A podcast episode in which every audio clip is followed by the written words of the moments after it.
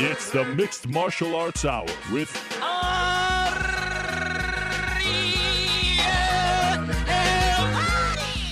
The Mixed Martial Arts Hour back in your life on this Monday, November 9th, 2015. Hello again, everyone. I'm Ariel Helwani inside our New York City studio.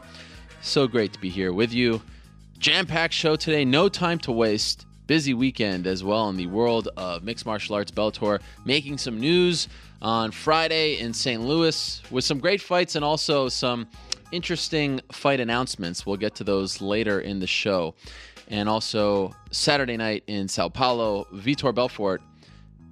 In the words of the great Yogi Berra, it was deja vu all over again, right? It was the same kind of finish, almost to the exact minute. Against Dan Henderson, knocked him out, and now the questions once again arise should Dan Henderson retire?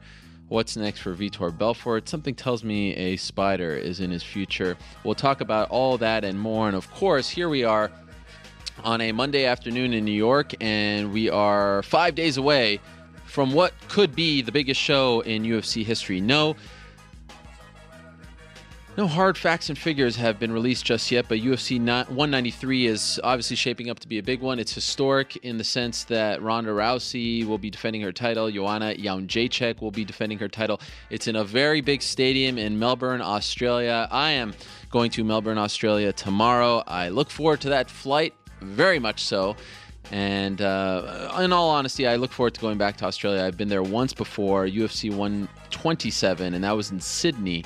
And everyone would tell us that Melbourne was the place to be. That was the sporting capital um, of, of Australia. And if they ever got, uh, you know, cage fighting legalized in Australia, that was the place that the UFC needed to be. And that was the place that was really going to set itself up as one of the hotbeds of mixed martial arts. And thus far, it's looking like it. I mean, I think that they will at least match UFC 129. That was 55,000. It's going to be a great scene. I look for. It reminds me a lot of Canada over there, and and that's why I'm I'm really looking forward to it. It's it's going to be a lot of fun. So that's tomorrow. But today on the program, who are we talking to? What are we talking about? Well, let's get right into it. At uh, 3:25, we're actually going to be joined in studio by Erick Silva. How cool is that? Doesn't come to New York all that often. He is here training, and he's going to be in studio at 325. Very exciting. Erick Silva, of course, UFC welterweight star. At 305, we're going to be joined by Alan Belcher. He announced his retirement Friday afternoon. Hasn't fought in around two years or so. And this actually in December, he said he was coming back as a light heavyweight, but in the end, he announced his retirement. So we'll talk to the talent at 305. 245, we're going to talk to Royce Gracie. It was announced on Friday, I alluded to this, that he is coming back to fight Ken Shamrock for a third time. Yes, Ken Shamrock, Royce Gracie. Number three is happening in 2016. What an amazing world we live in. At 225, we're going to be joined by Louis Smolka, coming off his big win over Paddy Holohan at UFC Dublin. Exciting times for the Hawaiian. At 205, the legendary Freddie Roach will stop by. He made news last week about talking about George St. Pierre and, and, and their training together and George's plans for the future. Also, want to talk to him about Ronda Rousey and Holly Holm. That'll be fun. 145, we'll talk to Ryan Bader.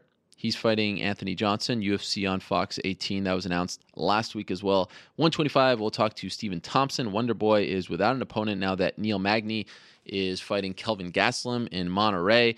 As always, we'll hear from you. That's at around 405. So hit us up using the hashtag the MMA Hour. Leave a question or comment in the comment section below. And I remind you once again that today's episode of the MMA Hour is brought to you by Assassin's Creed Syndicate. There it is. Great friends of ours. Pick up the video game if you haven't already. But first, let us go to the Skype machine and welcome in a regular on the program one of our favorites in the business, a colleague, the one and only Dave Meltzer. Dave, how are you? I'm great. How are you doing, Ariel? I'm doing great myself. What was your reaction on Friday night when Scott Coker announced in St. Louis that in 2016, February 19th to be exact, Royce Gracie will be fighting Ken Shamrock for the third time. I'm dying to know you in particular what you thought. I had a mixed reaction because I mean the initial thing was, oh geez, right? You know, you it's it's like Ken Ken Shamrock fighting again after the last fight, after the Kimbo Slice fight. Yet at the same time, when you think about it, I know what the goals are. The goals are to draw ratings. And the next day, um, I had people, you know, that are very casual fans, uh, very, you know, just going, "Oh my God, Ken Shamrock's fighting Royce Gracie again." I mean, they were excited, like this was a big time fight because they were names from the past that were big names, and and Royce hasn't fought in years. And the last time, you know, Royce hasn't fought in nine years, and the last time he fought, it was a big deal. They're going to promote the. They'll both be good at promoting the fight. It is a real grudge match that everyone knows about that was around back in those days. So, I mean, I, I don't feel that bad. Be, and the reason I don't feel that bad is because Royce Gracie is not a heavy hitter. And because of that, the idea of Ken Shamrock going against a heavy hitter really concerns me a lot. I didn't like the Kimbo fight for that very reason but against a guy where it's probably going to be a grappling match, there is there's a great story to it. These guys have been, you know, Ken's been waiting 19 years for the fight. It may be too long. They, he may be too old. They both may be too old. Um, it's not going to be a. I, I don't like. I'm not like excited about seeing the fight as a fight, but I'm kind of. I, I see it as something that's a. It's a spectacle. People are going to be talking about it, and that's what that's the story of Bellator as the number two group is is getting people just talking about your shows. It's an open weight fight. That's per Bellator yeah. sources in uh, in Texas. Are you okay with that in 2016? I, I don't like rules being circumvented um, of, a, of a sport. Yeah. I, I would I, I would hope that if if Royce could get to at least one uh, you know, like 190 and Ken makes 205, that wouldn't bother me too much. It's the same weight class. But if it's something like Royce at 175 and Ken at, well, Ken probably would be about 205. Uh, that, no, I don't like that in 2016. No. So they, they also coupled this announcement with uh, an interesting co-main event. It's going to be Kimbo Slice against Dada 5000, his uh, his former bodyguard who went on to, you know, be quite successful in the backyard fighting business. If you've never seen the E60 on him, I, I, do suggest checking it out. There's also a documentary on him that's quite good as well. And and and this got people up in arms. What did you think when they announced Dada 5000 as Kimbo's next opponent?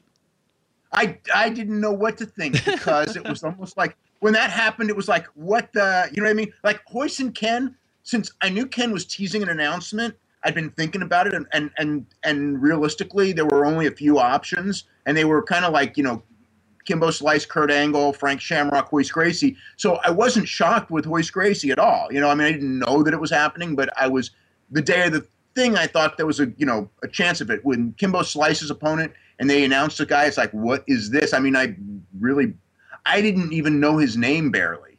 So it was almost like, wow. Um, you know, it, it's it's again, it's Kimbo Slice fighting on the same show. It's going to get. We know Kimbo Slice draws eyeballs.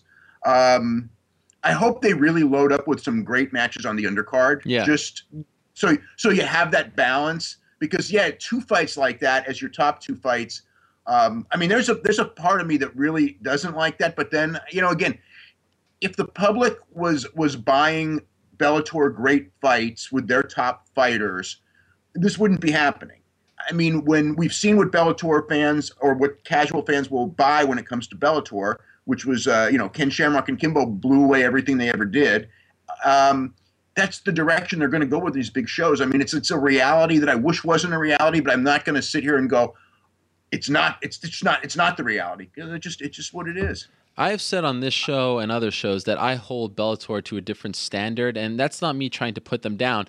They are who they are. At this point, Bellator is like that. Um, you know, there are some great television shows out there. You know, like like The Wire or uh, what what's another great like Walking Dead or whatever. And then there's like Entourage, where it's just like eye candy, and you don't have to think. And and, and it's fun sometimes to go into that you know escape and, and and just you know sit back and not use your brain and just watch beautiful things. That's kind of like what Bellator is to the UFC it's just it's just these these these with so much MMA on these days.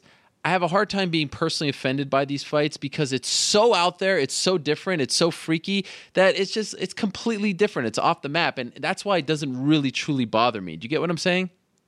Yeah, no, it it it, it would only bother me if Ken Shamrock was going against a heavy hitter. That yeah, bothered. Yeah, yeah, yeah. Okay? Because I don't want I don't want to see a guy 50 years old getting pounded on. I didn't really like the end of the Kimbo Slice fight. Um, but if it's but this fight, no, it, it doesn't bother because let's face it. I mean, I grew up with Japanese MMA, and you know, in the New Year's Eve shows and things like that. And the New Year's Eve shows were all about this. This is what it is, and that's what the New Year's Eve show coming up is as well. Yeah. And it's just like UFC is going to be the major league where you get the top against the top guys, and Bellator you're going to get ex- you know hopefully exciting fights most weeks. But what's going to draw eyeballs for Bellator is going to be the stuff that UFC doesn't deliver. They're, you know that's just how it's going to be. They're not going to be able to make it with you know the the le, you know lesser known guys fighting on Friday nights. You're going to need these these names, and then you know what they are. They're names from the past or names in pop culture that people know you know, again, everything that Japan did, and, and Scott Coker learned from Japan, so it, none of this surprises me. Yeah, and this is not to say that I prefer that over you know the actual major leagues. I just understand it's it's really lowest common denominator, and that could be a good thing or a bad thing for you. And Scott's been doing this for a long time. The difference these days, in my opinion, is that a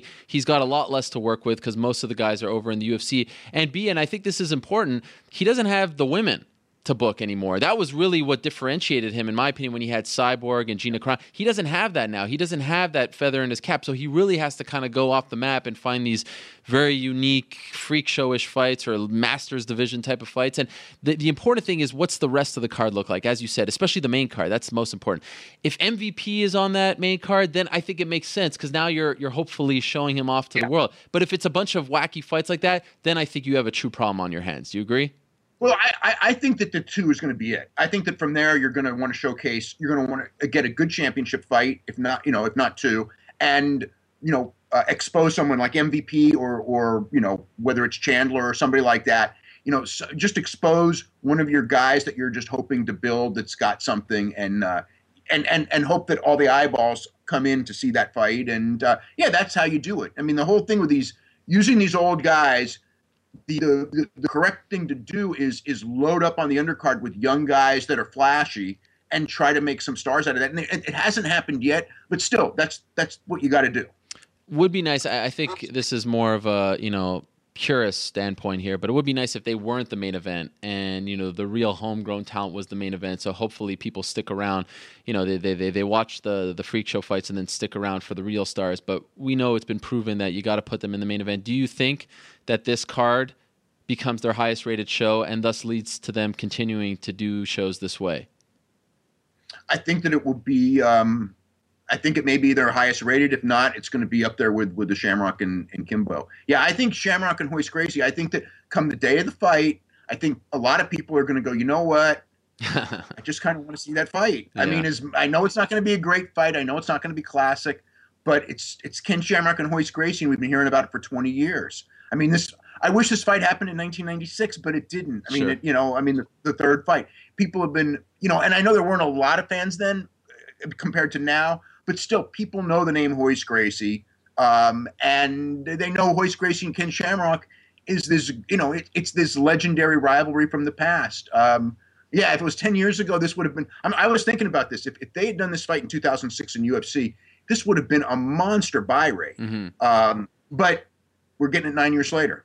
And I also kind of wish Ken didn't fight Kimbo now for the sake of this particular fight, if you want to call it that, because I think that's sort of we just saw him back, and, and it wasn't a great performance, and uh, he's a little too fresh in our minds as opposed to Royce, we haven't seen for so long. Not to say that I was longing for another Royce fight, but you you, you get what I'm saying. Like it, it, kind of diminished what's what's to come here in February. Um, all right, so so this is this is Bellator, and, and you know it's funny because you know, I was sitting back and, and watching Straus fight Pitbull, tremendous fight. The card was very good. And it's like all those Bellator fights in the Bjorn era, they all blended into each other. Like I couldn't sit here and tell you when Straus fought Pitbull the first time or the second time without looking it up. I, I could tell you most, I could tell you when Vitor fought Henderson the last time and all that stuff, but they all blended in. Now, at least, for better or worse, they're sticking out a little more. And I think there is something to that.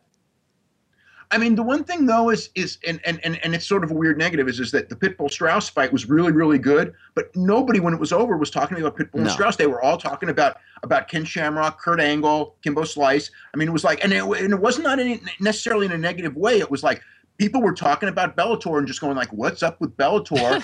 um, you know, and I mean, like, I think that if it had been Kurt Angle and, and Ken Shamrock, which was they were kind of teasing yeah. to, to do the swerve at the end, I think people would have had the same reaction. It's kind of like, whoa, you know, Kurt, you know, it's it's just names that you know, and it, it, it it brought attention to the brand.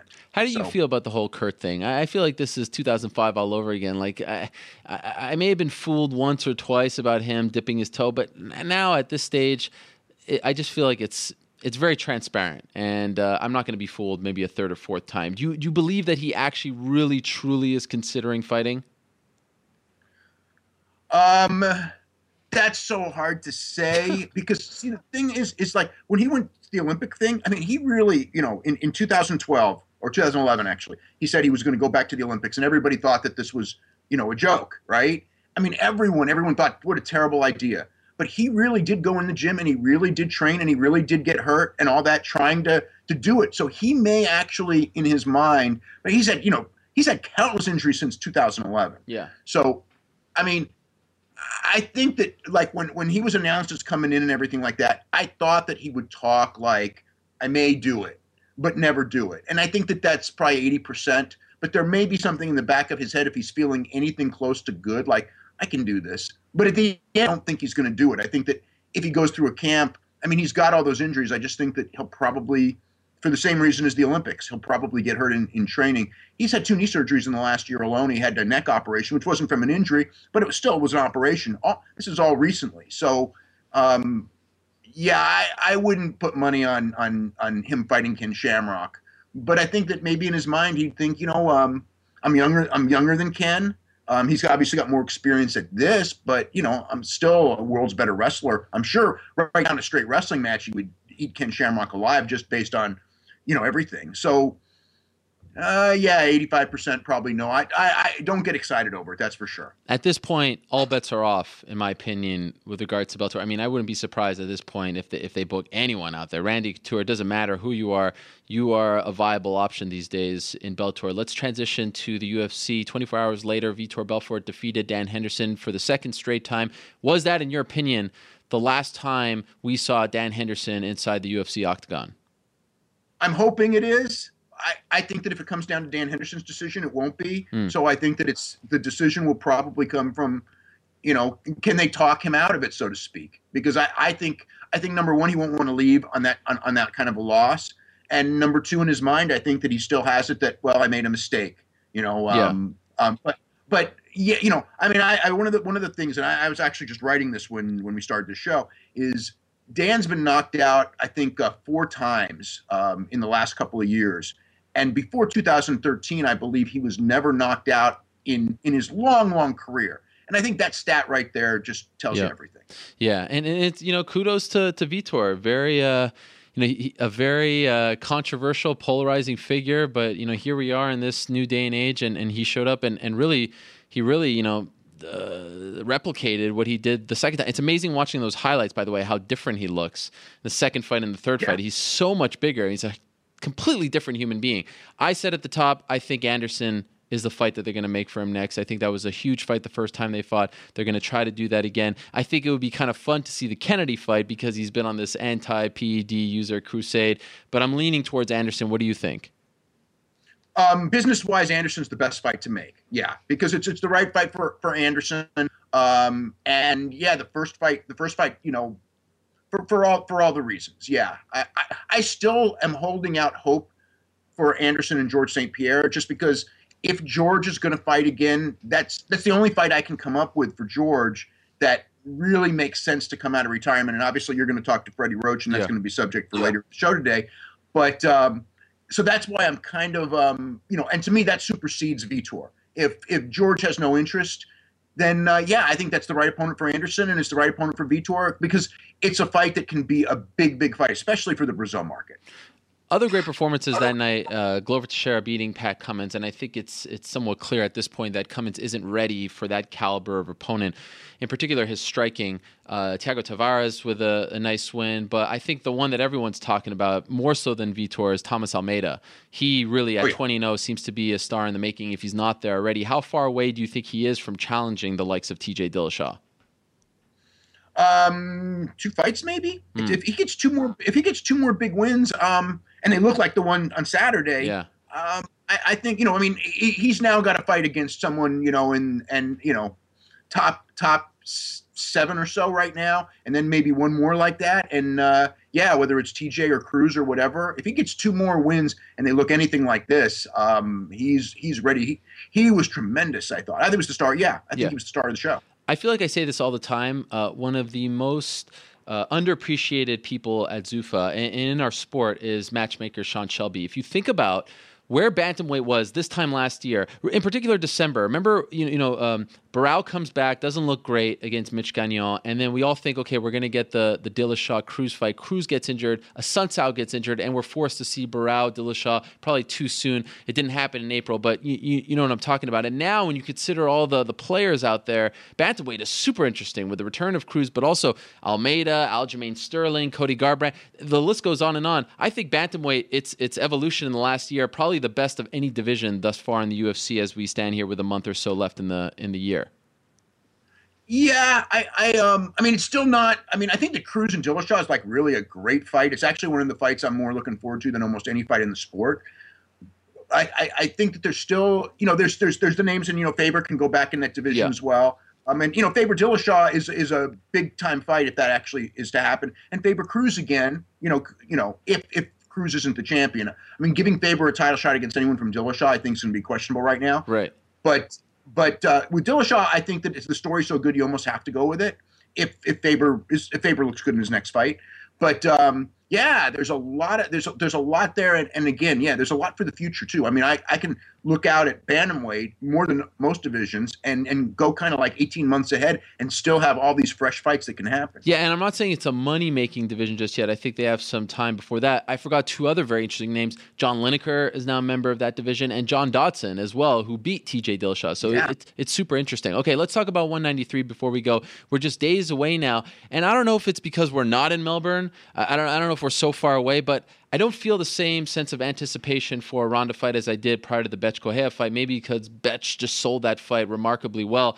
Uh, I think it was a very good time to have Ronda fight in August. It was a super quiet time in the world of sports. Now there's football and all these things. Do you think that it will do as well as the Bethe Correia fight in August on pay per view? you know, I, I- when it comes to Ronda's fights, I'm always wrong. I'm always Yeah. low because I think what you know, one of the, things with Ronda's fights is is that she draws from an audience that's not us. You know what I mean? It's like we can kind of like for most of these fights, I think that we can kind of go in and, and pretty much predict, you know, how they're going to do on pay per view with you know little you know little margin of error and everything. With Ronda, it's like there's the margin of error is gigantic because it's like the key is is like 45 year old women, 35 year old women who do not watch MMA, and on that day or the, that you know, the, the day, do they sit down and go, you know what, Ronda Rousey's fighting, and they all know her. Ronda Rousey's fighting some girl. We're going to get together and watch the pay per view. And it's like that's just a different audience. I can I can say from my friend's standpoint, when again talking about that, they're very into it just because it's a Ronda Rousey fight, and every Ronda Rousey fight is big. So it's going to do. I think it's going to do really, really well.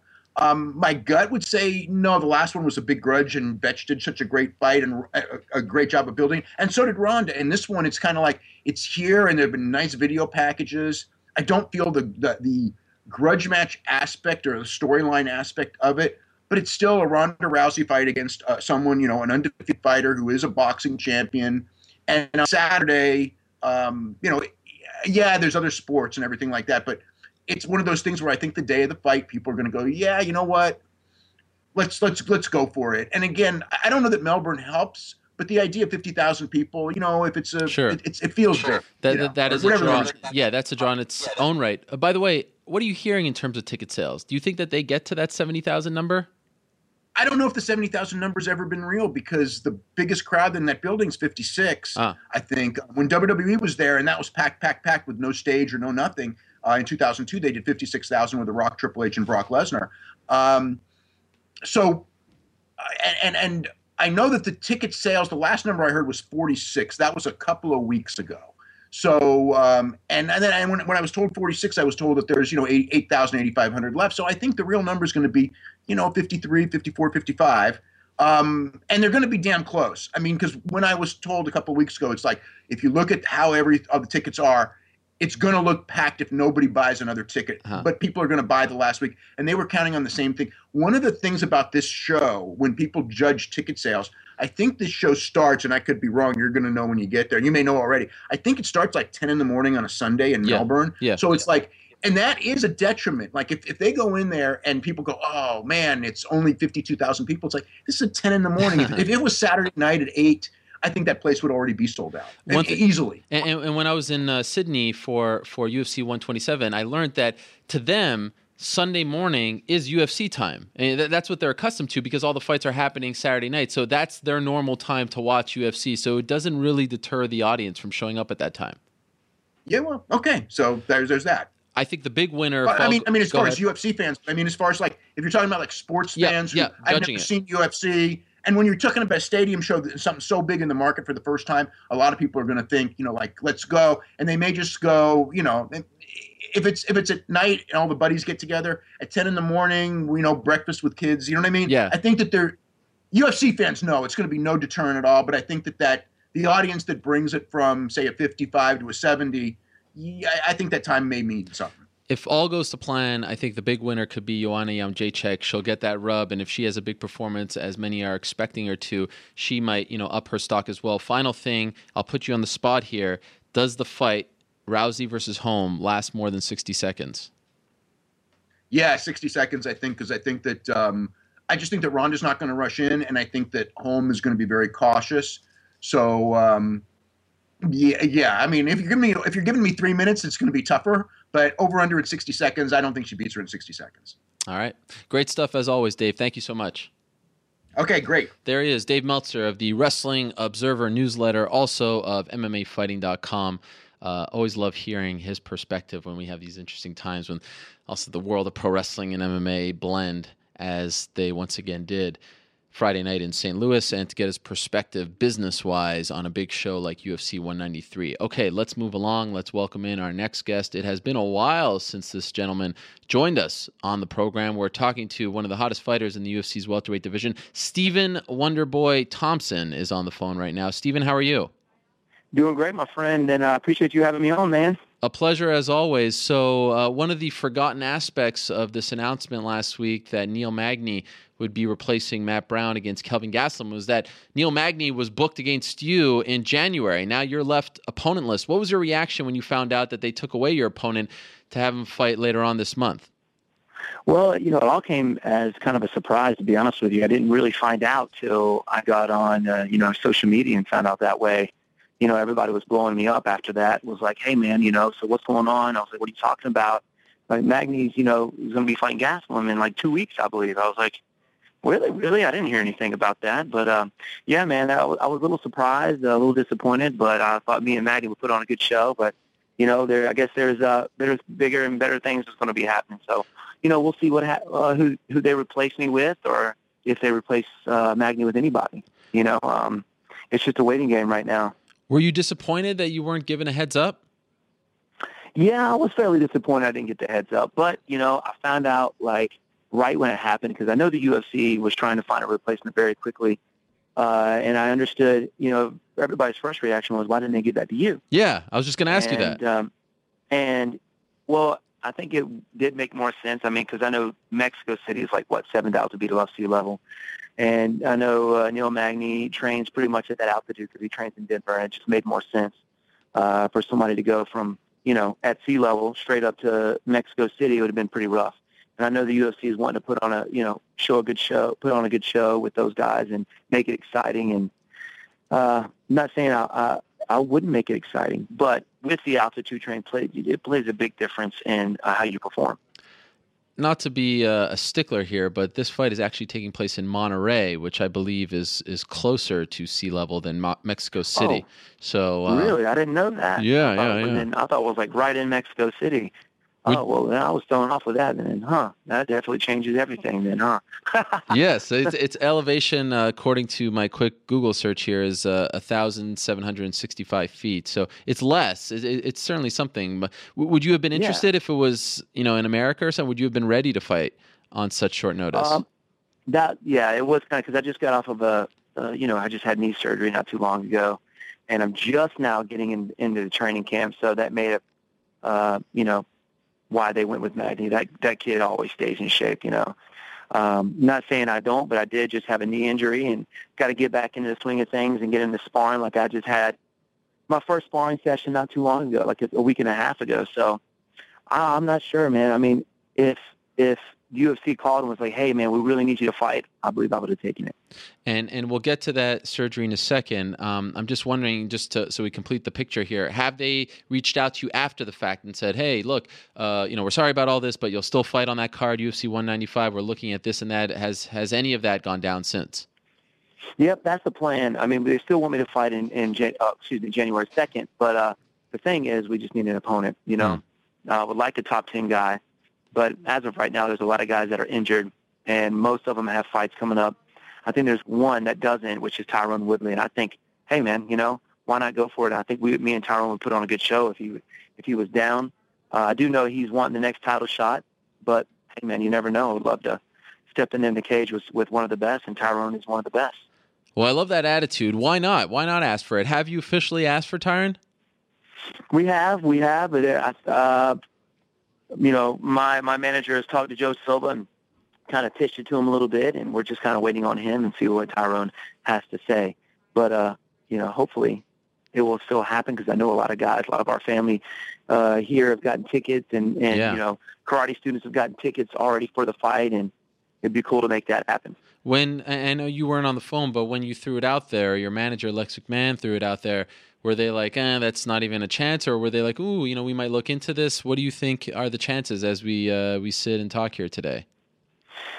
Well, uh, for me, it doesn't look good because I know Tyron's ranked number three, and it's kind of like a you know lose situation for him if you know the win does come out in my favor because he's I think he was promised like what uh, uh, the next title shot, and I think that's what he's waiting on. I know he hadn't fought in a while. Yeah.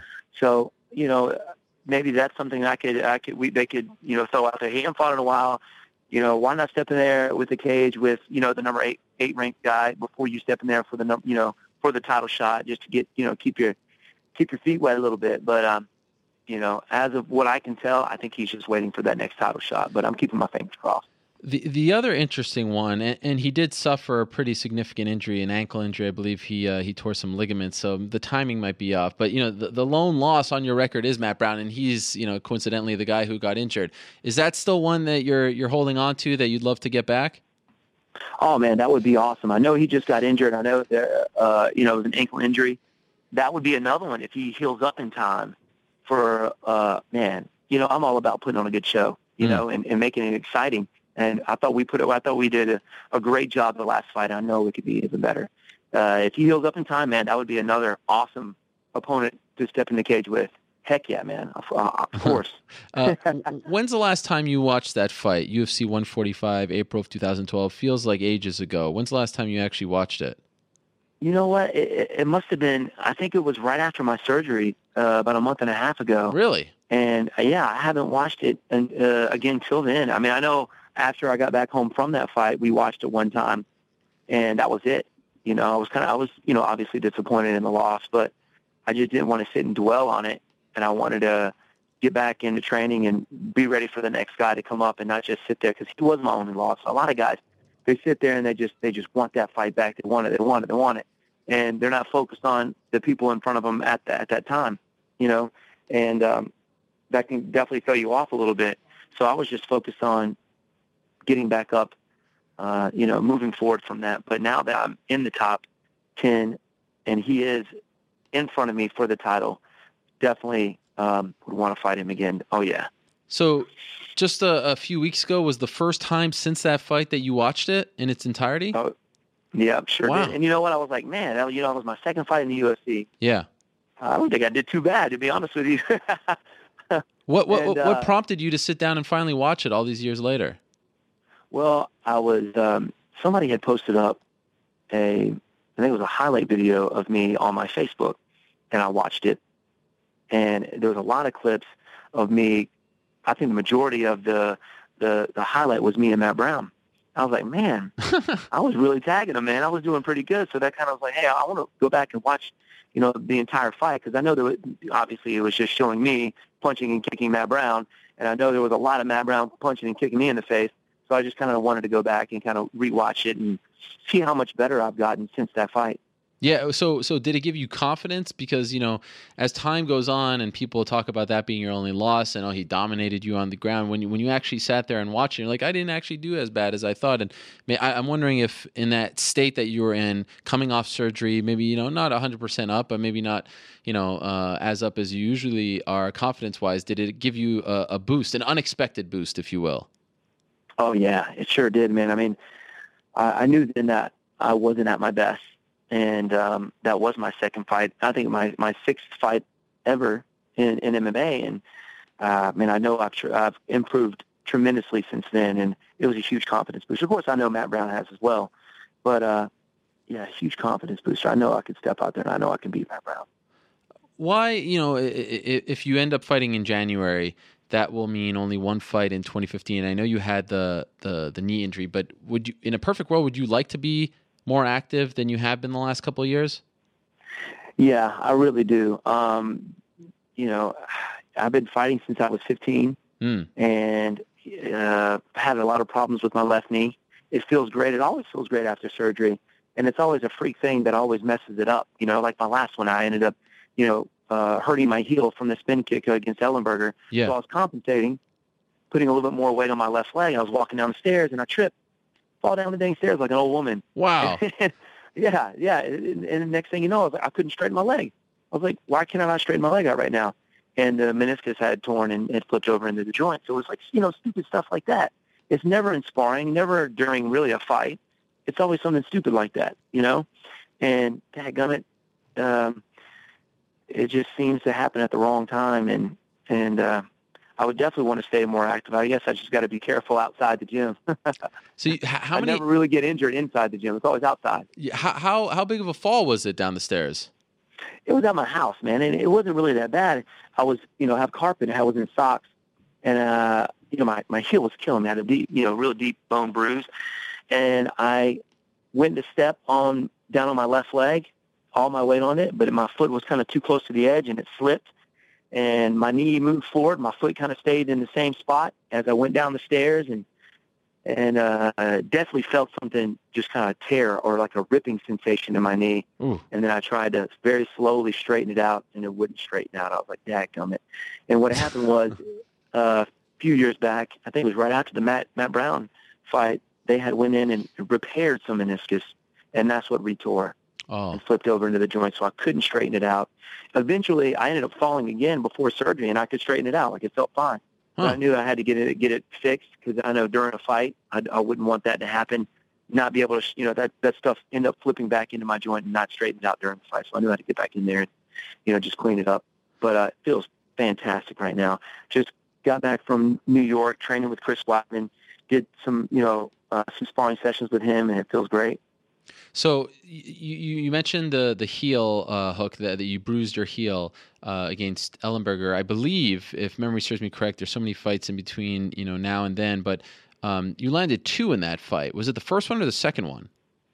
It was actually the second one. The first one, I let him back up, and I kind of hit him near the jaw area, neck, which dropped him, and he recovered very well. I let him back up, and the second one, I knew where I hit him the first time, so I knew his hands was going to drop down to that spot again.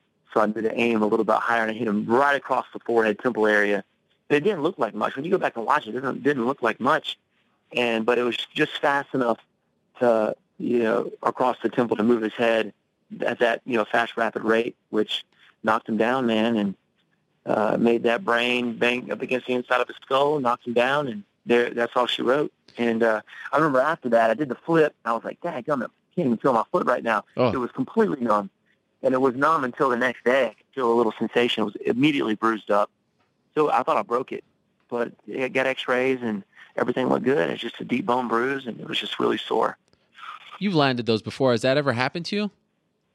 Never happened to me. Never happened. Well, I've never aimed that high okay. on a spin kick. I normally aim for the jaw area, you know, neck. And uh, I just knew that's that was where to put it, and I put it right beside the skull, and it definitely hurt, man. The skull is a hard, you know, it's definitely harder than your heel, and um, you know, it, it was just one of those one of those things, man. And I was like, you know, I'm gonna throw it, and whatever happens, happens. I can hurt later.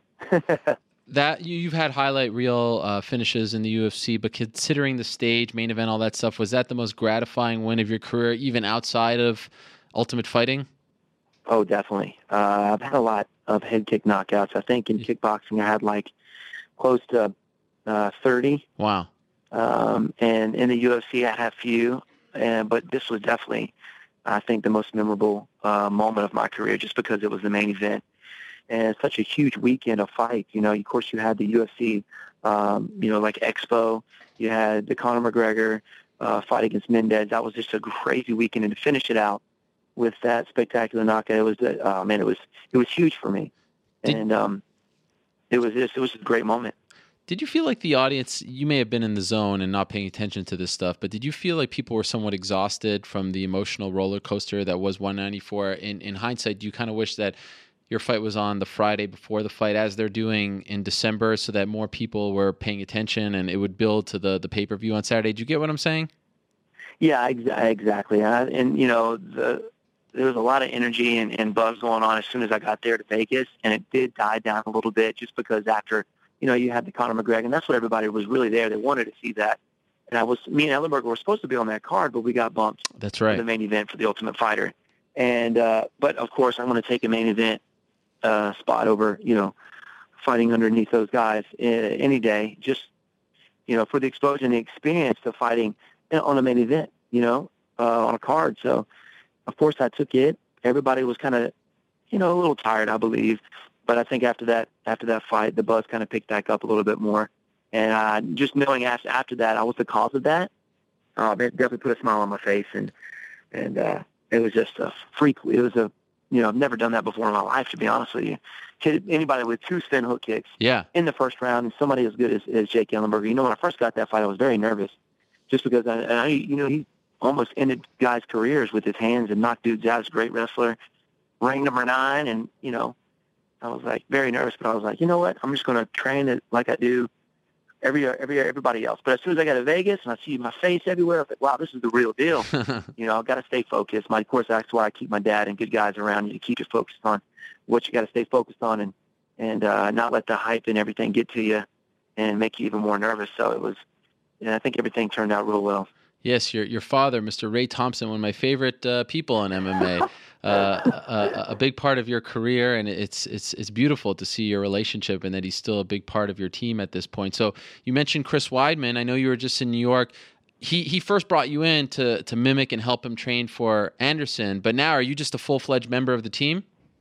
Oh yeah, man, and uh, uh, yeah, I was there for the first Anderson fight. Then next, you know, he invited me back for the second Anderson fight, and Leo Machida, and Yeah.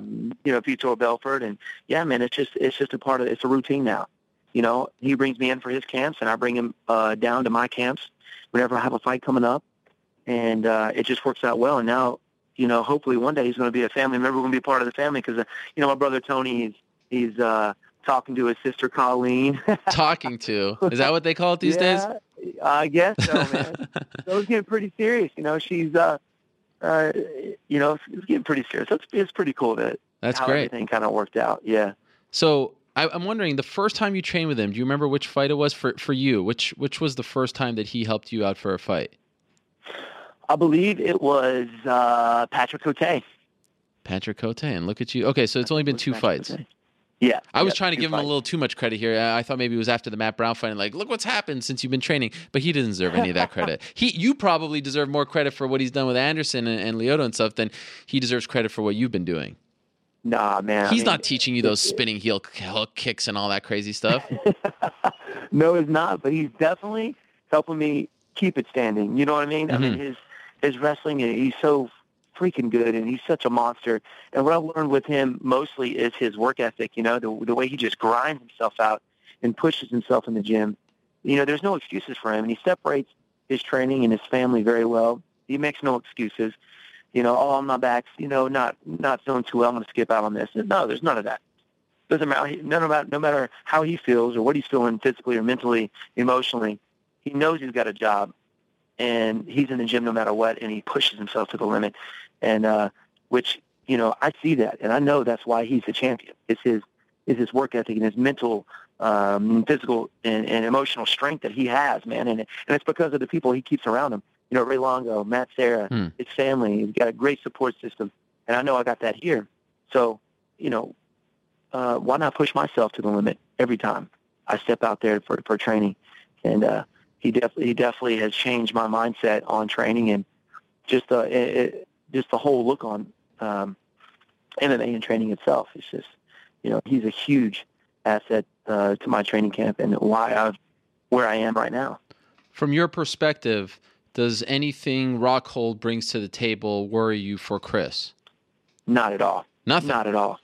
Nothing. Uh, you know, from the look at Rockhold, he's never really changed. Uh, even from his Strikeforce days, he hasn't made any significant changes to make me think, wow, this guy's going to do something different during this fight. You know, if you look at Chris, every fight that he takes, he's got something new in his bag, and he's he's constantly learning and evolving. And uh, everybody's basing this fight off of their fights with Machida. Mm. You know, everybody's like, you know, Chris won five rounds with Machida. No, well, well Rockhold finished him. I think it was in the second round. Was Mhm. it second? Second round. You know, with a rear naked choke. But you know, just from that, and uh, you know, Luke, uh, excuse me, uh, Lyoto Machida was at his best. I think in his whole career when he stepped in the cage with against Chris. hmm I think he was at his best. And when Chris just, just uh, it was a great war, but uh, Chris just dominated him, and um, he just wasn't the same after that. Even going into the fight with Luke Rockhold, I could just tell he just wasn't the same. And um, during the weigh-ins, he didn't look the same. He wasn't as as fired up as he normally is. And um, I think you know Luke Rockhold didn't fight Machida at his best. I think Chris uh, definitely has the upper hand in this fight. He's just better, I think, all around. Uh, the only thing that Luke may have is reach advantage with his legs and his feet, but man, I'm telling you, man, it's, unless you're just stepping out there with Chris, you, know, you don't you don't understand how good he is. Uh, final quick thing for you: you're you're you're searching for an opponent. You're you're shooting for the stars. You're you're you're asking for Tyron Woodley. In your mind, how far away do you think you are from that title discussion? Man, if if this does happen between uh, me and Tyron Woodley, if if it actually if it doesn't happen, I would say two or three more fights. If it does happen, I would say two. You know, Okay. after Tyron Woodley, you know, make that step up. Hey, I'm, let's let's go for the title, and uh, that's what I'm looking at. I'm looking to move forward. I, you know, it's kind of iffy about taking the fight with Magny just because you know he is ranked number 12, but he is a, he's a, he's a dangerous fighter. You know, and uh, um, it just felt like a step back. You know what I mean? Mm-hmm. and I wanted to move move forward and you know a top five, uh, even you know top set, you know next guy under me, this number seven guy, number six guy. Uh, but you know they got injuries, they already got fights coming up, and the only guy is Tyron. And you know if it happens, it happens. If it doesn't, we'll look for somebody else.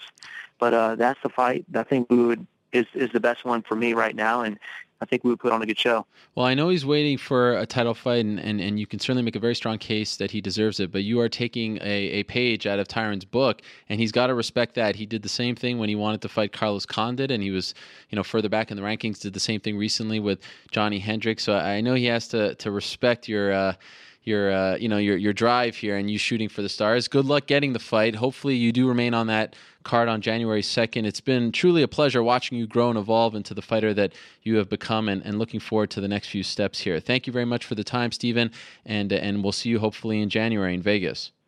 Sounds good, my friend. It's a pleasure having uh, be able to talk with you, and thanks for having me on. All right, there he is, one of the most dynamic fighters in the sport today. There's no doubt about it. When he when he fights, when he competes inside the octagon, it it, it, it truly feels like you can't you, you can't look away. You can't play. You can't do anything because he's got these crazy kicks in his back pocket in his arsenal. Tremendous win over Jake Ellenberger in July, one of the best finishes of 2015, no doubt about it. And looking forward to seeing what the UFC does with him next. Now, the UFC announced around the same time that they announced Magny fighting Gastelum, they announced that they are going back to Newark January 30th. Fox, big Fox show during the NFL playoffs. So you know a lot of people will be watching. The main event is going to be Rumble Johnson versus Ryan Bader. Ryan Bader joining us right now on the phone. Ryan, how are you? I'm great. How about you? I, I'm good. You know, I, I as a guy who lives in New York and it's it's a Fox fight, I was like, oh, that that's a really interesting fight in the light heavyweight division when it was announced. That's what I was thinking. But I said, man, I wonder how Ryan Bader feels about all of this, and that's why I wanted to have you on the show. Did you have to kind of be like, well, I guess, you know, like Was this one of the, the fights where, yeah, it's a big stage, it's Fox, it's main event, but you aren't that happy that you're getting this opportunity because it's not what you ultimately wanted? Yeah, you know, kind of. It, uh, you know, when John Jones came back, you know, I, I had it in the back of my head that they're going to do Cormier, Cormier and Jones, you know, and, uh, um, you know, they want that fight. That sold big last time. Um, you know, but I, I still held out some hope and, and, uh, you know, we waited to kind of hear, hear the word basically before we, we kind of, uh, you know, got on social media or whatnot. And so, uh, yeah, they gave us a call and said, uh, you know, you guys want to fight Rumble in, uh, you know, January 30th, main event, Big Fox, you know, and, uh, you know, so that lessens the blow a little bit. You know, it's a, it's a huge platform and, um, you know, Rumble's ranked number one. And so, you know, we keep going back to like, this one's going to be it, you know, do this one, this one's it. So who knows though? So, um, if I got to beat everybody, that's what I got to do. I'll make it that much sweeter. But, um, yeah, I, I was kind of, you know, disappointed, but at the same time, this is a huge fight and, uh, um, it's what we're in the game for. Did they have to convince you? Did you try holding out and saying, I'll just wait for the winner of uh, Cormier Jones? Or because of the stage and the main event, all that, did you say yes right away? No, I mean, they didn't have to convince me. We just, we said yes right away. Um, What a good guy you are. Uh, yeah, exactly. You know, but for me, you know, looking at it from my viewpoint, you know, nothing's guaranteed. No title shots are ever guaranteed. You know, I'm gonna sit there and wait.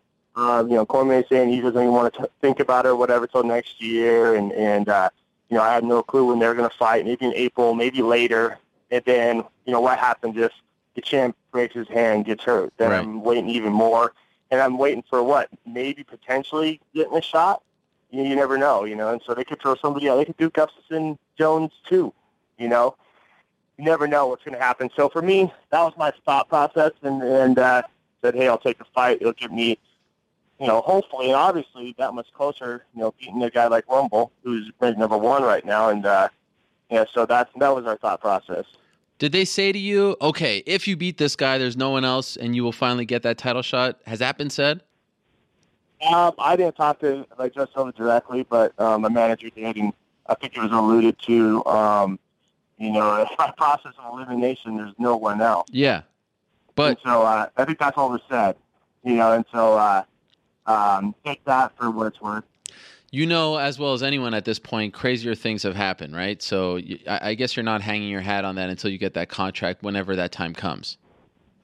Yeah, exactly. You know, so right now, what I can do is, you know, if I want to keep fighting, being active, you know, and, and I'm 32 years old, you know, and uh, I'm right there. I have, I have good, great momentum going right now. Everything's good in my life, you know, so um, I'm not going to sit around and wait potentially, uh, potentially a year, you Yeah. know, perhaps, and, and uh, not fight, you know, on the basis of maybe getting a title shot. So um, it, it's just kind of as far as what I went through, like the last couple fights, and, and talk about it and this and that.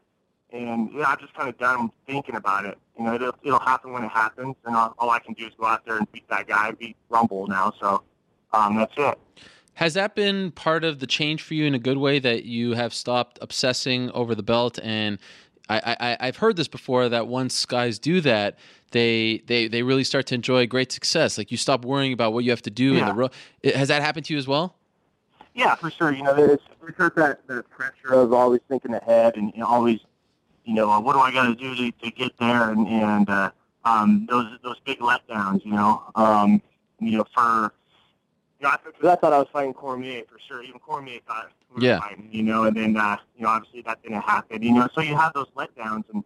And you go, oh, you're fighting Rashad now, and you know, it, then if it happened again, you know, it just knocked you down a little bit mentally. And so for me, yeah, you know, I, I go in there, um, you know, I pretend like it's just another fight, your first fight of uh, a win streak or anything like that. I'm not looking at like, oh, I got to make this six in a row or anything like that um, to up my chances of a title shot. You know, we've seen, like you said, crazier stuff happen. We've seen guys, last couple guys get title shots off of losses, you know, and so, um, you know, potentially you can go in there and lose a fight and, and Yeah, that's right. the title. That's the You know, silver lining. I, I stopped worrying about it. I got to tell you, and I don't know if you'll appreciate this, but it was a lot of fun just watching you, observing you, listening to what you had to say in Houston because, man, the chip on your shoulder, I, I like that stuff. I like when someone's a little riled up and, and, and wanting to prove to the world and, and, and shutting up the doubters. Have you ever felt that way before a fight before, looking back now? No, not, not too much, you know, because I've never had people really kind of talk like, you know, he was talking, Cormier Yeah. were talking, you know.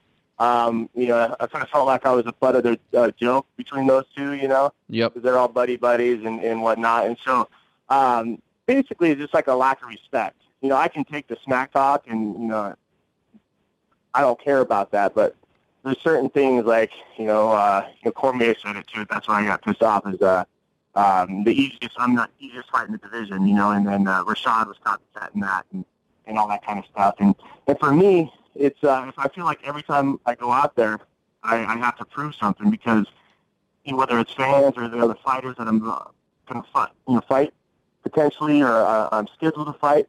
There's always an excuse of why I won.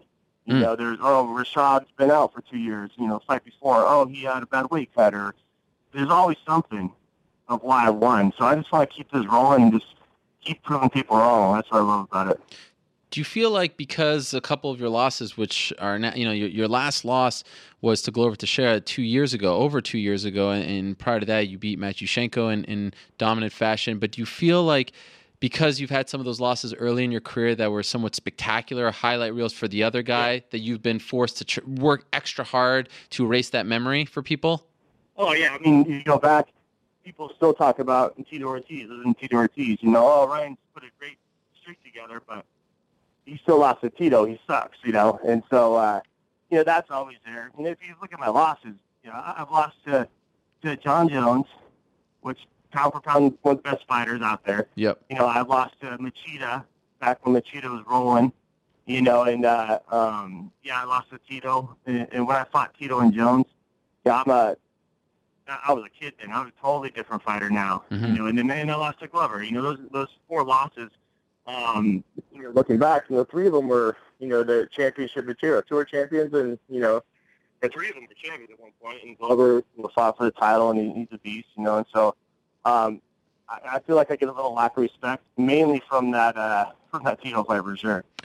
On the flip side, though, I kind of feel like what Phil Davis did in Bellator recently upped your stock, gave you a little more respect. Like people were like, oh, Phil Davis is capable of this. Then that win, you know, while it was close, Yeah. looked a lot better in hindsight. Did you feel the same yeah, way? you know, Phil's one of those guys. He's he's tough. He's a tough guy to get a hold of, and he, people don't realize that until they actually fight him. Hmm. You know, um, Brian Stann was there, and, and you know he's fought him obviously, and he knows.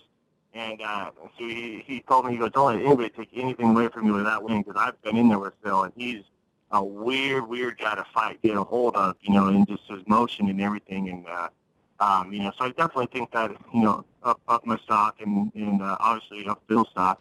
You know, so that, you know, that's always good. But, um, you know, for me, I, I, I guess it's going out there and beating Rumble that, you know, I see more respect now, especially from the fans. You know, I got this win streak going and, uh, you know, even if they might not like my fighting style whatever, you know, they, they respect that, you know, I, I'm keeping my head down and, and taking these fights and going through it. And, uh, you know, and you kind of have people on your side a little bit when, you know, you get, get, keep getting passed over, you know, and so, uh, you know, for me, I think it's that beating that number one guy, that number two guy, um, that's going to garner me the respect um, and, you know, say, okay, now he really deserves that shot and, and, you know, he can, he can do it. I feel like you've been asked this before, but considering the era that we're in these days, uh, th- things have changed clearly. Is it is it not important? Like you can't just beat Rumble at this point, right? You have to, especially like you see what Glover did to Pat Cummins. The highlight, the the the crazy finish, it, it means more than just the W against you know who you picked it up. Do, do you have to do something spectacular on the 30th in order to 100% ensure that you are getting that title shot? Is that what you're thinking? See, I, I feel like I'm kind of like in a uh, damned if you do, damned if you don't Yeah, kind of yeah. scenario here because, you know, you're going out and fighting Johnson. You know, uh, we know what he has. He's explosive. He hits hard. Especially the first round, he's going to come out, you know, blazing. And be fighting him at, at any other time or any time, really, the game plan, go in there, get him down, do what Cormier did to him, you know? And so I go out there and I, you know, I, I, I I'm on him. I'm making terrible weight. You know, I'm, uh, I'm taking him down. Um, if I don't finish him, then it goes back to again. Well, you know, that's however many decisions in a win. It wasn't a spectacular fight. Um, so no, we're going to put whoever in, Mhm. you know, in a title shot. So I feel like I'm in that kind of corner right there. Um, it might, you know, I'd be dumb to go out there and, and, and stand toe to toe and trade with him in the first couple of minutes, you know. And so um, I feel like I'm in a weird place right there. But you know, for me, I don't even really care right now. Um, you know, I'm going to go out there and do what I need to do to go out there and win. Um, and I can go from there. You know, the, the next fight or whatnot. You know, I can start fighting for um, going out there and, and throwing my wrestling away and just start banging with guys. You know, but I'm five fights. You know, I- I've won five fights in a row. I'm right there. This is what I train for. I've been taught my whole life to go out there and win at all costs. Yeah. And so that's my mentality right now. Um, y- uh, very few people in the history of the sport can say they've won five in a row in the UFC, but when it's all said and done, if you never do get that title shot, will your career feel incomplete? No, it won't. Um, yeah, I've had I've had a blast. You know, I've got to travel the world. I fought in Australia a couple times, Japan. I fought in front of new crowds. It's taken me, um, you know, like I said, different places. I've met awesome people. Um, you know, um, last week somebody sent me something on Twitter as far as like the stats in the light heavyweight division. I've never even looked at those, and, and I didn't even know they had them. So I started looking at them. You know, and it- it's crazy to kind of look back because I feel like I'm new in the sport still. Um, and I almost have, you know, as, as many fights. I'm like number three as far as like been or been around as far as like different stuff. And and uh, looking back, uh, holy crap, you know, I, I've been around for a while and I've had a great time. Um, and I feel like right now is the closest I'm going to get as far as I'm 32 years old. I can probably make one more run or something, you know, if you if you take a loss, if you start to take a couple losses in a row, you know, that's what I'm talking about, going out there and fighting for the fans and making it fun. And and uh, but if I don't get it, um, I'm still happy with myself I know I've been in there. I gave it my all. There's nothing more that I can do. Uh, Anthony Johnson told the media and the fans in Brazil this past weekend that he's going to take your soul. What's your reaction to that? Yeah, well, I want to do the same thing. My game game plan is to go in there and uh, you know make him quit. You know, uh, do what DC did to him. You know, and uh, you know he he was been you know chatting on on Twitter. You know, trying to get me to um, you know respond to him back, and I wasn't going to let you know him and his camp dictate you know what we're going to do in our fight. You know, and he keeps saying I got to beat these. I got to beat a top three guy, or I, you know, I haven't beat anybody to deserve or warrant a title shot. You know, and uh, when these other guys are just getting thrown in off of losses and stuff. So um, it, it is what it is. You know, it's uh, uh, I'm not going to sit there and start to smack talk again, um, but I'm going to go in there. I'm going to try to do the same thing. I'm going to try to get him to quit. I'm going to try to um, you know just just wear on him, get him down, and and uh, you know eventually finish him. Do you feel like this is another guy though that deep down doesn't really have all that much respect for you? Yeah, you know, just uh, just some of the stuff you're saying, and and uh, you know, it could be the whole thing with uh, you know him and Rashad are good buddies. and- That's right. and all that, you know. And I've, I've known Rumble like from you know back in the day where we tap out, you know, he's a wrestler. and that. I like the guy, you know. But uh, um, it comes back down to the same thing of of me. You know, I just saw an article today or something about you know Vader looked like Vader. You know, it's just a lack of respect. You know, and I don't care. I I, I, like that because I get to go out there and, and prove people wrong. And if I get to do that every single time, you know, my opponent, the fans, or whatnot, um, then that's what I'm going to do. I like being in that position. You know, I'm a big underdog in this fight. I love being in that position, um, and I love prove people wrong and, and, and proving myself right and my and my coaches. Is it hard not to respond when when they're trying to bait you? Uh, yeah, exactly. You know, well, you know, when they came out tour, I was actually in Mexico. I was on vacation, and I came back, and my phone was like blowing up on social media, like, "Oh, you didn't respond. You're being a pussy." You know, all this kind of stuff. And I'm like, I'm not going to just fall into, yeah, get baited into when. I, first off, I don't know what's going on with this, you know, this title shot, you know, and they haven't came out and said anything. So I was going to wait and and, uh, and do it on my terms, my own terms. You know, he wants to fight me. I have a five-fight win streak you know, I'm the quickest way to the title. If he beats me, then you know he's right there. You know, I'm number ranked number three right now. You know, and he's fought Dustin already. You know, so um, of course he wants to fight me. You know, and then uh, you know, but Jones coming back makes it more palatable because it's Jones. You know, and he's going to get the title shot. That's fine. You know, when it's somebody like Gustafsson, that's a little harder. You know, and so um, we knew if that was happening, we are going to take a fight, and then uh, we knew it was going to be Rumble. And so when it we found out for sure, said, okay, let's do it, and then here we are. Uh, final thing, who do you think wins when Jones fights Cormier? And B of that question, who are you rooting for? Um, I'm not really rooting for anybody, you know, um, because number one, I would love to get in there with Jones again. You know, he, he's he's a beast. They're both beasts, but you know, Jones been you know run through everybody, and and uh, you know, I, I want to get that fight back, and I want to I want to fight him again. Um, and then obviously I want to fight Cormier. We've been through that a million times. Yeah. What we have, you know, and so uh, you know that would be nice to finally actually do it with Cormier and, and do it with you know for a title shot. Um, with that being said, who's going to win? Um, Cormier has obviously grown throughout his his uh, being a champion. You know, going through those five uh, you know five round war with, with Gus is going to make him that much better when that happens again with Jones, or if that happens again with Jones. You know, and uh, um, going out there and being smart and beating Anthony Johnson. Um, and then it's it's where Jones is at. You know, it, it mentally. Um, you know, supposedly he's in the gym more and all that kind of stuff, and and time off could be good for some people or it could be bad. He could come in refreshed, wanting to train, wanting to get better, and has, having that fire to compete.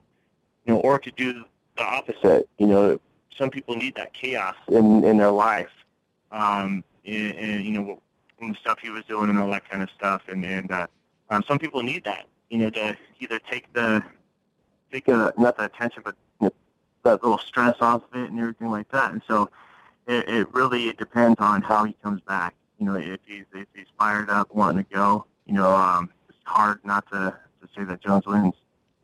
Ryan, a pleasure as always, my friend. Looking forward to it. Always great when the UFC comes uh, very close to where I live, so I'm very excited about that. And it's a it's a big fight for both of you. Ryan Bader, Anthony Johnson, live and free on Fox, January 30th from the Prudential Center in Newark, New Jersey. Looking forward to it. As I said, Ryan, thank you very much for the time once again.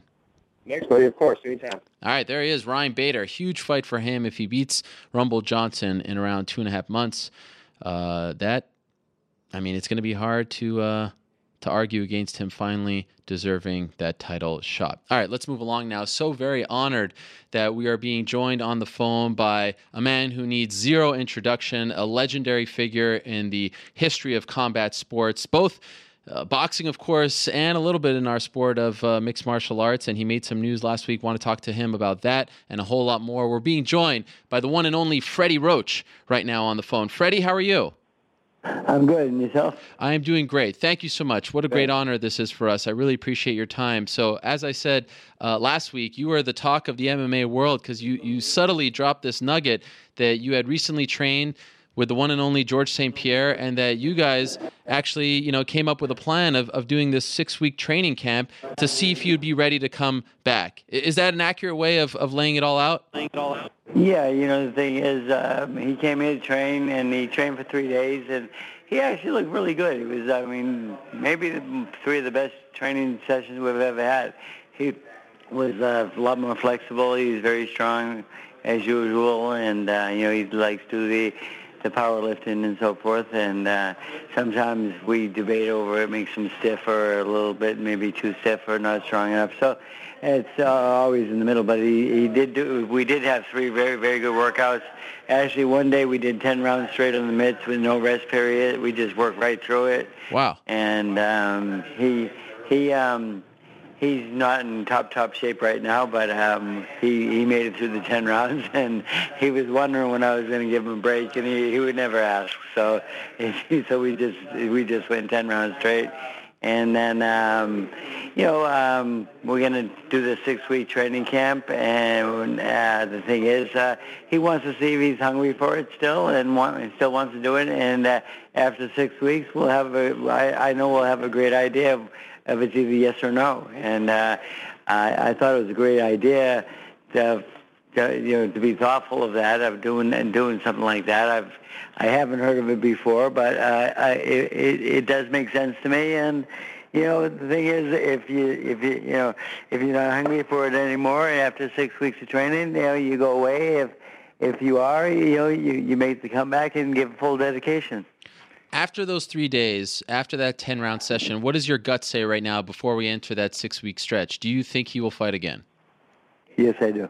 Why? Yeah, just uh, just on the three day session we had, you know, he was he was so um, he's so positive and so good, and uh, it, again, it was like the three best sessions maybe we've ever had, and um, you know, there was uh, you know, there was nobody down here. It was very private, and he just had one of his bodyguards with him, or actually not a bodyguard, one of his best friends. Hmm. but um, he, and the thing is, I said, you know, George, I, I said, if we do do this, and we do make a comeback, like, um, you know, how how are we going to do it? Like, are we going to fight the top guy right away? Are we going to build ourselves up a little bit? And you know, he and he says, well, I hopefully think that we can build ourselves a little bit up a little bit during that six-week session because during the six, six-week session, we, we are going to have actual fights in my ring downstairs, wow. private, of course, but we will have fights, and they'll be competitive, and uh, you know, and there'll be no holding back, and, and just just you know, because that's part of the process of getting to know if you still want to do this.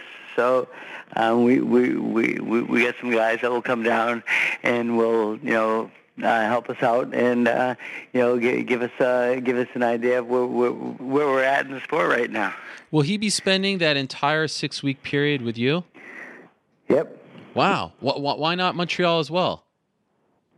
Um, actually, because my schedule is so damn crazy lately and so busy, and um, he he and he knows that, and he does want me to come to Montreal to see his new gym and so forth, mm-hmm. but I just don't have time at this moment. And um, you know, the thing is, uh, I am probably I'm facing a, a decision pretty soon if I have to back surgery or not. Okay. And if I can get around that, and like I'm doing every day, I go to therapy every day and work out for two and a half hours. And the two and a half hour workout gets me here, and he gets me on the meds, and he gets, you know, the thing is, but every day it's the same thing. And you know, it's uh, not cheap. they charge you a lot of money for those yes. sessions. But, uh, you know, the thing is, um, there's talk about, you know, some guys over in Germany that are very good uh, some great doctors over there, and um, I know some guys that have gone there and had some success. But the thing is, I, I do have a bad back right now, and that's that's the only thing really holding us back right now. And I, if I do have the surgery, I can still verbally coach him from, from from from the side of the gym and so forth. And I just don't have time to go to Montreal at this point.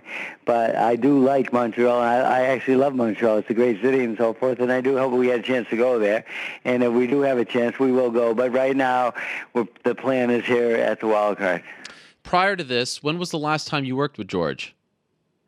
Um, I think the last time I worked with George was right before the, his last fight. Oh, okay. And then, then he went back to Montreal to work on his his ground game, of course.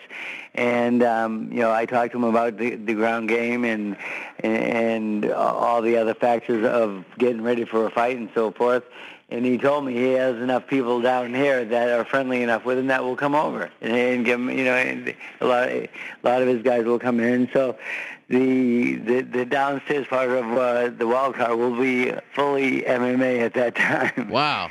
So a little unusual for us, but that's um, you know again I, I, I, care about George and I want him to make the right decision. Uh, there's been some talk that if he does come back, and you just said you believe he will, uh, you know maybe he doesn't go for a title, he's not there anymore. Maybe he goes for super fights. Anderson, that's been talked about as well. I know you know Anderson a little bit. What would you prefer he does? Um, you know, I I would like to like go get back into it, like build up, build build, build yourself up, and you know fight uh, the top guys right away, and get a couple yeah, a couple a, couple fights that you know he's supposed to win, and build, build his confidence and so forth. And then you know again we can do it here in the gym, but it's better in it's better in real life, and just build his confidence up to get him where he's at, where he wants to win to to win a world title again. You know, and that's the only way. And you know, of course, the super fight would be great. You know, if we could come up with a catchweight that everyone's agree- agreeable on, Um, you know, we do have catch weights in boxing, of course, but Yeah. you know that's kind of a it's kind of a loophole right now. That's uh, you know. Um, I found out that I could use it with Manny Pacquiao when we first fought, when we first fought Miguel Cotto. Now I turn Miguel Cotto, and he's pissed at me. he always brings that up, and that's why he's uh, doing catch weights right now and so forth because it's it's legal. And you you know the thing is, no, nobody can really do anything about it until they change the rules. So uh, catch weights are part of our lives right now, and you know if he did if he did fight uh, Silva, it would you know it'd definitely be catch weight because he's a lot bigger than George, I think, and uh, um, they would have to come into a catch weight, and it, it would be a great fight. It would be a great event. I would love to see that event uh, at the end, but not right away. Mm. Uh, any concerns at all? You know, there was a lot of talk about the the amount of damage he took, head trauma, all this stuff. Any concerns at all about his health? Like in a perfect world, would you just prefer he walk away as champion, a la Lennox Lewis, somewhat recently, and just be the king and, and, and never really tarnish how he walked away from the sport? Do you think that way? Um, say, I like that way. You know, the thing is, Manny Pacquiao walks away from the sport today.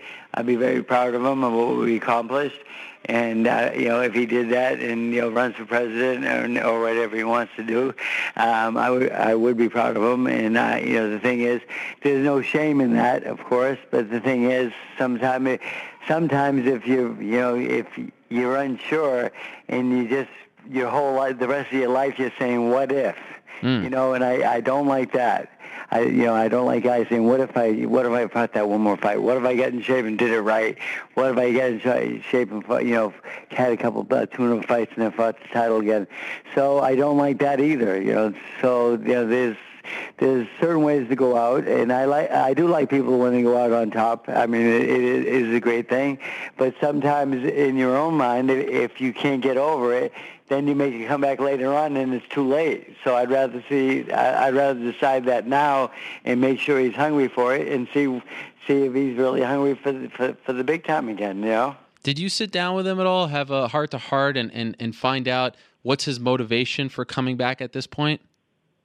Yeah, you know, the thing is, uh, I mean, his motivation to come back is the, the, the fans, of course, and he wants to be, you know, he wants to win. He wants, he he wants, you know, the, the um, because like that last fight was controversial. Yeah. Even though a lot of people tell me he won that fight, a lot of people inside the sport tell me that he won that fight. A lot of people, just fans that watch it on TV, tell me he lost that fight. So, you know, the thing is, I'm not a great judge of MMA fights because I, you know, because I, I I'm more into the boxing side of it, Mhm. and I do like to stand up better. And the ground game is like, um, you know, I wrestled a little bit in high school, but um, that's that's that's not enough to to be a good MMA fighter.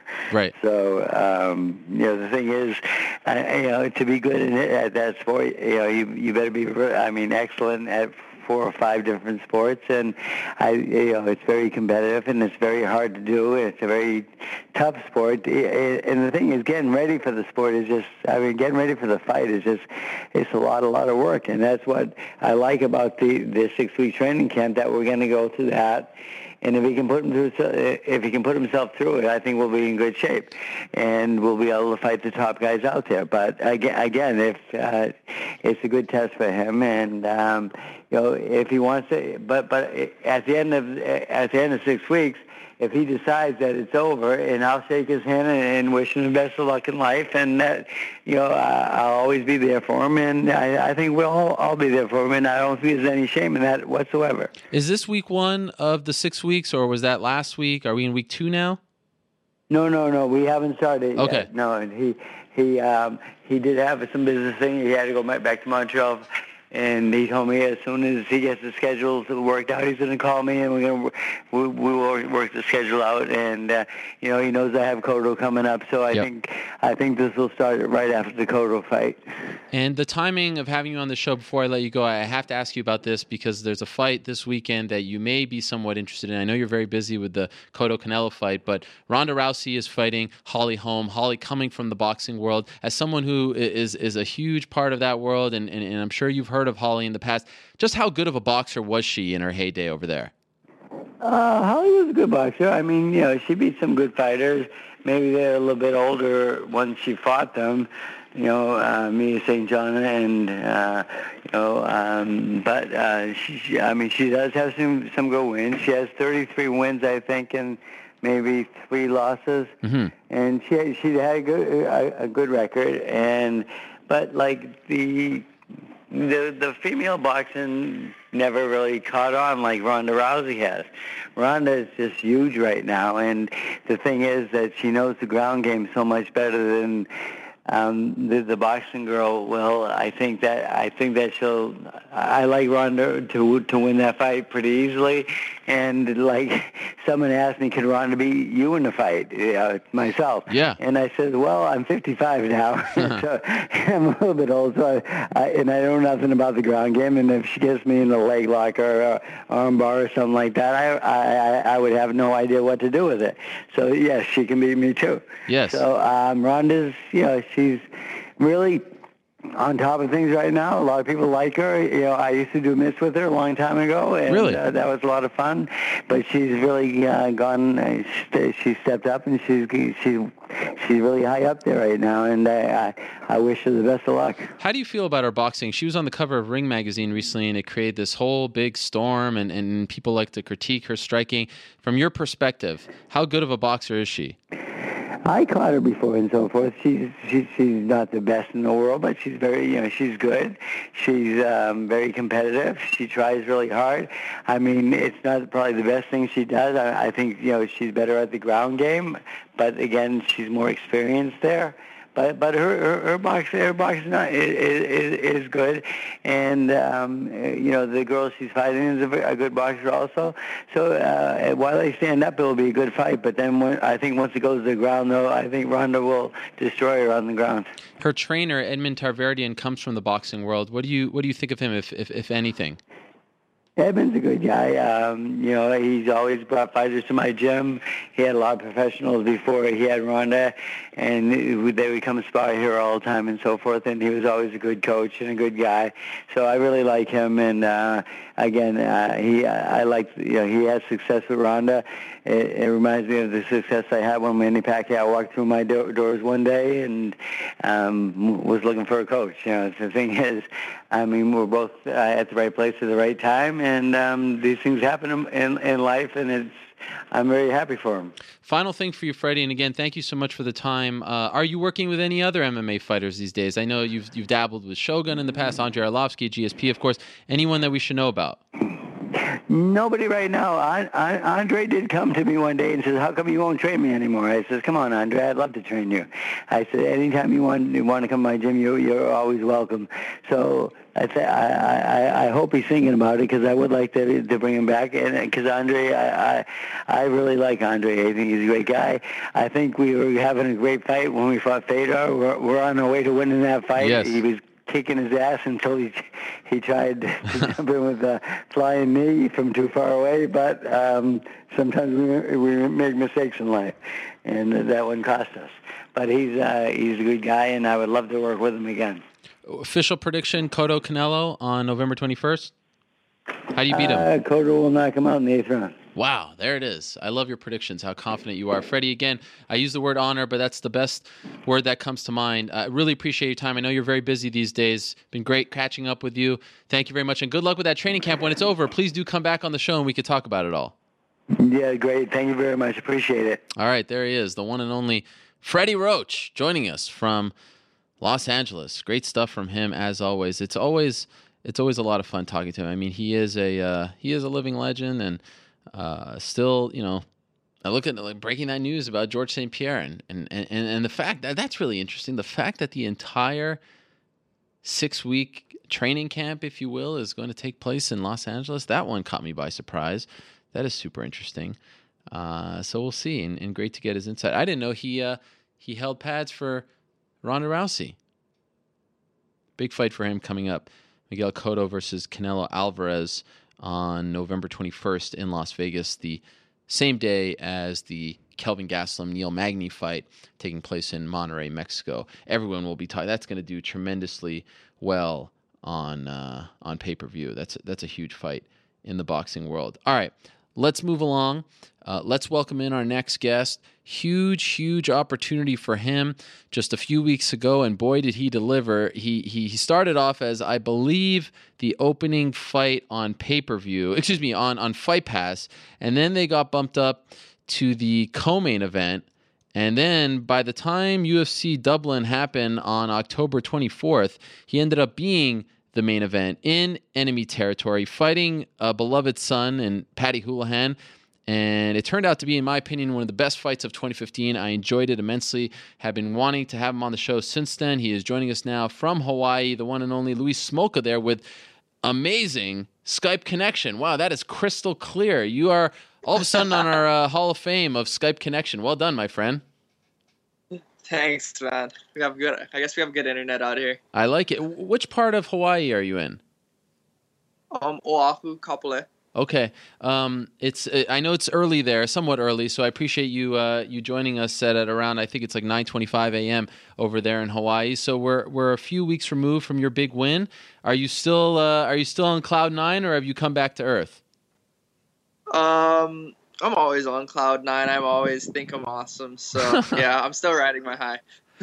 but things definitely change for you after. I mean, it's very rare these days in the UFC for two flyweights, neither of them named Demetrious Johnson to main event a show. You're in Ireland. You're fighting, a, you know, very popular. That that was a huge deal. That was a major turning point in your career. You do rec- recognize that, right? Um, I I I'm not sure honestly. Like I feel like every fight is like a huge turning point. You know, every fight is important. So um, I I guess maybe exposure wise, yeah you didn't sense anything after the fact. You didn't sense more people talking about you. You becoming more of a of a bigger name in the sport. Um. Well, I guess you're totally no selling me here. It sounded like you just well, opened the show. I, I, I, I am talking to Ariel Helwani right now, so I guess I guess it did move me up a bit. there we go, a nice uh, a nice byproduct. Um, how did you handle it? It sound I, I, feel like I know the answer, but were you at all a little more nervous than usual, a little more anxious once you found out that you were going? Like in the locker room, you knew that you were headlining at that point. Was it different? Um, not really. I was just trying to tell myself to just like let everything go and just go out there and do what I do and not choke. You know, like I just like I just did I really really didn't want to choke. I was like uh, uh, I just did not want to choke. I, I, was just really scared. I was like I'm trying to get to 4 and 1 right now like I, I was just I, I knew that if I let go I was going to be okay. If I let everything go and just like didn't didn't second guess myself and start overthinking things, I knew I was going to be fine. Have you ever thought that way before? Like don't choke? Yeah, that's what I always tell really? myself. It's like my little like like mantra that I said like like don't choke, don't choke, like like go out there and just let go. Well, you certainly didn't choke. Uh, is that? I mean, it's kind of a weird thing to say to oneself. Everyone's different. In a previous life, were you a choker? Did you did you usually choke on a big stage? My first my, my first grappling tournament, I choked pretty hard. Like I freaked out, and I ended up losing like at novice to like some dude and I was just so upset with myself because I'm I'm a pretty good grappler. I, have been a pretty good grappler for a while. And yeah. I ended up choking and losing my first match and only getting like silver and, or bronze, and I was like, I was pretty upset. And ever since that, I've been telling myself not to choke. so considering that, considering how good you are on the ground, what did you make of your you know your your your, your ground attack on October 24th. Were you happy because you know at times it got a little dicey there, and you guys were going for it. That's what made it so fun as a viewer. But as as you critique yourself and your performance, what did you make of it? Um, honestly, I wish I didn't let him get to my back. Um, yeah. that was one of the things we were working on not happening. But he ended up getting to my back, so that was that was a little um, that's a little upsetting for me because that was one of the things like we didn't want to happen but um, I was able to, you know, just keep my calm and work my way out of it, which was good. Um, I just, I, I, thought my grappling was pretty good. Um, he came out sprinting at me, and I guess he just couldn't hold the pace. You know what I mean? Like he came out really trying really hard for takedowns and stuff, and I guess he just couldn't hold the pace. Uh, the rear naked choke, as you mentioned, it, it it did seem dicey for you for a second, but how close was he to actually locking it in? Um, he never got. He never really had it under the chin. I yeah. had my chin down the whole time, but um, like it was just positioning, and you know, like if he had stayed there the whole round, I would have lost. It's just it's losing points, you know, and you don't ever want to like give the guy like an advantage, especially in his hometown. You know, like you wanna you wanna be dominant and like make sure it looks like you're winning. You know, the whole time. Were you able to look around you and, and take it all in? That's a very unique place to fight, especially when you're fighting one of their own. Were you able to enjoy that? At one point, um, when he had my back, I rolled over and I could see Conor McGregor screaming, like, "Hit him in the body! Hit him in the body!" I was like, "What? I was like, like- What's going on?" This mother. Then I ended up getting, yeah, I ended up getting punched in the face right after. I was like, oh, "Okay, I gotta go back to this." You got to focus again. Did you Yeah. notice how quiet it got when you beat him? You could tell on, on, on TV or on the internet that it was super quiet in there. Yeah, it, I, I didn't really realize it at first, but yeah, it, it was it, it went it went really quiet really quick. Do you like fighting a guy that, that that is that long? Is that good for you considering your, your ground skills? Um, I I'm not sure honestly. Like it seems to kind of help a little bit. Um, because I have a little bit more room to move and stuff. Like it makes me a little more slippery. It was interesting because that was the first time I fought someone who was taller than me. So Hmm. it, it was pretty interesting. And my striking ended up being all right in the pocket. I felt like like when when the guy was um when he's taller than me, I actually had, I felt like I had decent striking in the pocket. So I, I don't know. It, it, was interesting, but I feel like maybe if I had rank, I don't know. I don't, just I just take it one fight at a time. Sure, sure. Although I didn't ask you for your next fight, so that answer doesn't really apply to the question. But I get it. I understand what you're talking about. Yeah. Um, okay, how about before the fight? Were you really impersonating BJ Penn after the weigh-in? I, I I don't know, man. That that just came out. It sounded honestly. like I didn't know. I I didn't know what else to say, man. Like I, they put me on the spot. I didn't really think it through. I was just like, "Yep, you want to fight? Let's go fight." And then like I threw the mic. I was like, "I wanted to go drink my water." but you, you said the word scrap. I mean, it really did sound like BJ, and you you alluded to that on Twitter. I thought I thought it was awesome. I thought you were giving a nod to the the greatest fighter to ever come out of Hawaii. It wasn't on purpose. Oh, but wow. like afterwards, I I- I realized it. I was like, "Wow, that kind of like I kind of went on BJ Penn up there." I was like, "Wow." You you have seen weigh-ins before, right? They they they always talk to the main eventers after the after you guys weigh in. Yeah, yeah. Um, my coach even told me, my coach Charles Kifili, he told me that that was gonna happen, but I don't know. I just like had a brain fart. Like I didn't know what else to do. Uh, okay, so by the way, have you ever met BJ? Have you ever trained with him? Do you have a relationship with him at all? Um, I met him a few times. He's a really nice guy. Like, um, before his last fight, he flew up um my coaches and a couple of my training partners, um, Lowen Tynanes and Russell Doane. He flew them up to this like secret dojo he has out in like the wilderness of like Hawaii. It's like it's in this place called Waipio Valley. There was like no no internet reception, no running water. Like out in like this like it's like Valley of the Kings thing. It's like it's super like out there. Why didn't you go? Um, I was finishing up my my um Cariaso camp, so I had to go because um Charles is my main mitt man, so I had to go and um like finish up my camp with him. So they just asked if I could tag along. Oh, I- so you I did go. too. You you did go. Yeah, yeah, I went. Oh Yeah. wow! What was that like to go to this super secret location and the legends there for his last fight, or you know, we, we thought it was one of his last fights at the time. Was that surreal? It was pretty cool. Um, it it, was like um. It, it was interesting. I, I was just kind of concerned with my weight at the time Okay. because I had no control over food and stuff. like but it, it was pretty cool like it, it, it was pretty crazy getting to like grapple with bj and like roll with him and like spar with him like like if like no one could pass his guard the whole time. It was pretty it was pretty wild. Like even with all the pads and stuff on and lowen is huge. He's like 170 pounds probably walking around probably bigger than that. No one none of us could pass bj's guard. It was pretty crazy. Were you there at the same time as Dolce and Nik Lentz? i don't think so no. Okay, so you didn't see any of that drama. no i, I didn't see any of that happen. I think i think we, we came um prior or something I, i'm not sure i'm not sure when they went honestly Do you want to see him fight again? Yeah, I would love to see him Really? fight again. I'd love to. See, yeah, I, I want to see the um the the Maranovich brothers, BJ Penn though. that uh, that BJ Penn, that's the one I want to see. Against who? Um, the Nik Lentz thing seems to have a pretty good storyline Yeah. to it. That that one seems pretty interesting. So, um, yeah, or or he could fight Mike Dolce or something. I don't Uh, know. Who I don't know if that's happening. but I, I do feel like now with your success and Max Holloway, of course, he's still always a figure. I feel like, and, and correct me if I'm wrong, there's a new stadium that is either about to be finished or is being built right now in Hawaii that they could bring a show to. I feel like we're closer than ever. That's not to say it's going to be announced tomorrow, but you get that sense as well to a UFC event in Hawaii? Yeah, um, apparently Max hit up when we were up in Dublin. Max was asking, I can't remember who it was, like Sean Shelby or Dana or somebody, and he asked him, he's like, "Oh, so when are we getting a UFC in Hawaii?" And he's like, "Oh, it's closer than you think, my man." I was Oh. like, "Wow." Yeah, I think we deserve it though. Like, given all the, the fight history that Hawaii has, I think we deserve a, a, show out here. I think we do. You alluded to the fact afterwards that you always fight people in their hometown, so you're used to that. But what would it be for you? Like, is that something that you dream about, or do you feel like it might bring more pressure, more anxiety fighting in your home state?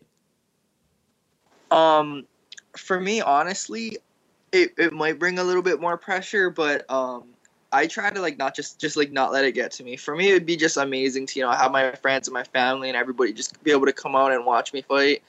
Um, all my coaches, everything. It would be it'd be really cool to have everyone there and you know just have that home field advantage. You know, not have to like want, like figure out where I'm gonna go eat food at or like you know just to have a real good control of your surroundings. It'd be super nice. So after your fight, I spoke to uh, Sergio Pettis' team, and they said they wanted to fight you. It sounds like you're not all that interested in that fight. Is that true? Um, not really. No. Um, honestly, I'm right about to have my daughter right Yes. now. Um, yeah. Um, my girlfriend, she's due on Christmas, and we're in the process of buying a house right now. So I don't really have a whole like I don't have a whole lot of time for like anything else right now.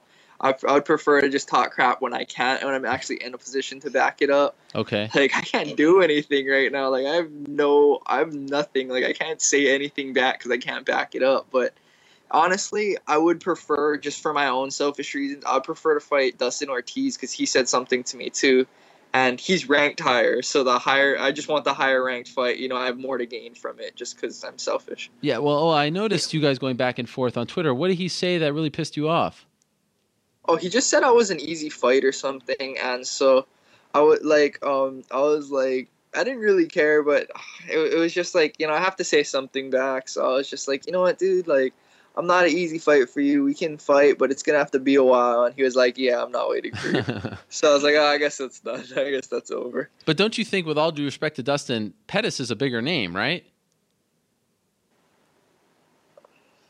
Uh, You don't um, know, Well, really? I guess he's a bigger, he, he might be a bigger name, but I'm not in this for name value. I'm in this to like get my way to the top. I'm not here to try to like, like sell out and you know like be a star or whatever. I'm here to try to to work my way to the top, and then like I'm trying to gain like that will, uh, like the star will the star power will come. You know. Yep.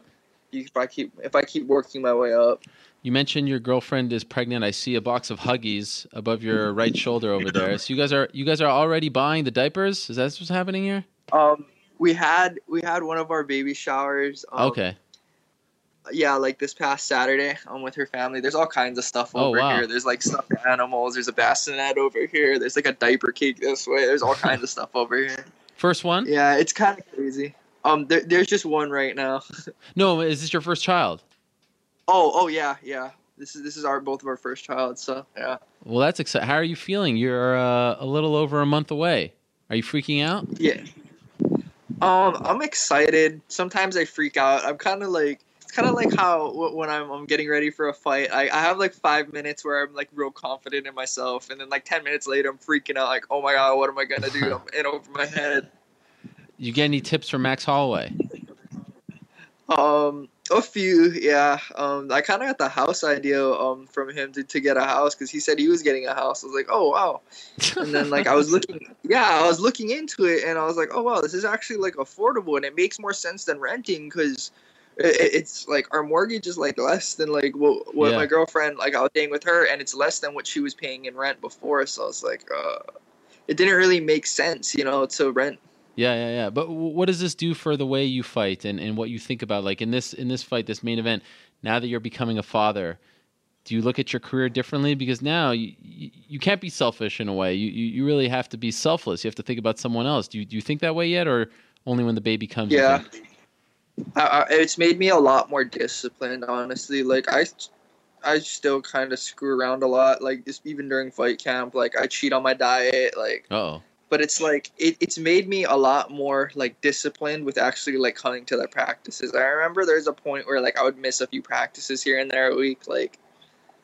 But now, like it, it, like my past two camps, when I after I found out I was having her, like I haven't missed like any practices. Like I've been like working super hard. I, I kept my diet, i kept my weight a lot lower, Hmm. and yeah, like I, I've been keeping my weight a lot lower just in general. Like normally I would walk around pretty heavy, but I, I just I keep it lighter now. Like I'm trying to like take everything more serious, you know. So it seems like uh, food is a tough opponent for you. What's your weakness? Um, during camp, I just I crave carbs so bad. I love chips and Simon. I Simon. love that stuff. What's that? Simon, uh, like cup noodles. Um, Oh, okay. Ramen. Yeah. Yeah, What about the spam? Uh, the spam and the eggs and the rice. Do you eat that? yeah. What is that I, called? I, I, I love spam with musubis. Huh? What is that called? Is there a name for that dish? Um, spam rice and eggs. That's just like Oh, that's it. breakfast. But spam musubis are like, it's like fried spam on top of rice with like nori wrapped around it. Oh wow. It's pretty good. Yeah, that's my jam. Um, one time we had Brad Tavares on the show, and he was teaching me some uh, some words in uh, pidgin. Right? Do you speak that? Okay. Yeah. Major, uh, Max Holloway as well. I need some some new words in my repertoire. What what what is cool these days? What do the kids say? Easy, Easy. Raja. Raja. What's that? What does that mean? Just Roger? It, it Like- just me. It's yeah, yeah. It's Roger. It's just like okay, I got you. Yep, I know what you're saying. Like anything um, else? there's cherry, What's that? cherry. What does that mean? It, it just means good. It, just means something is good. Is that che- cherry? cherry? Like the like the fruit cherry? Yeah, cherry, but cherry. Wow, that's a good one. That's a new one. I like that one. Yeah.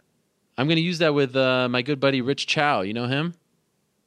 Um, I, I, I we run in the same circles and stuff because it's MMA, but it's like I haven't actually met him yet. I don't think. Okay.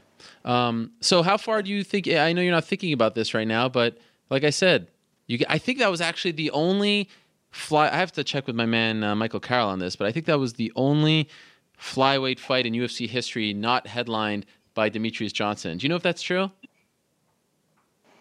I'm not sure. Um, I, I I don't know. I know I'm like one of like maybe like five or six people to ever like or flyweights to like headline a UFC. I think. Yeah. I don't know of too many. There's not too many. So how far away do you think you are from the title shot now? Honestly, like three wins. I Three would wins. think if I could get if I could get three more straight wins, I think I would. I think I'd be right there. Uh, how much time are you going to take off after the uh, the baby comes? I want to be able to like make sure she can sleep all the way through the night. Well, good luck with I, I want to be able to. Huh? Yeah. Well, it's supposed to be like eight weeks or something. Eight weeks. So Jesus, I have two. I, I don't know. I have a three and a half year old and a two year old, and they do not sleep through the night till this day, my friend. So you're going to be waiting. At least, at Oh. least that's me. Maybe I'm a bad dad. I don't know. I, I don't know, man. Uh, well, maybe, maybe you're just spoiling them. Who knows? That is, a, by the way, that's hundred percent accurate. I do. They come to the bed. They walk in there with their little like pajamas. I can't help it. I want them to come in. It's very, it's cuddly. You know, you want to sleep with them. Trust me, you'll know exactly what I'm talking about very soon. I feel like an old man here. yeah, I'm pretty sure. I, I know I'm gonna spoil her too. I know I am. Like I know it. But but but when you watch DJ, do you feel like you're far off? Sometimes yes, sometimes no. Like in certain aspects, I feel like I've re- like I've really been trying to work on my fast twitch, um, like like just footwork, um, and like just being able to explode more. Um, I've really been trying to work on that. It, I've been getting better. I've been at this place called Fitness Reigns. My coach Chris Reigns, he's been um he's been working with me a lot on the fast twitch aspect of my game. So uh, I'm I'm feeling like I'm getting closer, but I don't know if I'm quite there yet. Okay. Uh, I would still fight him though if they ever sure. called me. I would still fight him. Yeah. Why not? Uh, by the way, why do they call you the, la- the Last Samurai? um, Tom Cruise is my favorite actor. Oh, that's it. no, I'm just kidding. Oh, is that a joke? yeah. You don't strike me as the Tom Cruise kind of guy. Um, it's it's just because I'm like half Japanese and um, like all my fight or I've had I had a bunch of fights where I, I kind of got beat up. Um, like I had a few fights where I was like bleeding all over the mat or like I got dropped and then somehow I was still able to like to to get up and win the fight. You know, like I had this one fight where I got dropped and like like I went up two weight classes on two or three weight classes. I fought at 55 on two days' notice Wow. and I ended up like I, I was doing real well. I ended up getting dropped in the second, like pretty much knocked out. But like somehow I was able to like crawl up the guy and cho- and catch catch him in a darce like a minute and a half later. And so like that I'm not really sure. Yeah, and I still don't know what happened to this day. Like I don't, I still don't know. Like I was like pretty out. and so is that how you got the nickname? Yeah, it was just like my never say die attitude. Like Okay. going out on your shield and stuff. It's kind of it's like a samurai, you know, like it's like death before dishonor, you know. hmm Well, you, you certainly uh, showed that on October 24th. A great win. One of honestly, truly one of my favorite fights of the year. I, I really enjoyed what both of you did on the ground. So congratulations on that big win. You taught me a word. I might teach you a word here. Mazel tov. You know what mazel tov means? It means congrats, right? Yeah, it means congrats. Good luck and congrats. So I'll give you the good luck for the baby and the congrats on the win. How about that? Oh, thank you, man. Appreciate it. A pleasure to have you on the show, Louis. Like I said, good luck with the baby coming up. A great time for you and your girlfriend. Very happy for you and looking forward to your next fight in the UFC. Thanks, Arrow. Thank you for having me, man. My pleasure. There he is, Louis Smolka, a name to remember in the UFC flyweight division. Big win over Paddy Holohan just a few weeks ago in Dublin, Ireland. Uh, he is uh, he has been on a roll as of late, and another one of those uh, young Hawaiians coming up. He's won three in a row. He's defeated two Irishmen in a row. Picked up a big win over Neil Seery at UFC 189. Has only lost once in the UFC. That was to Chris Cariaso and he lost via split decision. Actually, had that poster behind him. You could see that Matt Brown, uh, Erick Silva poster right behind him. So great stuff there. And in a minute, we are going to be joined, hopefully, by another legend, Royce Gracie, as we talked about with Dave Meltzer at the top of the show. Was announced Friday, and, and they kept it pretty close to their vest, and that's that's definitely saying something. In in 2015. Uh, no one was. I mean, there had been some hints here and there, but maybe some clues, some some some some some some buzz, but no one was really talking about this except Ken Shamrock's blog accidentally tweeted it out and email blasted a whole bunch of reporters maybe 35 or so minutes before what what I think probably happened was you know if you've ever done a blog before you can you can time a post WordPress, any kind of blog these days, you can put in the the date and the time, and they probably thought that it was going to come at a certain hour, and it didn't. Maybe the show went a little longer, whatever, and uh, they they they kind of spoiled it because I, I think had that not come out, everyone would have been surprised that Royce Gracie is fighting Ken Shamrock in 2016. They're going to Houston.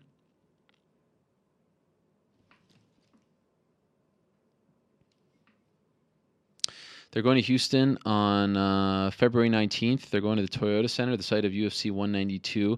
And uh, Texas okayed the open weight stipulation, which means there's no weight class. They can weigh in at whatever they want. At least as of now, there might be some parameters, and we'll find out. But uh, yes, it is true. They announced it. They also announced that the co-main event will be Kimbo Slice versus Dada 5000. Uh, I know there are a lot of people who don't know who Dada 5000 is. I suggest doing a little bit of research. It's not that hard to find out. Uh, this is a guy who was a, uh, I don't want to call him a protege, but he was definitely a member of, of Kimbo's security team. And he, uh, he went off to, to start promoting his own backyard fights. And this fight has been talked about in the past. I am surprised. I know uh, another MMA journalist, Jason Floyd, was tweeting about this on Friday when it came out. I am surprised this fight isn't happening in Miami. Miami, not a great market historically for MMA fights, but when you have Kimbo Slice fighting another Miami product in in in the great, the legendary Dada 5000, that's a fight that's got the 305 written all over it. It's not happening. It's happening in uh, in Houston. Main event is Royce Gracie versus Ken Shamrock three. The last time Royce fought was 2007, June of 2007, against Kazushi Sakuraba, that infamous K1 Heroes Dynamite show at the LA Coliseum. Of course, somewhat marred after the fact by that uh, that post fight drug test. But he he fought Ken Shamrock at UFC one. Remember, he beat him in just 57 seconds on his way. It was in the uh, the semifinals of UFC one, November 12th, 1993 submitted him via rear naked choke. Ken was the the wrestler. Gracie, of course, the BJJ practitioner. And then they ended up meeting again several fights later, not that many years or events later, but because of the tournament, several fights later, they met again at UFC 5 in April of 1995. And this ended up being one of the most anticipated fights at the time in UFC history. Not saying much. The the organization was less than two years old, but it was it was a, a, hugely promoted fight. Anyone who was somewhat interested in NHB at the time, combat sports, if you were even a pro wrestling fan and you had your your ear to the streets, if you if you if you subscribed to Dave Meltzer's newsletter, you knew that they that they were going to rematch at UFC five in April of, of 1995. That fight ended in a draw, if you recall. And you know, there, there's there's been some hints, some teases. People have brought it up. People have tried to make it happen, but they were never booked against each other until now. Once again, they are fighting on February 19th in in Houston, and I will let you know that if you are in that area, tickets are on sale this uh, Saturday, and you could get them on Bellator.com. So it's an announcement that has been polarizing, and, and like I said to Dave, you know, I see a lot of people getting all worked up. I see a lot of people getting all upset about this, and and and and this is no knock. I mean, when you're when you're number two and there's that big of a gap, and there's so many M events, MMA events going on, you have to find a way to stick out. To me, the key is, a, it's not going to last forever. Of course not. I think everyone knows that. But the key is, who else is on the card, and what kind of promotion do they get? If it's you know if it's card filled with these kinds of fights, well then I think that's that's uh you know that, that that's a tower that's going to collapse very quickly, and without that much effort. But if it's card like MVP, in my opinion, has to be on that card. That is a guy that is young, that is promotable, that people want to watch, people want to talk about. Thus far, he's been pretty amazing for had that one decision, but for the most part, MVP is one of those guys on their roster who you have to go out and see. You have to make some time to see him. The, the biggest thing that that I'm I'm learning, and I didn't really have to learn, but the Scott Coker era reminds us that while the purists may have loved the Bjorn Rebney era, it didn't do them any favors putting on that many shows. I mean, maybe that's what they sold. Maybe that's what they thought was best at the time. But who can tell me, honestly, who can tell me what happened at Bellator 108? I could sit here and talk to you about UFC 108. And again, not to compare, but at least with the events being somewhat spread out back in the day and the names being more established and recognizable, it's easier to remember. Those events blended together. It was so hard. They, they, they, they at the end, they were just sort of they were just noise. It was like it was, it was, impossible to to differentiate one from the other. It was impossible to build new stars. It was impossible to get people to care about them. So here we are in 2016, and and you know, we're about to be 2016, and Scott Coker is left with the roster. You know, how many how many big names? How many people can you go to on the street and say, "Do you know who so and so is?" Great fighters, Chandler, Straus, Pitbull brothers. They're great fighters, but they haven't broken through. And that was what? Bellator 145. And a lot of these guys have fought multiple times for Bellator, more than a handful of times. There's a problem there. But now, slowly but surely, with these bigger events, they're starting to separate themselves. They're starting to, you know, they use the word tentpole. They're starting to mean something. But the key is to rub off on those guys to, to make them mean something. Yeah, people were upset, and I get it that Straus, Pitbull, Brooks, Held, they were uh, they were overshadowed by the announcement. I don't really feel that way. Yeah, people were reacting to it, but people were talking about it, and that's what they need. That's what they want. They're not mad at it. They're not mad at it at all. They saw if you didn't think that this was coming after what happened with Stephan Bonnar and Tito Ortiz, and especially what happened after uh, uh, uh, Shamrock and Kimbo in June, what were you thinking? This is coming and then some. It's going to keep coming until you know. You look at their last show, the Joe Warren show. The ratings were very bad, and then you compare that to the the other events where they have these kinds of names, the Tito's and all that. They're very good. So, what would you do if you're in their position? But again, the key is to to rub off on the younger guys and, and, and book those cards strategically to where you're not, you know, you're not left with the car with, with, with no guys that you can promote for years to come. You have to try to get those guys to the older guys, the names, the established names to to prop up the younger guys. I'm very curious to see, especially on a card like that, who they put on it. I was talking to a friend yesterday, and uh, and I said to him, "Did you hear about Gracie Shamrock?" And he was like, "Oh yeah, yeah, oh, yeah, I know those guys. I'll watch it." And this is a friend that knows. Like he was talking to me about Joanna. He was talking to me about Ronda Rousey. This is a guy who doesn't watch every pay per view, who doesn't watch every show, but he knows what's going on. And he'll watch. He'll go out of his way when there's a big one. And then I started talking to him about the the story behind Kimbo and Dada 5000, and he was like, "Oh, that's incredible." I'm all in. I will go out of my way to watch that. Uh, we we've said this before. Sometimes we live in this bubble that you know what we want, what the journalists want, what the hardcore fans want is very different from what a the casuals want and what you know the promoters want to put on. It's very different, and we have to sometimes come to terms with that. But the good news is, in 2015, 2016, there's so much MMA going on that if it's offensive, if it bothers you, if you feel like this is lowest common denominator stuff, if you feel like this is the kind of stuff that, you know, sets the sport back and makes you embarrassed to be a fan, you just don't have to watch it. It's not going to set the sport back it's not gonna you know make you the butt of people's jokes if you're you know in high school or college and you and you spend a Saturday night watch. It's it's just that TV. You know, it's it's it's that programming that you you may not brag about that you love, but everyone loved Entourage. Everyone watched that to a degree, and other shows like that. It's Baywatch. It's not going to win any kind of award.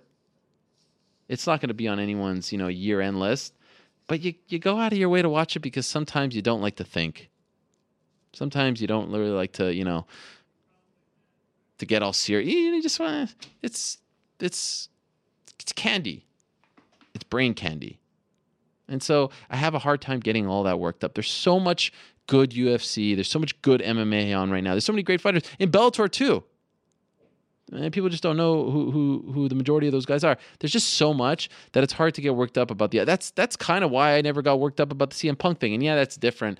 I know I have that relationship previously with him, but it's uh it's a day and age where there's just a lot going on, and and it's very easy to skip certain shows here and there if you really are bothered by it.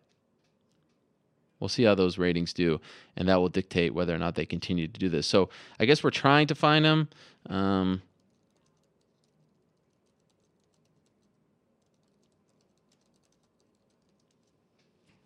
hopefully, we'll be joined by the legendary Royce Gracie any minute now. I am, I am curious, by the way. Someone asked me that. I, I am curious if he is going to wear a gi because I do believe in, in, in Texas there is something written in there that you can wear a gi, as strange as that is. Could you imagine? It was weird when he fought Matt Hughes at UFC 60 when he was wearing the shorts. It just didn't feel 100% right. But Will Brooks beat uh, Marcin Held. Strange week for, for Will Brooks involved in that confrontation, that altercation with the Pitbull brothers. Who knows, you know, what the story is. They never came out with the video. And ultimately, I guess, and, and I was told that there was video, but for legal reasons, they didn't want to come out with it. And maybe that says something. Maybe that's the line. Although you would think you would use to, you know, you would use that video footage to to promote the show. It's funny because that show on Friday was, you know, that that was pretty much all homegrown guys for the most part. Well, Ashley Thompson weren't, but you know, the two title fights certainly were and I didn't see that much buzz out there for it. and then when they you know they they they try to go the opposite end, they get you know they get heat for it. Damned if you do, damned if you don't. They're trying to make a name for themselves, trying to carve out a, a place for themselves in the uh, in the marketplace. It's it's uh, it's going to be interesting to see how people react to this one because this one is this one's definitely it's lowest common denominator. It's definitely left field stuff. We'll see if people are open to it. Okay, so I, I guess we'll, we'll we'll get to Royce in a second. For now, let us go to our next guest. Let us go to the phones once again and welcome in a man who had a big announcement on Friday. Alan Belcher announced his retirement from mixed martial arts. We get an opportunity now to talk to him about that and more. Alan, how are you? Alan, are you there? I'm here. Thanks for having me on. It is a pleasure, my friend. So you announced officially your retirement on Friday. Why now? Why did you decide to walk away? Uh, you know, I've been I've been toying with the idea for a while. You know, let me first start off just by saying, uh, man, I, I didn't I didn't retire for any reason of uh, injury or uh, lack of I don't know whatever whatever it may be that most people you know they're finished physically. There's no physical reason or anything like that. I, I really believe that I could continue to get better, and I, I do get better because I practice martial arts nearly every single day, and I, I felt like I've been getting better. But uh, I just had to weigh out those decisions. I've been battling with um, because most of my career I, I um, I actually I opened my first business when I was about six months before I got into the UFC, or six months to a year before my first UFC fight, way back in 2006, and I was 22 years old, and, and I started my own martial arts school. Mm-hmm. And, uh, you know, I kind of grew that facility, and I, I was ba- battling with, uh, you know, being a, a business owner and fighting in the UFC, which turned out to be the best decision of my life that I could ever make. Because if I wouldn't have, if I wouldn't had um, took that step to to start my own business, because before I got into the UFC, I I needed money. I Yeah. mean, I was really I was living in my girlfriend's house that she was paying for, and I was trying to find odd jobs.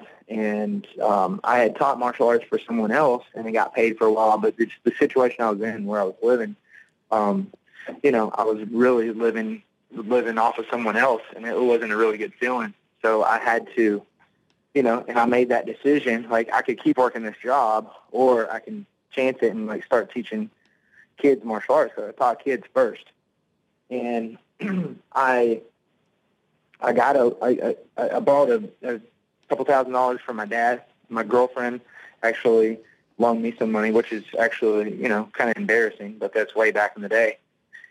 And that's how I started my first martial arts school because I didn't know I was going to make money with the UFC. I didn't know that. So, um, you know, that ended up being the best uh, thing that I ever did in my life because if I wouldn't have done that and I would have I would have waited another six months and got my fight got the fight in the UFC, which I didn't make a lot. My first UFC fight I made three and three. So I had a couple thousand dollars in sponsorships, and I made and I made three thousand dollars for losing to Yushin Okami the first time. Mm-hmm. Um, but you know that got me that got me through a few months, and um, I probably wouldn't have started my own business and started a martial arts um, facility or anything like that at that time.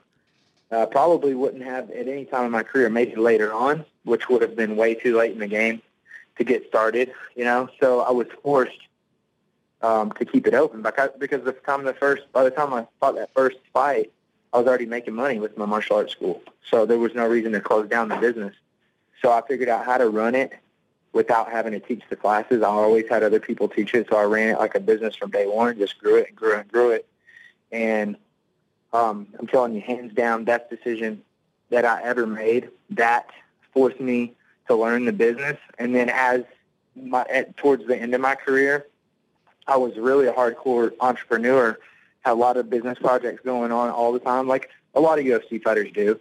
But um, take the a top entrepreneur that is also a fighter, and just times that by ten. That's like that's the kind of stuff that I've been doing the last five years. um, three years ago. Well, two. I'm sorry, two and a half years ago, I launched my first online project and my online company teaching martial arts internationally. And uh, since then, we've got thousands and thousands of students online and made over two million dollars in in less than two and a half years in that business.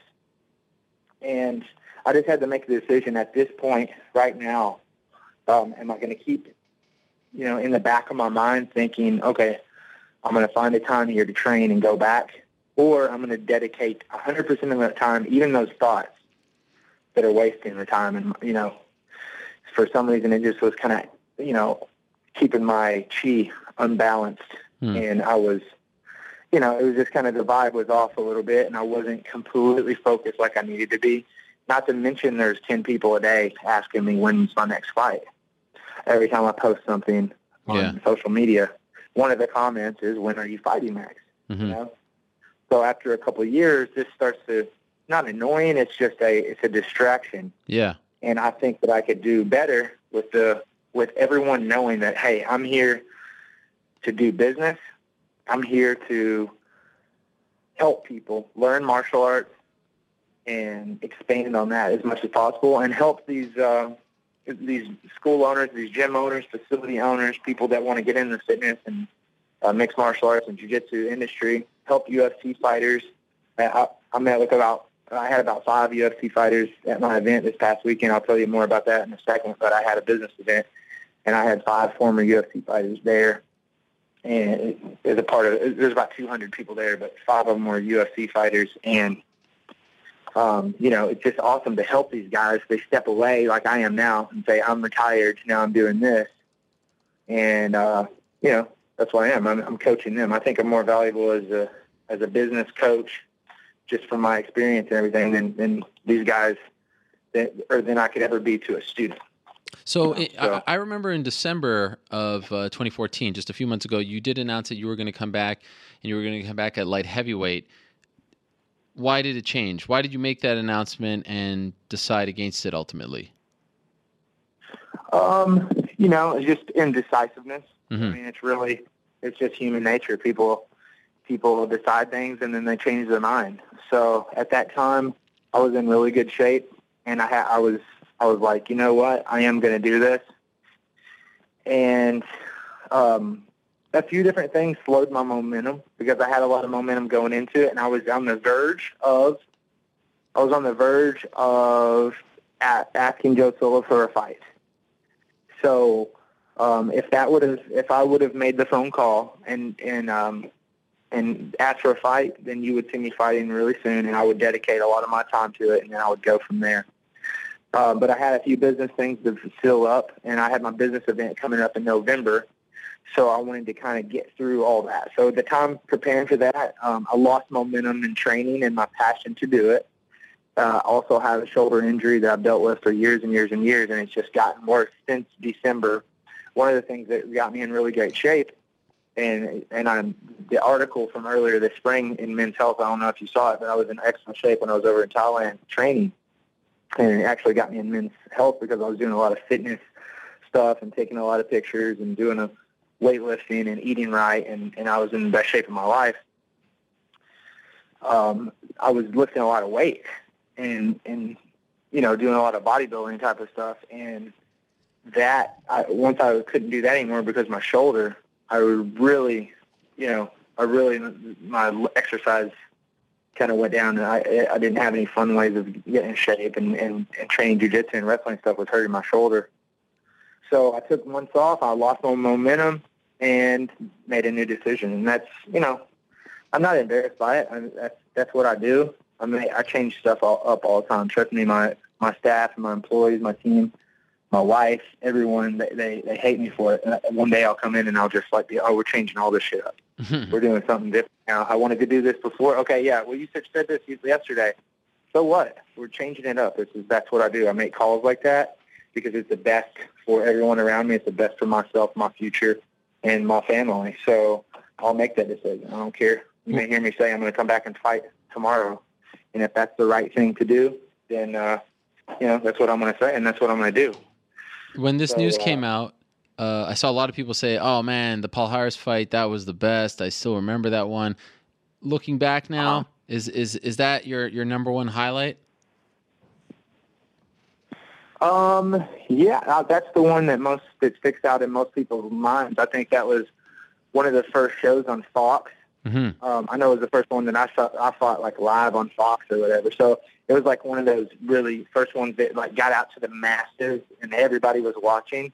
You know, so I'm glad I was a part of that, and I, I you know, you know, got to uh, got to be a part of uh, the UFC whenever it became mainstream, but wasn't so frequent that nobody knows who the fighters are. You know what I mean? Yeah. So I'm I'm blessed to be part of that time period, and that's what people remember. So that's what they say was my best performance, and I guess that you know if I was to judge it, I would I would say uh, yeah, that's definitely in my top two or three fights, memorable wise, and you know it just made me super happy, and I was pumped for winning. And The other one I would say um, Wilson Gouveia fighting him in um, in Memphis in front of uh, Yeah. a, a lot of my friends and family that was from that area, and and then um, the one that I fought in New Orleans against Jason MacDonald. I that's the first one I had after I came back from the eye injury, and I was I was uh, debating not coming back because of my eye stuff, and and, and I lost momentum and mo- motivation at that time. So I came back and won that one. I was like, oh wow, I'm back, and that one really felt good, you know. So those are a couple of my, you know, of those uh, those fights that were awesome to and me. is the is the eye 100% okay now? Uh, yeah, I mean, it, it, it's never going to be 100% okay. I have, uh, you know, a little bit of blurriness at times, and I can't see to my to my right side. A little bit of peripheral vision I lost. I get headaches.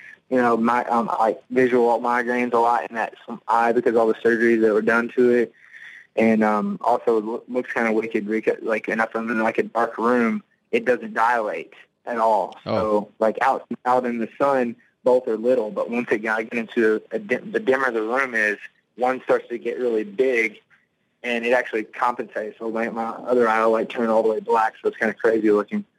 But uh, you know, otherwise, I, I've kind of lost the fear of like getting poked in the eye. I don't have that anymore, and, and um, it it doesn't give me too much problem. So that's definitely not the reason why I'm retiring. Obviously, all those ups and downs and stuff is probably one reason that I that I lost a lot of my drive and everything. But the bottom line is, I'm I, I had to make the choice whether or not I want to be a world champion UFC fighter or a world champion businessman, Hmm. an entrepreneur. So uh, I had to I had to make that decision to focus 100% on what my goals really really were because I know what it takes to be a world champion UFC fighter, and I would have to dedicate more time than I ever had before to that, and let everything else that I've been working on for years and years and years, and all this momentum that I have, go to the wayside. Mhm. And I believe I can help more people on the business side of things than I can, um, you know, entertaining fans is, uh, you know, makes them smile, but it doesn't really do any do anything else for them. So, you know? so what, what's this uh, summit or this conference that you were talking about, which uh, which was attended by some UFC fighters? Right. Yeah. This is uh, it was my second year to do it. Last year, it's a business conference called Combat Con.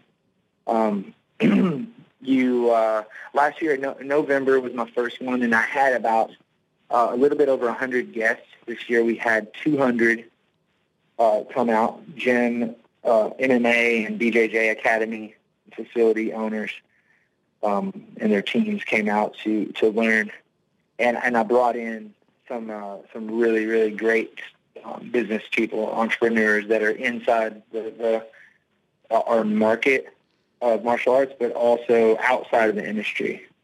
Like I brought in uh, um, somebody that earns eight figures in the, the fitness industry online. It's like an internet marketing person. You know, a lot of my speakers that I had this year could speak at like TED talks or something. They're just like business experts hmm and um, you know it was it was really awesome.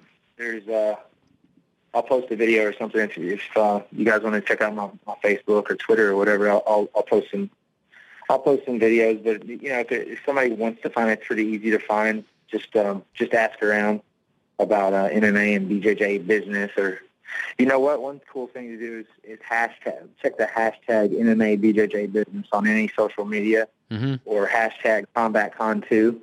We use that from this weekend, and you can see tons of pictures and videos, and you know, we made some videos from some of the people that, that attended it and everything, and it's going to be cool. I think, uh, you know, this is a this is a good opportunity. I want to kind of open everyone's eyes up to, you know, if ev- all these fighters, the thousand people that are fighting in the UFC or whatever, are trying to be a world champion, then a lot of them are going to fall short. Obviously, it's just statistics, right? hmm So they need they need other avenues. What are they going to do? They're going to stop when they stop fighting. They're going to go uh, be a server at a restaurant, or you know, try to.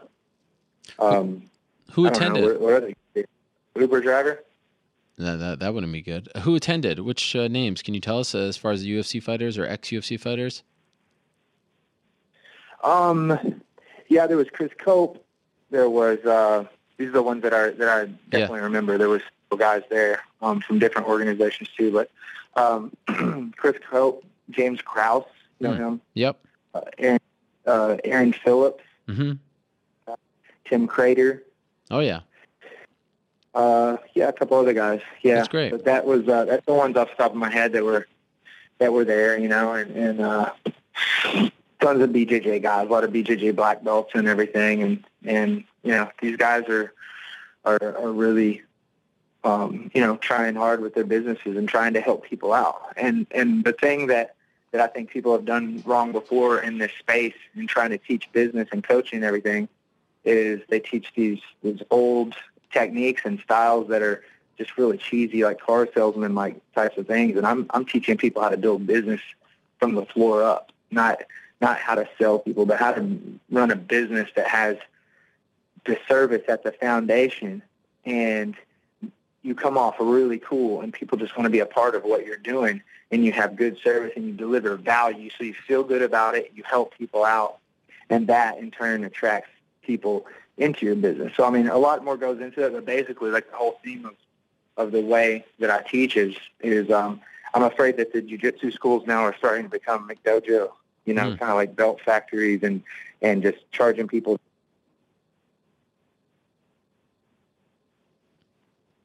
Did we lose Alan? I think we did.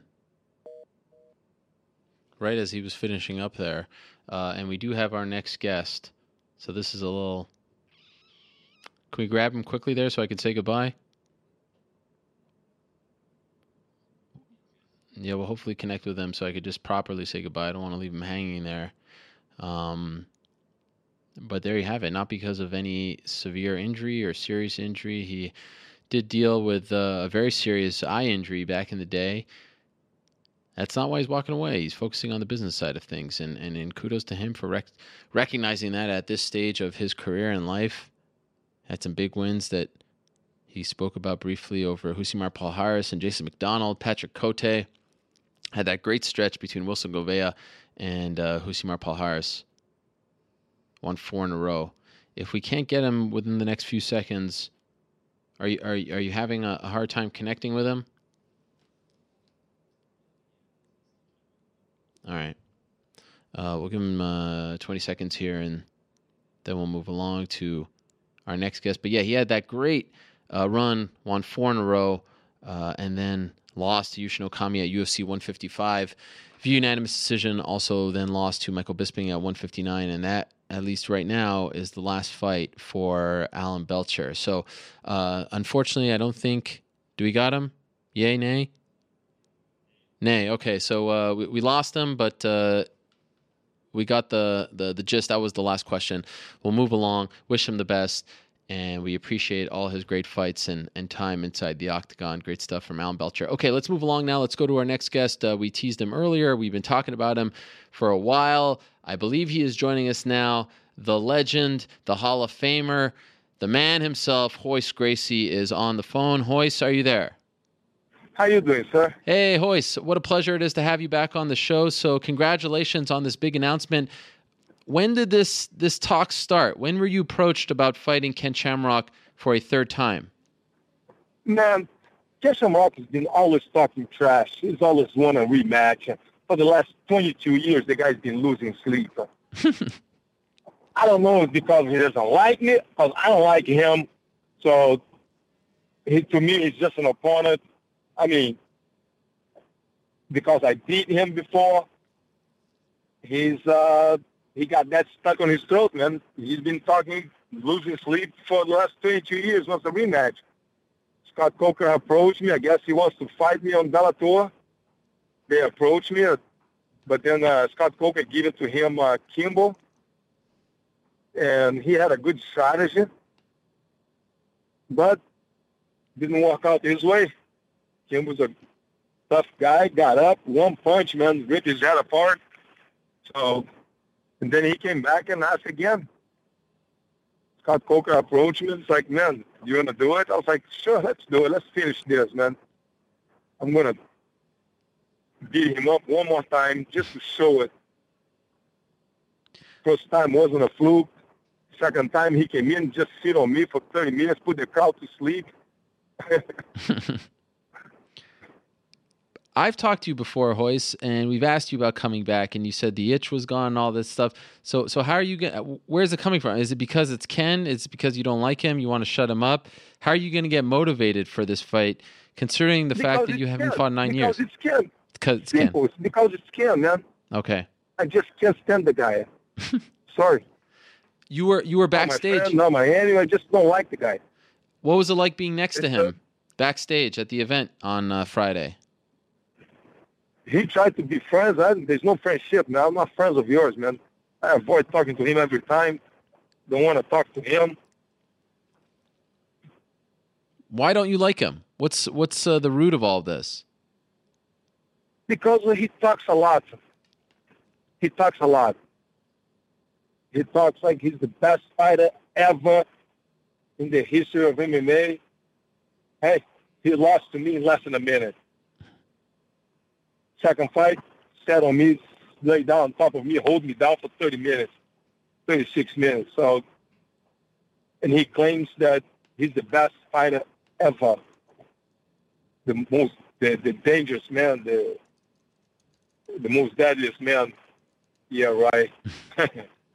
So so was Ken the only guy that would be able to bring you back? man, when you're a fighter, you're a fighter. Yeah. I tried to step away, tried to look away, tried to pretend I was didn't have the itch. But hey, as soon as Scott Coker approached me, man, I was like, let's do it. You know what? First, I was like, yeah, I play hard to get. No, I'm not interested. But right away, I went home and was like, yes, I'm going to do this. Um, uh, is is this is this one and done for you, or are you back as an active fighter for Bellator? It's one, One. one at a time. I always sign one fight contracts. I never fight. I never signed multiple fights. So I always sign one fight only. so so this is an open weight fight. How much do you expect to weigh in the fight at the weigh-ins? About 180. And what do you think he's going to weigh?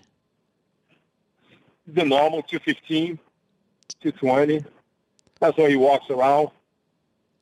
I'm guessing. How much do you wait for? How much do you wait for Kimbo?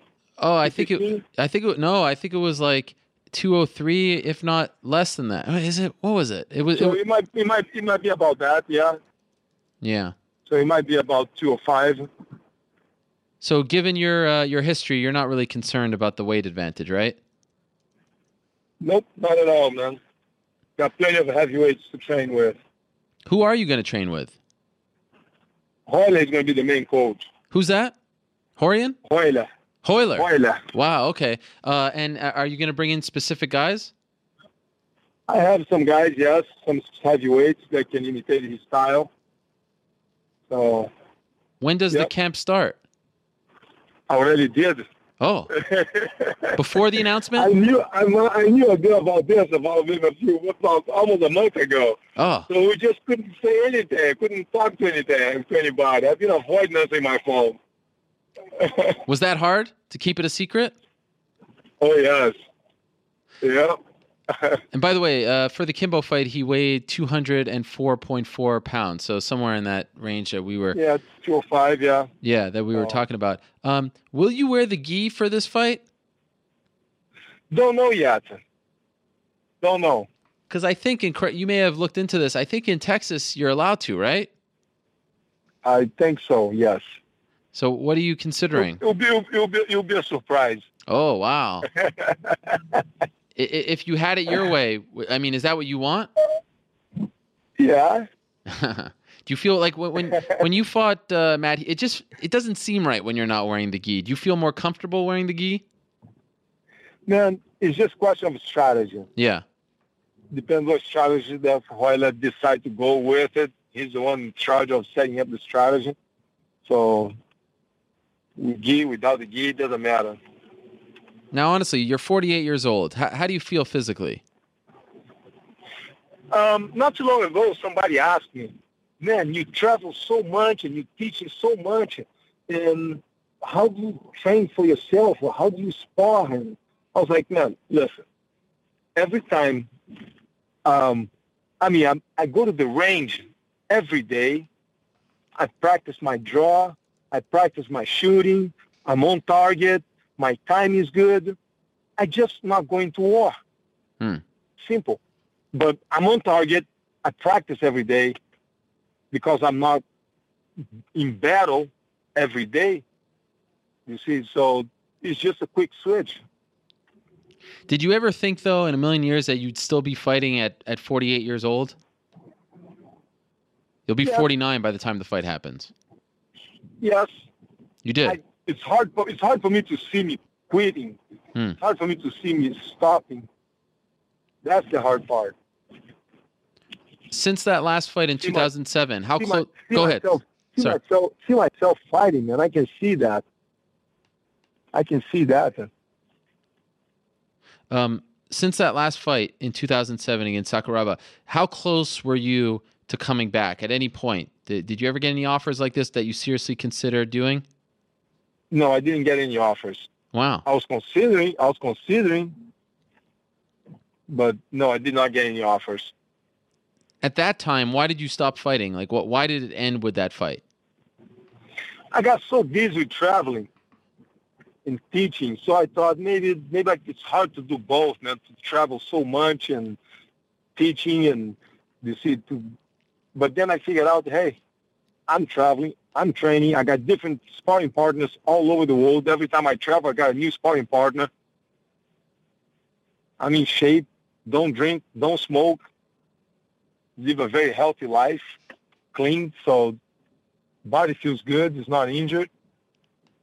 Don't wake up in the morning with aches and pains, and why not? As you might have expected. Age, age, Yes. age, age is one. Age is one thing that a lot of people put it, the age there. Like, oh man, you're 40. Oh, you can't fight anymore. Well, marathon runners, average age is about 40 years older. My strength coach, is almost 50, and he's just got invited to do a 100 mile race. Hmm. So running. So it's like ages, but that's the average age of the the, the ultra marathon runners. So you see, it's something that people put it there. It's makes the body feels good. There's a lot of 20 years old that are some fighters, but can't fight because it's already all broken down. So, so as you may have expected, this announcement was, you know, met with a mixed reaction. Some people are excited, some people not so excited. They say you, you guys are too old. You shouldn't be fighting at 2016. In 2016, what do you say to those critics? What do you say to the people who say that this is, you know, too much of a stretch for Bellator? Hey, wouldn't you love to watch Mike Tyson fight Holyfield again?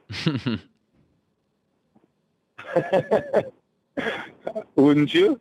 Sure, yeah, I mean, look, uh, I understand. I understand why they're doing it. I, I talked about that.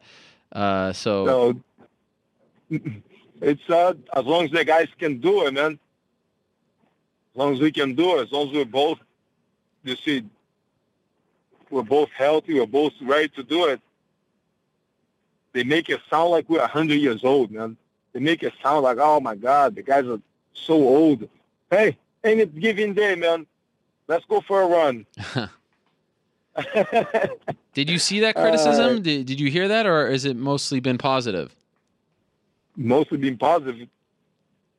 I haven't heard anything negative. So Now, what about? any given day, man, any guys that want to, hey, let's go for a run. Simple as that. I don't want to go for a run. I don't want to do anything with you as far as. I uh, can. You see, so it's like, yeah, a lot of people put age on it, but what's the age?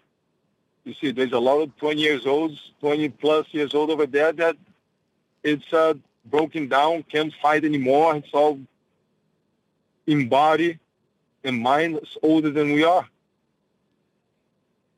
Will we see the return of the Gracie train for this Don't fight? know yet. Okay. Don't know yet. Something for Hoyle to decide. Oh, so he's really the head coach here. Yo, yeah. Why'd you choose him as the head coach? He's the general, man. Every time. Hoyle, Hoyle is the general, man. Everybody's scared of him. So when you start to think about this uh, this fight, when you start to envision it, a third time with a man you've had a long history with, how do you see it going? Do you, do you think it goes longer, like the second one, the shorter, like the first one? What do you think? Wait, say it again. What's the question again? When you start to think about the fight, you've known about it for a month. How do you envision it actually playing out? I can't tell you the strategy, but how it plays out, eh, I'm gonna, man, I'm gonna push him, man. I'm gonna push him. Does I'm this gonna test his limits. does this feel like you're like you're rejuvenated now, like you're a youngster all of a sudden? I mean, it, this kind of came out of left. I, I remember talking to you many times. I've asked you, "Are you going to come back?" And you said, "No, no, no, I'm done. I'm done." And now here you are, training for a fight. That's got to be fun, right? I think, I think, I think the horse today would have beat the horse 20 years ago. Wow. Why? Thinking, I've been thinking about, I've been thinking about that. More experience. Back then, I was using a lot of talent. Today, I got the talent and experience. I got more endurance today, and I'm the same weight. First UFC, I was 176, 178. Right now, I'm walking around 178, 180. So about the same weight. So it sounds to me like if all goes well, you're going to keep fighting. Ah, time will tell. We'll see. One at a time, man. Come on, don't push it. all right, all right. By the way, who do who do you enjoy watching these days? Who do you go out of your way to watch, regardless Man, I of like- promotion? I like, I like, I like to watch the champions. Okay. They are the champions because they know how to use strategy, not just come in to duke it out in a bloody mess. And nah, I like the guys, the champions, man, because they they use a lot of strategy. They know how to face the fight. They know how to take the opponents out of their game, and man, all of them, all the champions. Hmm. And and now here we are, uh, maybe uh, two, three months away from the fight. Are are you like? Was there a period where you were nervous? Like, wow, you know, it, it's been a long time. It's going to be nine years since you last fight. Are you anxious? Do you feel like a kid again? How are you handling all of this? Man, I'm good to go, man. I'm ready. You could fight tomorrow. I'm ready. I couldn't fight that last Saturday, last Friday Wow. when they announced. People were asking me, man. I was like, dude, I'm, I'm ready. I'm doing. It. I can do it right now. What do you think of? I've been training. I've been training already, so Wow. I was already started training. Any uh, I'm, training? I'm, I'm bummed. I'm bummed for this one. I can I can I can see the smile. I can feel it as you speak. Any training partners that we know of? Any guys that you're bringing in? no, no, just students, students of mine. Students. Wow, that's interesting. In California? local, guy, local guys, local guys here. Yes, Okay, so no more traveling now, right? You're going to focus. I got one more trip, and that's it. And what do you make of the co-main event, Kimbo against Dada 5000? What do you make of this? I don't know much about Dada, but Kimbo, hey, he's mine, man. That's your guy. That's my tip right there. Yep. I see you guys That's hanging out. Doing the, that, that, that's that's why doing the pictures. um, when they announced live, Kimbo's like, "Hold on, hold on, Dada, go to the other side. I'm going to sit next to Royce." I was like, "Cool, that's my guy right here. That's my man right here, man." oh, that is that is great. Uh, Kimbo's a smart man. He knows what's up. that's my guy, man. Right there. By the way, how many? Uh, what do you think it does as far as ratings? I have no idea about that. I'm a fighter, man. I'm not the promoter. But you know why they're doing this? They want to get big ratings, right? Hey, I think the Wu sold out in the first week. Yeah. And it might break the record. People want to see. People still know who you are. People still care about Royce Gracie after all these years. It's an amazing thing. I bet you people come up to you all the time on the street. And, and there's a history in between us. Royce Gracie and Ken Shamrock, man. Yeah. Everybody, all the champions right now, they all fight three fights. They all do three fights. So, eh, I'll give him a chance. Let's fight a third one, decide this thing. First one, I win fast. He made a mistake. Second one, he just came in. He was use a uh, let's say the rules and lay on me and hold me down, play for the draw. But he still haven't got a win, so he's chasing that win, and I'm chasing to put an end to this. Will, will, will you? Maybe I'll re- maybe I'll retire him now. Yeah. Will you? Will you prolong the fight just to have fun with him? Nah, Nah. nah. Finish it quick. If I can do it, if I can do it in 30 seconds, I'll do it. But I don't think it's going to be 30 seconds. I think I'm going to torture. I have to torture him first. Uh, by the way, a, a busy time for the Gracies. Kron Gracie fighting uh, in Japan. Did you hear about that for for Rizin? Not yet. Is that right? That's news. Awesome. Yeah, you didn't know about That's that. awesome. No, no.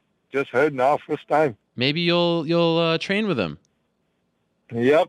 He's fighting uh, Ar- he fighting? Ar- Asen Yamamoto, the the nephew of Kid Yamamoto. Cool. That's good. well, I'm glad I could share some news with you. Mm, Yep. That'll be a good fight, man. That's that's awesome. Well, Hey, Royce, is. back. You're back. The Gracies are back. Great, Gracies are back in the map. Very well said. Uh, I, I wish you the best, my friend. It's a pleasure to, to speak to you once again. Uh, it's an honor always to have you on the show, and uh, and good luck in training and obviously in the fight, February nineteenth in Houston, Texas. Tickets are on sale this Saturday. You can get them on Bellator.com. The one and only, the legend Royce Gracie, returning to action for a third fight against Ken Shamrock. Thank you so much for the time, Royce. Appreciate it. Good luck Thank to you. you. Thanks. All right, there he is. We sort of cut him off there, you can't cut off Royce Gracie. Are you crazy? All right, uh, we appreciate his time. Uh, he is he is always a, a, a fun guy to talk to. Uh, speaking of Brazilian MMA, in a minute we're going to be joined in studio by Erick Silva, UFC welterweight star. He's going to talk about why he's in New York and what's next for him. So I'm looking forward to that. Uh, we need to take a break to reconfigure the studio. So let's go back to UFC 134. Erick Silva won his very first fight inside the octagon, UFC Rio 1. And uh, that's when we had our, our, our memorable interview with not only him, but Walid Ismail, who kind of took things on his own towards the end. So that's our Inside the Vault for this week. And then afterwards, we'll be back right here in studio with Erick Silva. Ariel Hawani post fight at UFC Rio alongside Eric Silva, who knocked out Luis Ramos tonight in his UFC debut. And uh, Eric, congratulations on, on the big win. How are you feeling right now? I know you've you've been working very hard to get to the UFC, and you just had a most amazing debut. É, eu estou muito feliz, né? É, com certeza eu consegui um nocaute e logo na minha estreia. Então acho que isso vai, vai somar bastante aí para ser chamado para próximas lutas né, no UFC. He was very happy to, start like that with the big knockout, and he wanna fight. He's ready to fight, and he show he can do it. He's young, he can do it. This is what he say. He very happy to be in UFC because this is a dream come true for him. When you uh, connected with that big punch, did you know that he'd be out right away? Quando tu- Quando ele tomou o pulso, tu achava que ele já ia cair? É, eu treinei bastante esse golpe e com certeza eu, eu dei o direto para ele cair. Então ele caiu e logo na sequência eu fui para cima dele para terminar o serviço. He train a lot this this punch, this goal, this punch, punch. He train a lot. Even today, he show in the the in the in the room how he gonna knock out him. You understand? And very happy right now because he's he's accomplished what he wanna. And he say he's just a beginner. He's just a beginner. The people's gonna hear a lot about Erick Silva. Anderson Silva says he is he's a successor of Anderson Silva. Asking Anderson about him, Erick Silva. Does a part of you wish that you had a little more time to show the people what you're all about, or are you happy with the quick finish?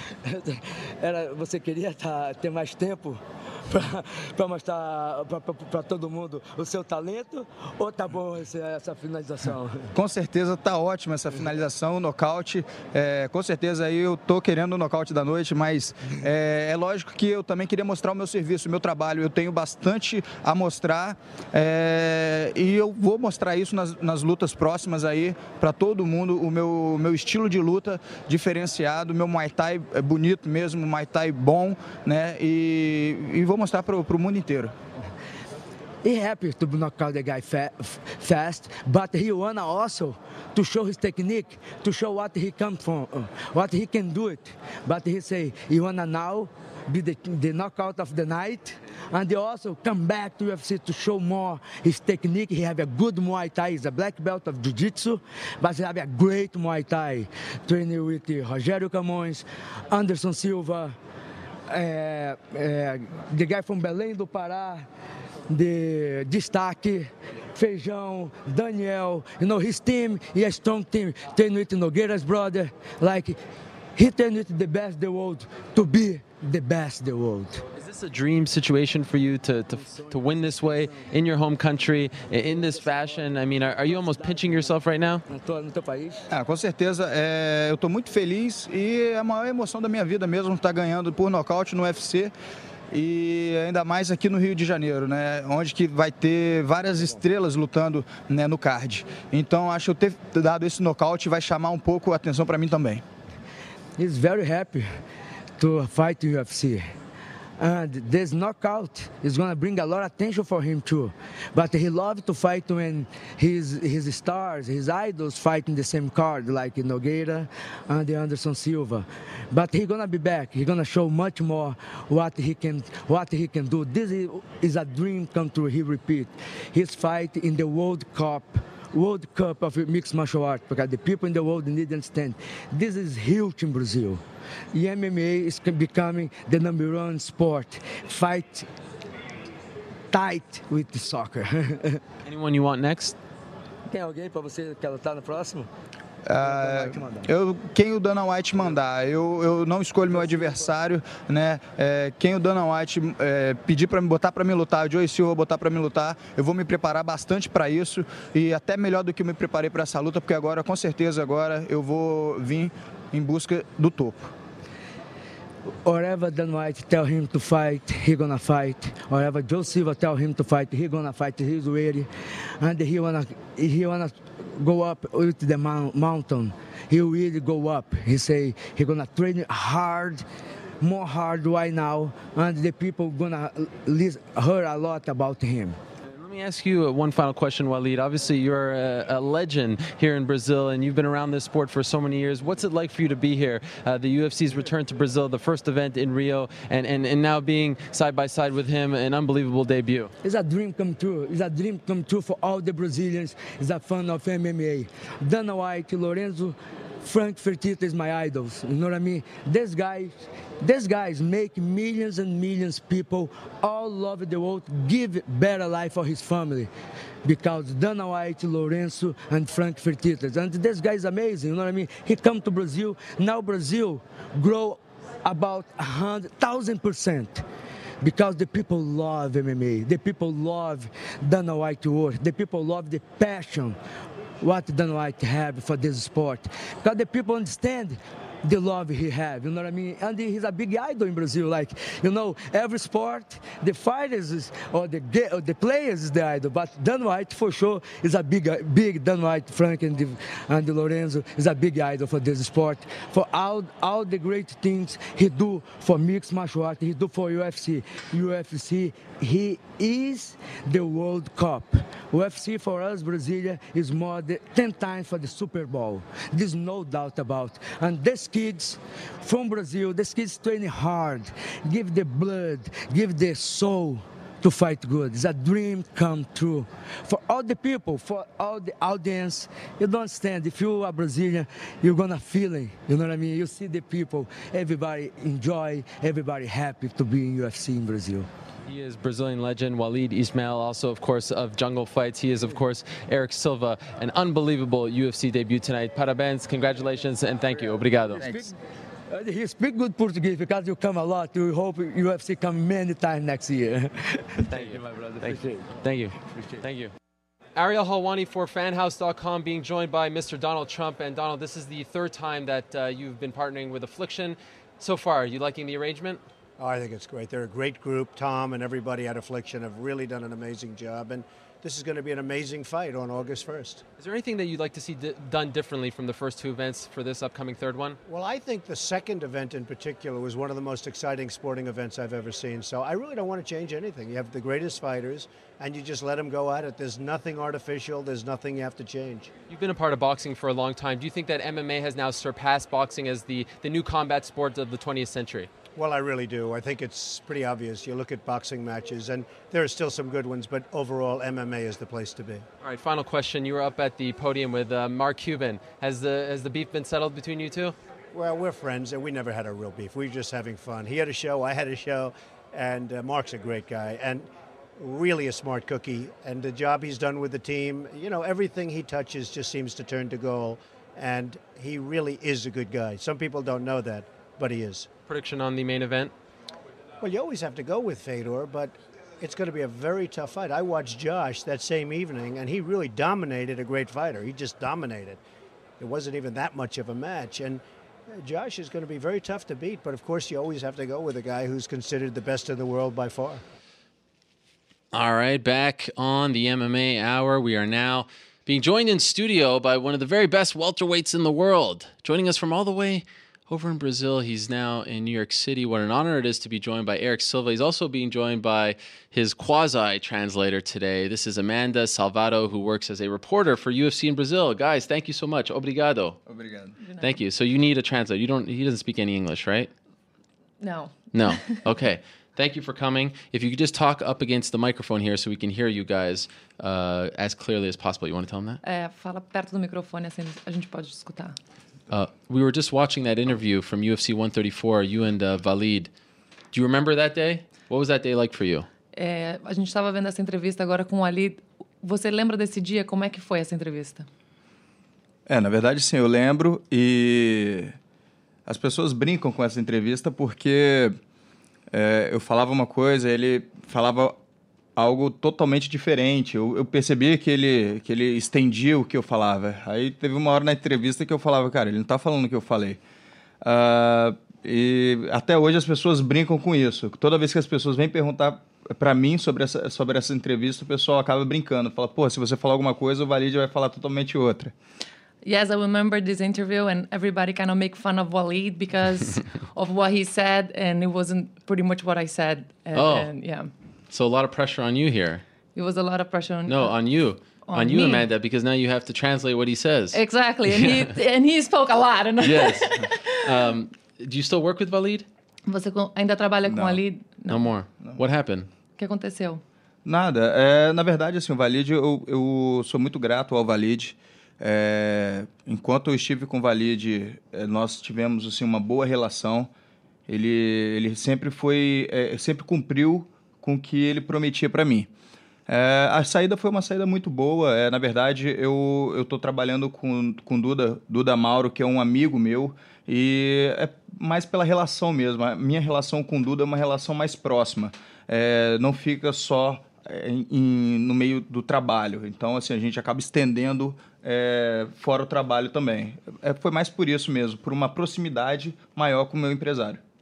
Um, nothing happened with Walid. I was very happy while I was with him, working with him, and then I met uh, Duda, and we have a closer relationship. So it's better for me to work with uh, Duda just because he's um, a good friend of mine as well. So that interview was in 2011. Now here you are. You've had many UFC fights um, uh, on on your resume.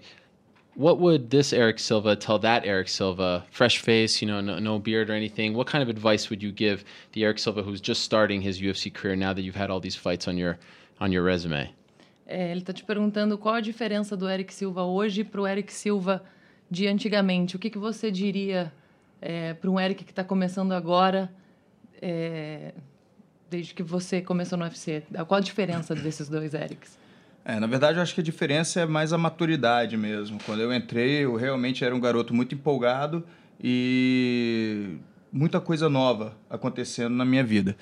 E agora não, agora eu já passei por muita coisa, já passei por momentos bons, momentos ruins. Uh, então, assim, eu estou bastante é, é, é, ciente do que pode não pode acontecer, é, do que eu quero. Eu acho que isso torna até é, me torna mais responsável também pelas coisas que eu quero e aonde eu quero chegar. Uh, I'm way more mature now. I believe I'm way more, more responsible. I know what is good and what is what can happen and what won't happen in my career, and that's it. So the last time we saw you was in August against Neil Magny. Uh, didn't go your way. What, in your opinion, went wrong that night?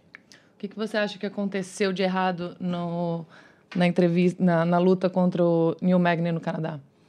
É, na verdade, na luta com, com o Magny, é, era uma luta onde que ela foi marcada para, primeiramente, lutar dia 27 de junho contra o Rick Story. Nessa data eu estava realmente muito bem, eu estava voando, eu estava é, é, nos treinamentos estavam excelentes e eu estava preparado para essa data. E infelizmente não aconteceu essa luta no dia 27 de junho, alguns problemas com visto no Brasil e foi cancelada, se não me engano, cinco lutas nessa noite. E então eles adiaram minha luta para um mês e meio depois. Uh, foi um mês e meio difícil depois para a gente é, entrar no, no, camp novamente. Eu já tinha, eu já estava encerrando o meu camp para o dia 27 de junho, então eu tive que entrar em outro logo em seguida.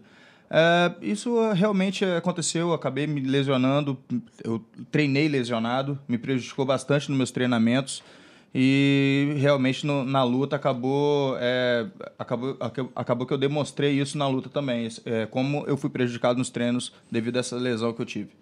Actually, I was supposed to fight on June 27 in Miami, Orlando, sorry, Miami, Miami. Uh, with Rick Monstro, and I was ready for the fight. But then I had problems uh, with the visa. Rick Story. Rick Story, Rick sorry. Story. And uh, I had problems with the visa, so the fight didn't happen. Another other uh, other five other fights couldn't happen as well. So then I started my camp again, and I got hurt, and I got hurt, and I sorry. O que, que você falou no final? Você se machucou no final do seu camp?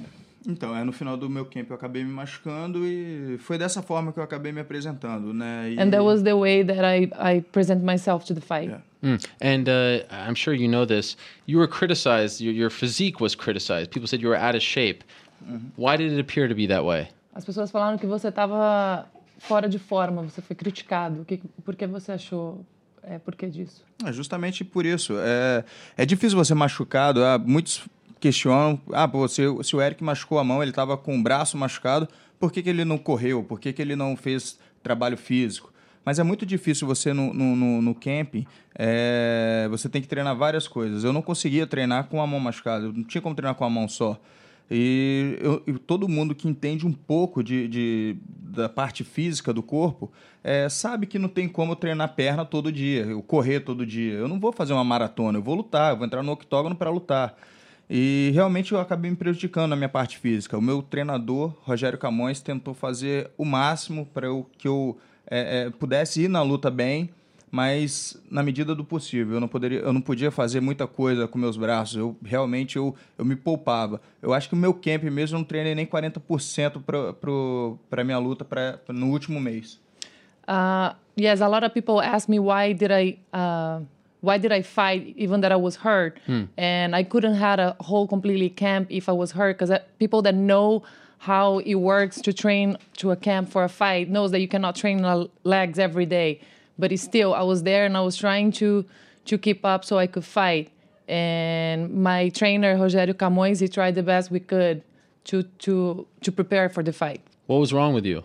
Uh, o que que estava de errado com você então eu acabei fazendo uma cirurgia agora no, no cotovelo devido a isso eu tive eu, eu tinha alguns fragmentos no meu cotovelo e ele tinha que ser retirado e ele acabou inflamando bastante no, no camp. É, isso já é uma lesão antiga, então assim, eu já, eu já vim de dois camps sentindo dores no cotovelo. Só que para, eu acho que devido ao, ao, excesso de treinamento e saindo de um camp e entrando em outro com treinos muito fortes, acabou inflamando muito. Eu não conseguia mexer meu braço e meu cotovelo doendo e no pulso também. Ah, então, assim, devido a essa lesão, eu não podia movimentar o braço, não podia esticar, não podia dobrar é, não podia fazer força com o braço, isso me prejudicou. E a todo momento eu, eu, eu me sentia é, é, é, positivo. Eu, eu, em momento nenhum, eu queria sair da luta. Eu achava que iria melhorar. Até então, não sabia a gravidade. Eu sabia que estava machucado, mas uh, eu realmente eu queria que queria lutar. Então, eu arrisquei. Eu, eu jogo a culpa realmente para cima de mim, porque é, a todo momento eu queria, eu queria lutar e eu não queria sair da luta. Well, I hurt myself and then I did a surgery on my elbow because I had to take some fragments away. Mm -hmm. and it's been two camps that I've been doing that I hurt my I have my elbow hurt and my hands, and I still was training because I believed that it was going to get better, but it was all my fault. Uh, I couldn't do my best. I couldn't straighten my my whole arm for the fight, and that's it. So, what brings you to New York? O que te trouxe para Nova York? Então, eu eu já converso com o Renzo Grace há bastante tempo. E ele sempre me convidou, ele sempre é, me mandava um convite, pois quando você puder, você vem à minha academia, visita na minha academia, faz uma visita na minha academia. E eu nunca vim. Eu aproveitei agora que eu vou passar um tempo, né, é, por causa do cotovelo, da cirurgia, parado. Eu fiz a minha fisioterapia no Brasil e quando eu tive alta da fisioterapia, eu decidi vir para cá só para treinar a parte de chão. Então eu estou na academia do, do Renzo, uh, já tem três semanas, fico mais uma semana treinando com o Renzo. E na verdade eu estou fazendo treino na academia do Renzo, mas eu estou treinando com o John. Uh, qual o sobrenome? John. Não lembro. e na verdade assim, está sendo muito bom esses treinos, né? E o John ele realmente está passando bastante coisas para mim e eu sei que eu estou aprendendo bastante. E é engraçado eu treinar o jiu-jitsu brasileiro nos Estados Unidos mas está sendo muito produtivo para mim aqui nos Estados Unidos, aqui em Nova York. Uh, I've been always talking to Hans, and he always invited me to come over. And after my surgery, I realized I had the time to come and do it. So I've been here for three weeks. I've been going to Hanzo Gracie to train my ground floor, my my ground game, and I've been training with John. John Danaher? Yes. The bald-headed guy. Yes. He's a funny man, huh? Yeah. He's always wearing a rash guard. Ele está sempre vestindo uma yeah. camiseta. Yeah. Interesting guy, right? Very smart. Bem inteligente. Muito. Yeah, yeah. Okay, sorry. Uh, so I've been training with him, and it's pretty funny that I came all the way from Brazil to train him with John, who's yes. American, and it's been great. It's been really good. First time here? Primeira vez aqui? Sim, primeira yes. vez. É, na verdade, é a primeira vez que eu venho para os Estados Unidos para treinar. Eu sempre venho para lutar ou para eventos, é, para eventos do UFC e tal. Uh, então é a primeira vez que eu venho fazer um tipo de treinamento. Na verdade, é a primeira vez que eu saio da minha academia e, e, e vou fazer um, um, um, intercâmbio em outras academias. E está sendo muito bom. É, eu acho que eu precisava desse tempo que eu estou tendo agora. Yes, this is the first time I come to the USA to train. I only came here for fights or for events uh, with the UFC. So this is the first time that I'm actually leaving Brazil to to train outside of, of Brazil and it's been really good. How long are you staying here for? Por quanto tempo você vai ficar aqui? Então, eu foi como eu tinha falado, eu, vou, eu já, já fiquei três semanas, vou ficar mais uma semana. Essa é a última semana que eu fico. E daqui eu vou para Califórnia. Uh, lá o Rafael Cordeiro está me esperando. vou ficar até o final do ano é, treinando com o Rafael Cordeiro. E eu pretendo também fazer uma parte é, de evolução técnica é, lá com o Rafael. I've been here for three weeks. I'm staying one more week, and then I'm going to California to train with Rafael Cordeiro. And I wanted to do uh, more technical uh, training there mm. with him. Is is there a chance that you come here full time? Tem alguma chance que você vai vir aqui é, o tempo todo? Sim, é, é, em Nova York. New York, Los Angeles. Okay. É, em Nova York realmente eu pretendo estar tá vindo direto. Na verdade, é, eu não sei como que é, eu chegando na Califórnia, eu, eu pretendo ficar um pouco lá na Califórnia, eu vou realmente fazer o meu camping lá, o, é, ficar esse final de ano lá, a minha recuperação lá. E para o ano que vem, é, eu pretendo sim ficar um tempo a mais aqui nos Estados Unidos treinando é, na Kings e aqui com, com o John. Eu acho que o John ele está sendo muito importante também é, na parte de estratégia, de chão, na parte de, de, de jiu-jitsu, está sendo muito bom para mim também.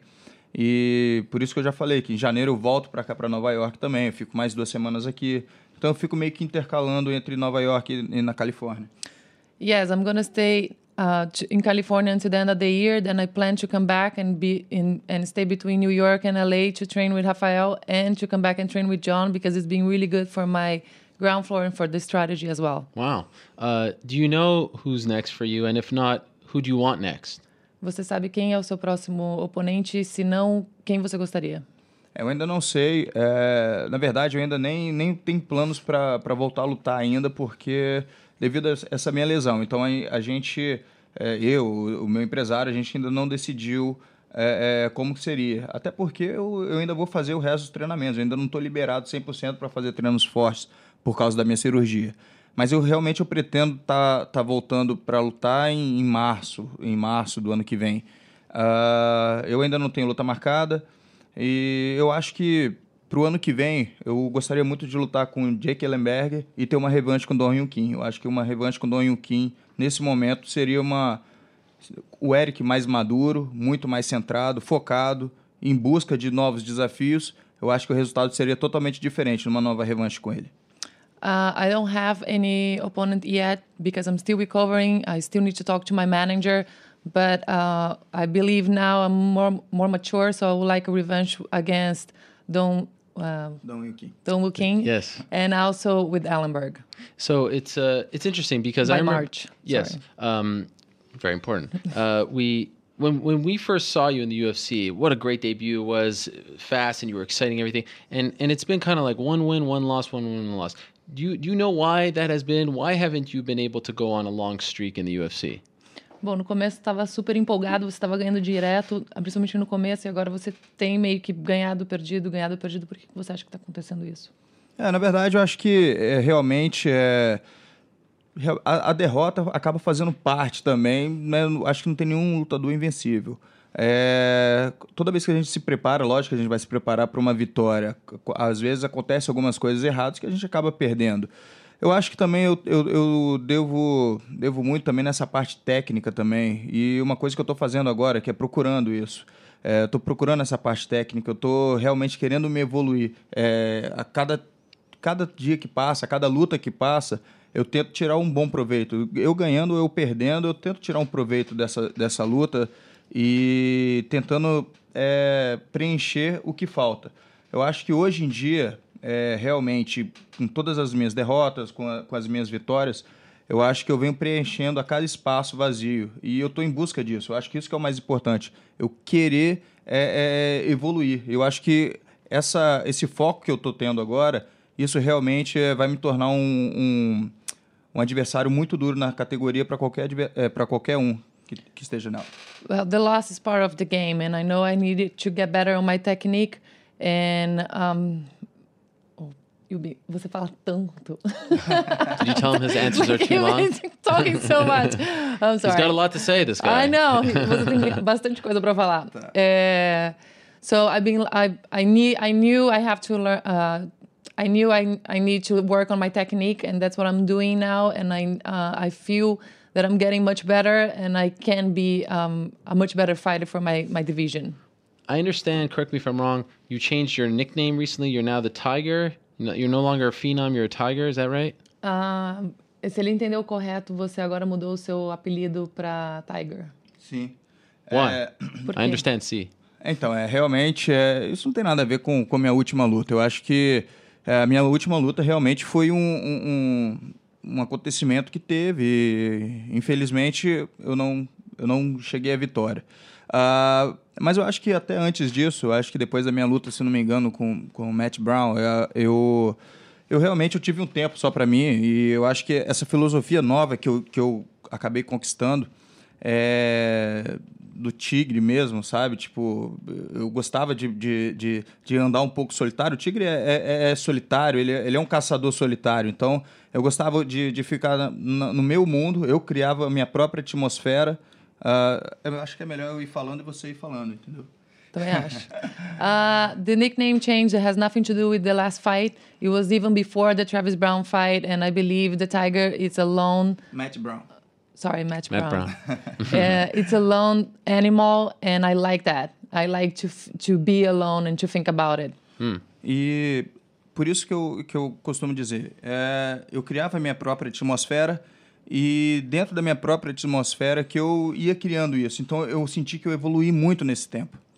I did my own atmosphere and I and and I needed that and I and I like that. Eu, conquis- eu conquistei duas vitórias consecutivas e, infelizmente, a minha última eu- eu não vim com, com, com uma vitória, mas eu acho que não é isso que vai fazer eu mudar essa minha ideia. Eu acho que eu continuo é, com essa mesma ideia, com, com o mesmo foco e, a partir de agora, é, eu acho que eu estou até dando um, um- um passo a mais, que é não ficando só no meu foco lá no Brasil, é sair e conquistar é, é, mais espaço, eu aprimorar ainda mais as minhas técnicas. Well, I had two consecutive wins and then I lost. And this is what is happening now. I'm coming from Brazil and I'm, you know, I'm getting out of my comfort zone and getting better every time. É, eu saí da minha zona de conforto e estar procurando isso é, aqui nos Estados Unidos e estar procurando evoluir tecnicamente, eu acho que isso vai me tornar um lutador melhor. Uh, getting out of my comfort zone and coming all the way here, it's going to make me a better fighter. Did I hear him say the word acai? Did he say acai, or was that just me dreaming? Você falou açaí, ele tá sonhando. Eu acho que ele He sonhando. said acai, right? No. He didn't say acai? Oh. No, I think you are dreaming. Yes. Do you like acai though? Você gosta de Gosto, açaí? gosto. It's the bastante. best. Have you ever had acai in the United States? Because it tastes nothing like bibi sucos. You know bibi sucos? Você já provou açaí aqui nos Estados Unidos? Totally não prova- different. Não tem nada a ver com dos It's do, crap do here. Bibi It sucks. Não, não tem nada a ver. É, Eu tomei, já tomei açaí aqui. Muito. O açaí que fizeram para mim estava muito bom, mas não é muito comparado com o do Brasil. the açaí that did it for me was pretty good, but it can't compare for the one in Brazil. totally different. so I also understand, and correct me if I'm wrong. Like you're a, you're a big celebrity in Brazil. People talk about you on all the websites, even your dating life and things like that. Did that become a, a distraction for you? There was a lot going on behind the scenes in the media and the non MMA media for you in Brazil. É, você é uma celebridade no Brasil e como é que ficou essa parte de da sua vida amorosa que foi tão exposta? Isso te afetou? Não, acaba. é, Na verdade, assim, é, ela não afeta ah, de uma forma negativa. É, na verdade, eu não ligo muito para isso. É lógico que acaba incomodando, porque você acaba tendo uma exposição que você não quer estar nela. Eu não, eu, eu não gosto de, de, de, de que as pessoas falem de coisas que eu não, que eu não esteja é, é, posicionado a fazer, no caso, a luta. E assim, quando você se vê numa situação dessa, você fica um pouco assustado. Pô, por que, que essas pessoas estão fofocando de mim, sabe? It doesn't affect me, but I don't like when people talk about my personal life uh, with something that is not about the fight. Hmm. That's it. O que mais? Oh, É, desculpa. O que, que você falou? Eu falei o que você I falou. thought he was mid. I thought he was stopping mid answer Você there. vai continuar falando? Sim. Ok. É, Então, então assim, eu eu tento voltar justamente é, todo todo o meu foco para a luta. Se eu disser também que, que isso não aca- acaba não atrapalhando, eu vou estar mentindo, porque você se- sendo exposto, você vê que realmente é, quando vai incomodando, incomoda bastante, você tenta deixar isso de lado, mas você sabe que aquilo existe, então é, acaba sendo complicado. E as pessoas, foi como você falou, as pessoas, poxa, é, realmente no Brasil as pessoas me veem como uma pessoa famosa. Eu não gosto disso, eu gosto de, de realmente fazer o meu trabalho e ser visto como um lutador muito bom, e não como um, um- um atleta fora, fora, essa, é, é, fora o octógono ali, entendeu? Eu sei que eu, eu tenho que trabalhar bastante fora do octógono e tal, ganhar patrocínios, ah, mas quando a minha vida é, acaba sendo exposta de uma forma que você não quer, isso acaba sendo um pouco, te chateando um pouco. Uh, I don't like when people start talking, you know, about my life, and it is hard to keep the focus, especially when they're talking something that you don't want them to. And it is true, I'm a celebrity kind of guy in Brazil, but I try to keep my focus. And um, de que que você falou no final? De? De agora no final. Ah, não sei. What was well, that? I'm a celebrity, Okay. and uh, uh, it, it's hard to keep the focus when people are like talking about you with things that you don't want to. Yeah. Até o final a gente vai chegar numa, numa concordância. Uh, by the end, we're gonna gonna We'll get, get it along down. No, you're doing great. I think you're doing great. I don't really know what else is going Ele on. fica falando Yeah. muito. I, trust me, I've seen worse. I've seen much worse. I've, I've encountered much worse. Uh, may, maybe that's a, a reason to come to the States, right? You don't have to deal with all that other stuff. Então essa pode ser talvez uma razão para você vir para cá, para você não ter que lidar com, com tudo isso que acontece lá. É, na verdade, assim, eu, eu não, eu não, na minha cabeça, eu não tiro isso como uma fuga. É, isso eu tenho certeza que não é. Eu prefiro pensar como uma evolução técnica que eu estou procurando é, novos desafios. É, então, assim, não é uma fuga do Brasil. Estou fugindo do Brasil pra, porque, entendeu? Não é isso. Eu realmente eu procuro uma evolução técnica e que eu vejo que aqui nos Estados Unidos tem. É lógico que acaba agregando. Aqui eu, eu, eu fico muito mais tranquilo. A minha vida, poxa, eu ando, é, eu ando, vou para academia, vou para um lado, vou para o outro e eu não preciso me preocupar com essa parte. Então, isso acaba afetando bastante também. Mas não é uma preocupação não poderia ser uma preocupação. I'm not running away from anything. Hmm. I believe I'm coming here to get my technique better, to work on my on on my uh, camp, on my fighting. And it is, that's true. It is better to come over here and I can go to the gym and not get worry about uh, being a celebrity here. Hmm. Do you feel like you have shown us the best Eric Silva in the UFC? Do you feel like you have realized your potential or not yet? Você acredita que você tem mostrado o melhor Eric Silva até agora, o, o todo o seu potencial? Ah, com certeza. ah, eu, eu dou o melhor de mim. Isso é, é fato, eu dou o melhor de mim. Mas eu também tenho certeza que o Eric ele pode evoluir muito mais. Que é justamente o que eu estou procurando agora. I, I give é, 100% é, como, of é, realmente eu, eu- é, é justamente isso. Eu, eu dou o meu melhor, mas eu sei que eu posso evoluir ainda mais é, buscando novas técnicas, é, fazendo o que eu estou fazendo agora, com o foco que eu estou. Eu acho que é justamente isso. I always give my uh, 100%. I always give my best, but Mm. I know I can always get better working on my technique and everything I have to, and I still need to learn. É, eu não tenho dúvida que é, eu tenho muito para crescer ainda dentro do UFC. Eu tenho muito a mostrar ainda. Eu tenho certeza que eu posso fazer isso. I am sure I still have a lot to show and I, I still have a lot to grow at the UFC. How do people feel about uh, mixed martial arts in Brazil? I remember UFC 134, UFC Rio 1. It was huge and they kept coming back. Now they're doing less events.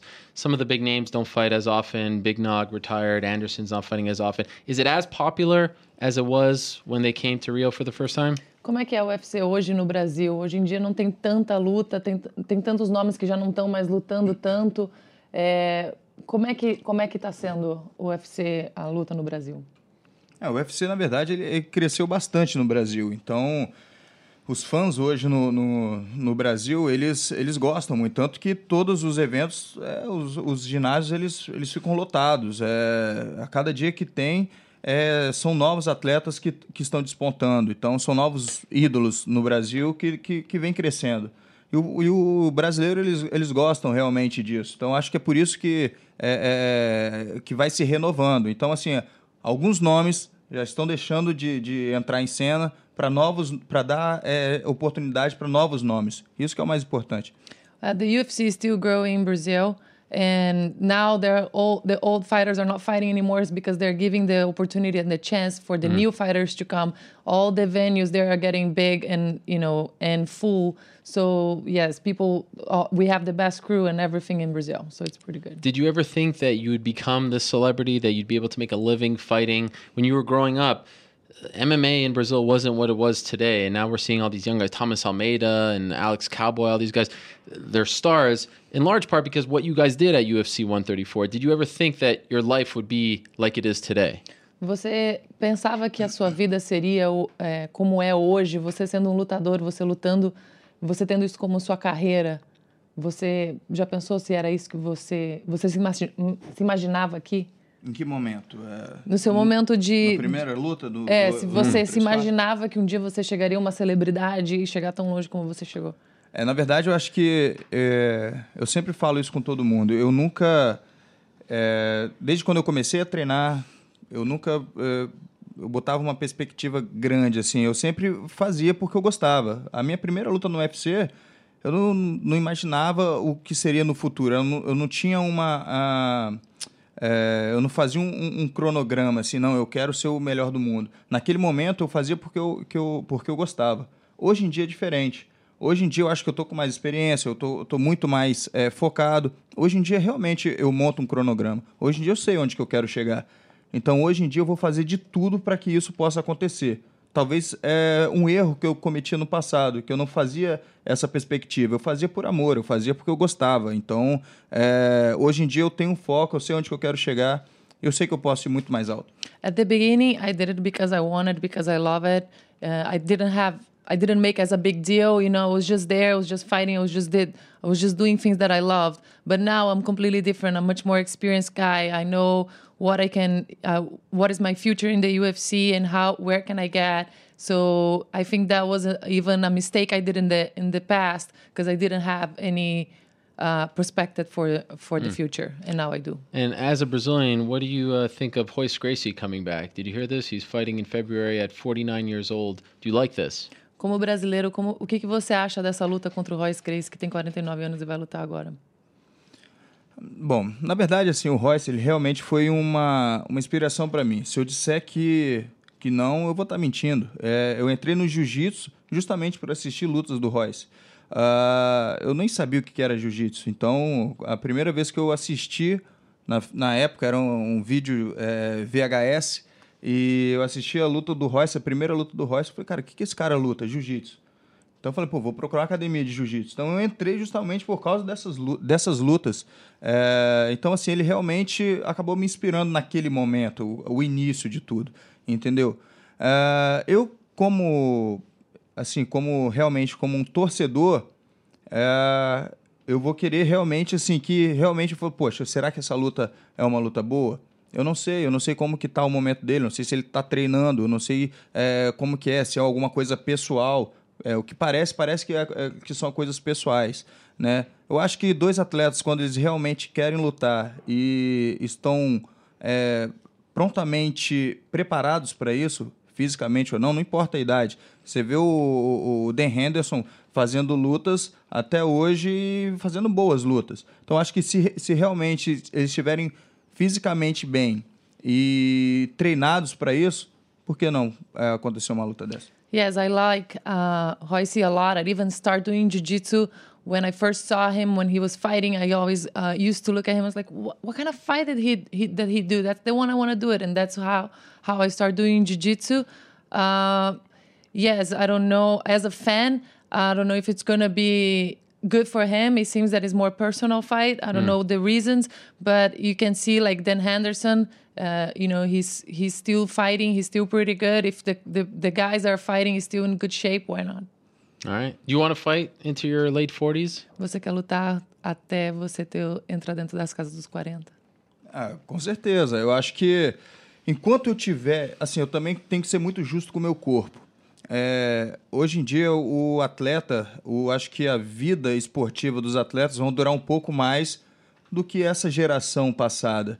É, essa geração passada fizeram, é, não cuidou bastante do corpo. Hoje você vê, poxa, o Minotauro é um amigo meu, é, mas você vê que realmente o corpo dele já não aguenta tanto, não aguentava tanto. Então ele aposentou num momento bom ali para ele. Mas eu não quero deixar é, o meu corpo pedir para me parar. Eu quero realmente eu sentir que, poxa, não, não dá mais. Então, eu acho que é justamente isso. Não importa quantos anos eu tiver, se eu tiver 45 anos, mas eu senti que, pô, realmente, poxa, é, talvez seja impossível, não sei.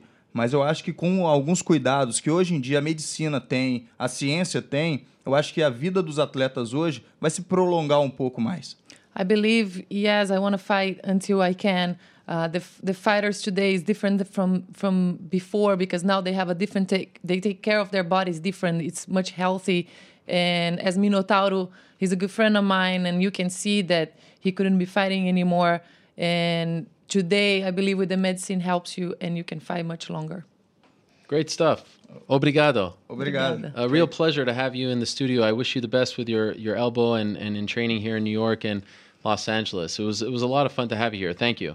Thank you. Muito obrigado. Foi um prazer ter você aqui. Boa sorte na Califórnia, Los Angeles, aqui e no seu cotovelo. And yes, Ela, ela fala menos que o Walid. better I than talk way less than Walid. Yes. Is that good or bad? Isso é bom ou ruim? Yes. Eu prefiro muito mais ela do que o Walid. Prefer her than Walid. Yes. And while I love Walid, better to look at than Walid, right? Yes. And give yourself a plug, Amanda, because you cover the UFC and maybe people are finding out about you for the first time. I'm sure you have a lot of fans now after being on the show. Where can people see your work? Uh, yes, so I do a lot of the stuff. I work for the UFC Brazil and the UFC here. You can see they can see my stuff in the in a channel in Brazil called Canal Combate. Okay. Over here is more over the YouTube and the UFC channel. And yes, I do all the backstage, so I see you all the time there. Yes. And, And you- Translation. huh? E agora é minha tradutora. And now I'm, uh, and it seems now I'm Erick Silva's translator Yes, as well. Uh, Derek should be uh, Yeah, scared. Derek. Yes, coming for you. and you also do capoeira. You ever do capoeira with her? Você já fez capoeira comigo?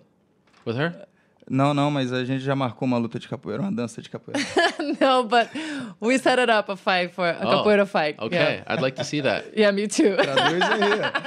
Ele falou que ele adoraria ver isso. Eu falei, eu também. Okay, well, like I said, thank you so much. Uh, the best to you and to you as well. Thank you so Thank much you. for bringing Eric Thank here. Uh, really appreciate. There he is, Erick Silva, one of the best fighters at 170 pounds, joining us in studio. We're going to take a quick break. We'll be back in a minute right here on the MMA Hour. For now, here's a, a- clip from UFC 127 when I was down there with my old friend Matt Mitrione as we prepare for Melbourne this Saturday. We'll be back. On Thursday afternoon, members of the Sydney Roosters rugby team welcomed a group of MMA fighters to their stadium to teach them a little bit about the great game of rugby. No one really wants to see me play rugby, so we've invited our special correspondent, Matt Mitrione, who you can see back there having the time of his life, to do a special edition of the Mitrione Minute right here at the Sydney Football Stadium. Matt, it's your time to shine. You happy to be here? I am ecstatic to be here. It kind of gives me gives me the, the, the memories of uh, playing good old football. Right. So uh, people were very upset that there wasn't. You're not even listening to me here, but there wasn't a Mitrione minute this week. So this is going to be a special edition. The Mitrione minute goes down under at a Sydney football stadium. I think I actually saw the Mitrione Minute Down Under when I was in college one time. I think, but that was filmed like through a closet door. It was kind of weird. How many games are in a season? Uh, 20, 26. Get the hell out of here, bro. It's, the, the biggest stress for me is that if I have a guy like Fitch, uh, where is he? He's right there with the ball right now. He's Yeah. a phenomenal wrestler. Yeah. And his top control is superb. Yeah. So he can just ride you all day long, and Yeah. you can't get out get out from underneath him. That's like that's probably I think most Dude. everybody's biggest concern. Excuse me, uh, Mr. Fitch. Uh, Matthew Mitrione, how you doing? So you said just a minute ago in one of the interviews that you try to you're gonna talk about the sweat that you can work out now. Um, and what activities do you sweat the most? Um, we keeping this PG? All right, so um, this is a, a jersey that you just got on today. Do you want to tell us a little bit about it? Well, that's awesome. It's from the, the Roosters. We, we gave them some, some fight gloves and uh, and, a, and a UFC belt uh, in trade, and they, they hooked us up with these cool jerseys. That's awesome. Can we turn around and see your uh, last name on there? Do you ever wonder that if you were having a hard time making your weight, if you shaved all of your body hair, how much weight you would lose? I wonder. I, I probably got this. This is a safety actually. The beard was probably an extra pound. Yeah, I like that. You know, before I fought Kimbo, they actually, the uh, Montreal Athletic Commission called me and asked me if they wanted me to make him shave his beard because I, I guess it might be against the rules. So just let you know, you may be in some trouble there. If you ever fight in Montreal, a little something there. It's good to know. So, uh, Stephen, we're down here again in Australia. Um, I'd like to ask you what your thoughts were uh, walking into this stadium and if it made you think anything about Ross-Ade from Purdue University. It did. It brought back memories. You know, it's uh, it was. I felt like just back in the day, I was I was going in to cheer on Mitrione and Drew Brees, drunk as a skunk. I say, but it must be strange that you're sober right now walking in here. I know, right? It Doesn't feel right. Couldn't they Someone serve us some beers or something? Yeah, um, you know, and the last question is, um, you know, do you have anybody on the docket, or who you, you know, who you're hoping they try to uh, punch in the face? Oh, I'd really like to fight former UFC champion Steve Jenham. I heard he's been talking a lot of smack too. So Steve, I'm Steve- tired of your mouth, Steve. there.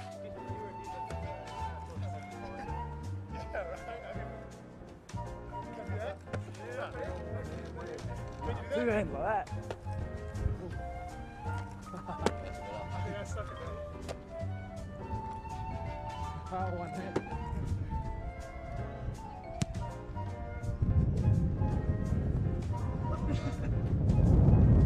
There you go, AH. Option. Look at this with the run. Oh.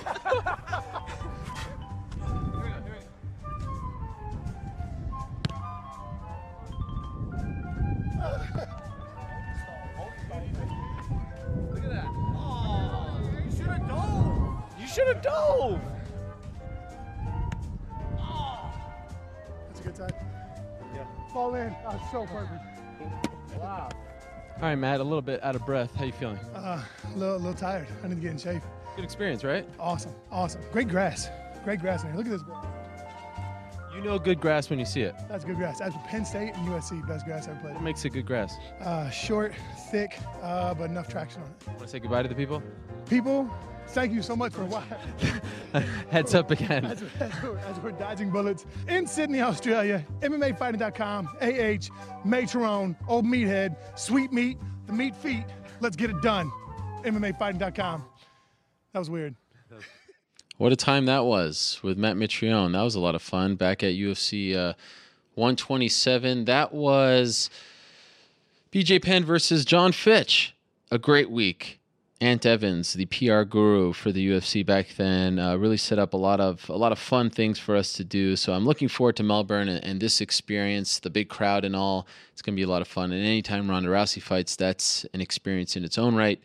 And if August 1st was any indication, this is going to be a big deal. And especially having Joanna there, I think she can really benefit the most out of all this. So that's coming up for now. Let's get to your questions and comments as we run out of time here on another edition of the MAR. Mr. New York Rick, are you there? I'm here. By the way, let's give a uh, shout out to a guest that we had at the beginning of the show, right? That's a great idea. Excuse me, not at the beginning of the show. Prior to us going on air, an old friend stopped by and gave us an amazing piece of art. There it is. Zoom back a little bit. Step back, just a touch. There it is. It's uh, it's it's sort of and, lift it up just so they see my face there at the bottom. Oh yeah, there it is. Robert Pearson, who is uh, a fantastic artist. He he made our own 300 version in honor of the episode uh, number 300 that we just celebrated. But that's uh, that's a play on the uh, the the Spider-Man 300th episode, right? Or, or issue, I should say. That's correct. Yes. It's it's almost you know an exact replica, except uh, a much less uh, impressive superhero filled in. I was going to say the uh, the Spider-Man one was much less impressive, but wow, what a great! Uh, Did you did you notice when you took a look at it the the uh, Jeremy Scott uh, shoes, the the Adidas sneakers? I did not. Yeah, he's got the he's got the wing uh, sneakers Oh really? that you had. Oh yeah, that's awesome. It's funny how those stuck with everyone when uh, I only wore them once. It's amazing. yeah. su- surprisingly, not the pink poodle. Yes, uh, also wore those ones. But thank you very much, him. He's brilliant and uh, he's a good friend of the show. I appreciate him doing that greatly. Also, again, thank you very much to Erick and Amanda for stopping by. Uh, let's get to the questions before we have to go. Okay, let's distill them. Uh, I'm not going to read them all. Uh, Vitor. Did you say distill them? Yeah. What is that? Distill. Take them down to their essence. Uh, Wow. Get them shorter. That might be the most impressive term you've ever uttered on this show. Doubtful. But yes, Vitor Belfort's legacy. Um, was it tarnished by his TRT use, and what did this fight do for his legacy? Um. Yes. Okay. Uh, I'll, I'll. I mean, I don't know how much this. Look, he, he backed up what he did in the second fight. It was an impressive win. Has will there always be an asterisk on Vitor's career? I believe so. Um, I mean, like I said to Dave, if you look at the second fight and you compare his physique to the third fight, it, it's it's it's a very big difference. Now, I'm not taking. He is an incredibly talented fighter. He's one of the greatest ever. He is uh, a Hall of Famer. There's no doubt about it. But if you're not, if you're going to talk about the, the the the history and the story of Vitor Belfort and not mention these things, you're not telling the complete story. So with that, yes, his legacy, if you want to use the word tarnished, it's it's it's not as squeaky clean as others. What does this do for the legacy? I don't know. This is more of a story. This is more part of a, a, a shorter, you know, not a postscript, but this is more a part of a, of a of a chapter in a way because he's coming off the loss to Weidman. Didn't look great, although he did rock him. But you know, everything surrounding it, the body, all that. If this leads to like an Anderson fight, which I think it may, and he beats him. I mean, so this is kind of like a hump that he had to get over to continue his career, and he did very well. Now let's see where it leads him. Do you agree with me that the the legacy is is somewhat tarnished? Uh, absolutely. I mean, I think I'm even being like nice. Sure. Yeah. Uh, the Tibau Trujillo stoppage. Yes. Um, given that the Leandro Silva Drew Dober fight Yes. um, was overturned, do you think there's any chance the same thing happens here? I don't think this one was as egregious. Um, I know, I know it was controversial. I know he said he was getting out. I don't think it was. I don't think it was. It was. It was horrendous. I don't think it was great. I don't know if he'll win that appeal. What do you think? I don't know what the basis for, like, how that determination is made in terms of degrees. Um, but certainly, there's a case to be made that this should be overturned. I didn't, and, and correct me if I'm wrong. I didn't see like a super tight replay which showed his face.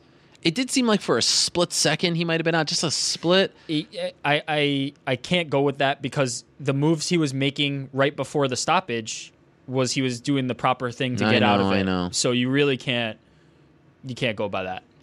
Yeah, it's um, it's it's it's it's it's a it's a bitter blow for him, and and a fight that I don't know if he was the was he the favorite going to that fight. Do you remember? No, Tibau. He was okay. So tough one, but I don't think it was as bad as the Dober one. Like you think he has a chance? He hasn't said that. I haven't seen him say I, that he's I really to. don't know like Yeah. what they, how they determine that. Um, Yeah, who knows with that it- commission? You know, it, maybe there's a case where if there's any doubt, we overturn it. Maybe it's a case where we really have to believe that this fight was going to change significantly. Um, in my opinion, it should be, but I, I don't know what the, the criteria is. It was also weird because the ref was like right on top and his face was right there. It wasn't Sure. like it was one of those where his his his body, his face was facing the mat, you know, and you can't really see what's going on. We've seen that before. His face, he was facing up. So Yeah. weird. Got to give him got to give him more time though. Yeah, yeah, yeah, for sure. Almeida versus Barao. Should this be the next fight for for Thomas Almeida? Um, no, because Barao's going up to 145. So what what would be a good fight for him in the division? Thomas, um, well, there are some fights coming up. There's Aljamain Sterling. There's John Dodson, who just moved up to 135. Uh, I know Garbrandt. There's John Lineker. I mean, like I said, do you not agree? 135 is so much more interesting today. There's no division that went from where it was 11 months ago, which was somewhat dull, to where it is today, which I think has an amazing collection of young studs. Like all these guys, for the most part, are pretty young. I know there are a couple that are a little older, um, but you know Almeida, Sterling, Dillashaw is young. Cruz is, you know what I mean? I would argue that this happens, in fact, every time that a reigning champion gets dethroned. Uh, the same thing happened at light heavyweight when Jon Jones stepped away. The same thing happened at middleweight when Anderson Silva was finally dethroned. Yeah. Um, I think that once you knock off a, a kingpin type guy, uh, that's the kind of opportunities that it opens up. People get excited about it. So I wouldn't say that this is distinct for this division, but it certainly st- all started as soon as TJ Dillashaw took that title for, off Barao. Hmm. So any one of those, I'll take. great fights. I mean, just seeing him fight is a pleasure. It doesn't matter who he's in there with. Uh, UFC 193 embedded. What did you make of the lengthy new UFC 193 embedded?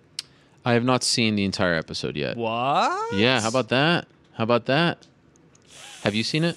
Of course, I've seen it. The entire one? I mean, you know, I work in the world of oh, MMA. stop it! I have a lot of time to watch that. I got a I got a, a 57 hour flight to Melbourne, which uh, I might be able to carve out an hour. So yeah, I honestly strategically I did save some stuff because of the long flight. But tell me about it. Was it like the typical embedded? No, not even close. It, Okay. it was a countdown. It was Okay. a It countdown. was just called embedded. It was called embedded, but it was a countdown. Do you like the fact that they use that name? Not really. I mean, why? What? Yeah. What d- does embedded have enough draw with casual fans that Right. that it would be worth anything? Because hardcore fans are going to watch it and realize, no, this was not an embedded. It doesn't really have that same name value. Although they are still doing the traditional embeddeds for this I one. saw, I saw that, but Yeah. it, it just doesn't make. I don't know why it would have been called embedded. I'm sure there's somebody who could answer that, but it doesn't really. okay, make on a sense. scale of one to 10, 10 being the greatest show you've ever seen, where did it? as far as MMA shows, like, was Uh, it, did they hit a home run here, or was it? Really good, really well produced. Um, a lot of people we you know haven't heard from in the past, like Arnold Schwarzenegger, Demi Lovato, all these people that we know are fans of Ronda Rousey and have watched her fights, kind of weighing in. So um, I thought it was it was a really good show. Joanna and and Valerie got some good time. Um, I liked it a lot. Oh, they did. It, it wasn't just the. Uh, no, they they the were to- also included. Oh, that's good. I think that's really smart. Um, It was a countdown show, and that's also, what it felt like. And also, it was on Fox. Let's not forget this one was Yeah. on Fox. Typically, like, main Fox shows, like big Fox shows, they get um, a road to the octagon, and then we've seen like Jones Cormier get some Fox love. I think this was an hour, right? It was one hour on Fox on a Saturday afternoon. That again shows the power of Ronda. They they haven't done this in the past, so that's something. Well, this is perfect segue for the next. Yes, please. Ronda Rousey fatigue. How long will it be before people turn against the constant exposure to Ronda Rousey? I don't think it's anytime soon. Remember, she.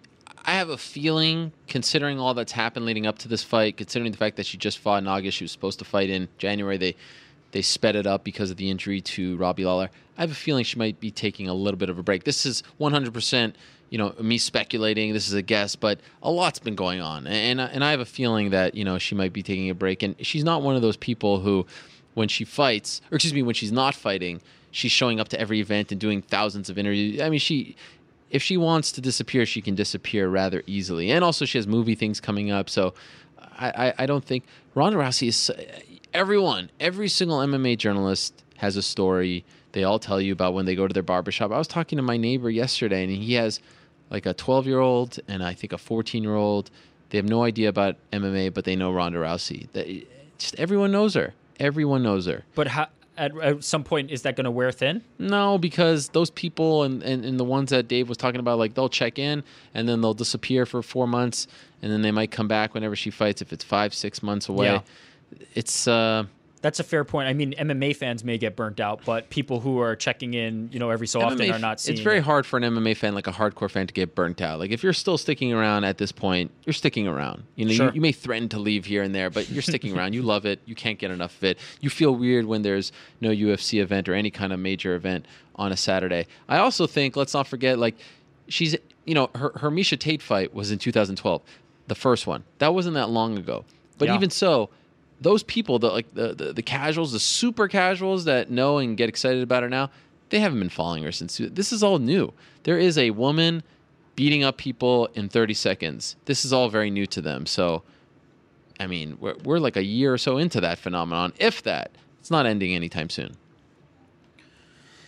Uh, there was a lot of talk uh, about Ronda Rousey leading into this uh, fight. The her mom's dislike for Edmond Tarverdyan, uh, the Edmond claiming bankruptcy, and when Ronda hung up in the press conference when Mark Raimondi asked about Travis Browne.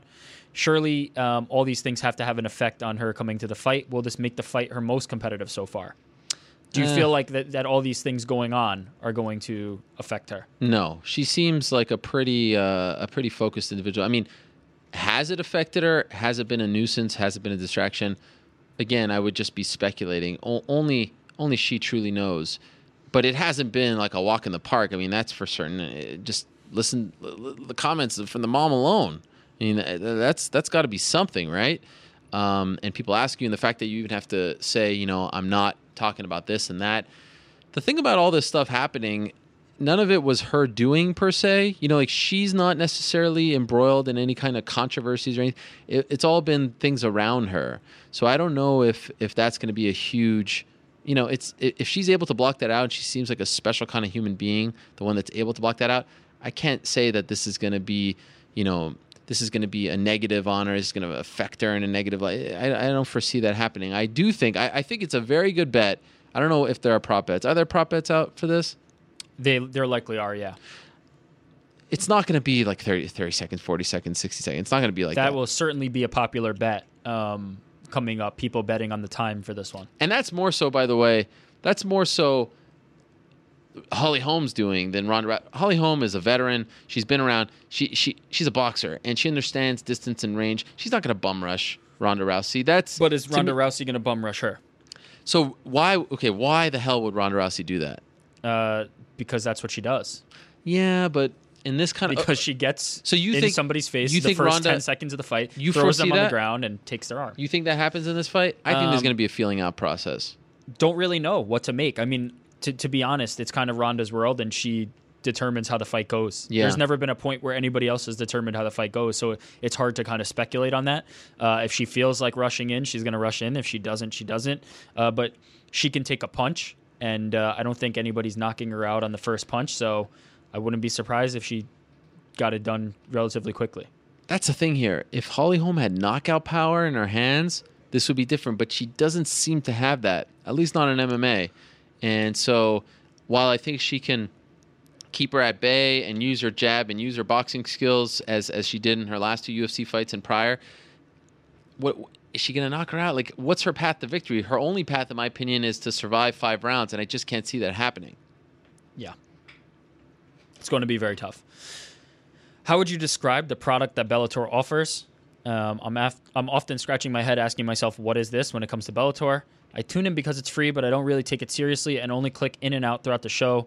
I mean, is this what Coker is going for? I think what he's going for is, you know, let's get them in with the cheap stuff, and I don't mean that literally in the sense that, uh, you know, Royce, Kimbo, all these guys aren't cheap. Sure, make no mistake about it. But you know what I mean. The lowest common denominator, the hang, the low hanging fruit, the former stars, the household names already. Let's get them in. Let's get those fans who maybe don't watch anymore, and then hopefully they stick around for the MVPs and the Daniel Strauses and the Pitbulls and the Will Brookses and the MVPs. Um, did I say him already? Yep. I may have said him already. You did. Uh, Michael Chandler, uh, the Douglas Limas. Hopefully they stick around for those guys. I mean, it's very clear what he's doing. It's not some kind of secret. I think at this point, I'm I'm pretty much sick of the the people who are like, "Oh, this is a travesty," and just don't watch it. Yeah, well, then that you know, you have to take the stance and just not watch it. If you're Yeah. gonna watch it, I don't want to hear you complaining about it. Um, I- I'm kind of sick of of all that stuff already. They put out enough. I mean, and look, they they put out Joe Warren recently, Brandon Halsey in in a main event, a, a solid young fighter, and that did very poorly in the ratings. Yeah. So why wouldn't they go back to what they did in June with Shamrock and Kimbo? I mean, it's very clear that that works today.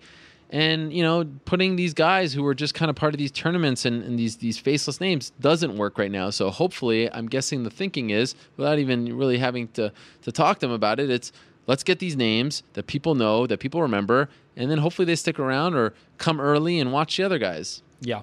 That's that's the way. But yeah, you're right. There's so much MMA out there.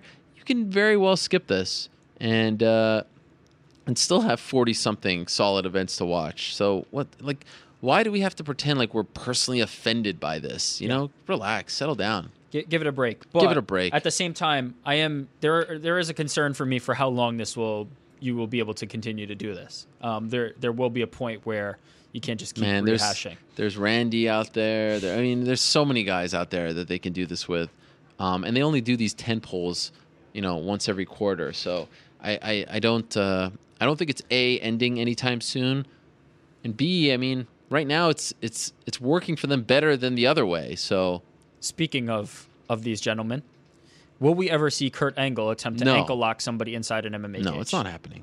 That honestly, that's the the the big complaint. And I will say this: Kurt Angle was my first big interview on JerryPark.com. Was very kind to me. I did some stuff for SpikeTV.com uh, prior to this whole MMA journalism thing. Was really super nice. Uh, got me an interview with Jeff Jarrett for the TNA creative team. Never went anywhere, but it was very it was very kind of him, and uh, he's a he's a very nice guy. But the whole like swerve thing and the announcement and bringing him out there, like I was fine with Kurt doing the uh, the commentary for the Lashley Thompson fight. I thought that was fun. That's different. Yeah, why not switch things up? I'm okay with that. But to bring him out there and, and do the swerve like that was a little like eh, really it was it was not needed. And uh, at his age, with his injuries, his backstory, the surgeries, there's no way he's going to do this. What athletic commission?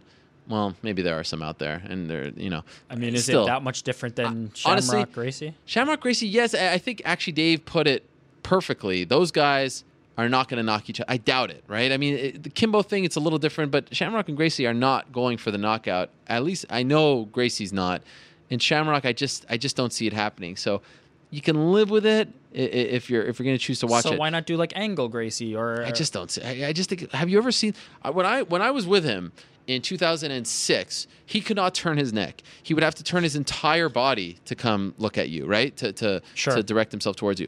And that was in 2006. And yes, he's had surgeries. I just I would feel very uneasy with that. And Sure. he's never had a fight. I mean, no. Uh, n- n- stop it. No. Question about it. Glory Kickboxing on ESPN. Uh, you know anything about this stuff and what will happen with Glory? Well, it's it's I- comical that you would ask me this question. You would know. I know this about stuff. this Yes, stuff. please tell us. Um, Glory had a great event Friday uh, Friday afternoon rather because it was in Milan, Italy. Um, 4 p.m. on uh, it aired on ESPN three. Did you watch? Uh, no, I did not. I'm sorry. and uh, re-air um, on ESPN two, and now uh, looking to to get into the into the the next event on ESPN as well. Uh, Glory 26 Amsterdam. So it, card. it aired on ESPN three, right? Correct. Originally, is that is that the uh, you know is that the norm now, I don't. was it I, just? I don't think so. I think there's the potential for being on ESPN two for the live. Um, Ooh, that's big. air, which would be big, but.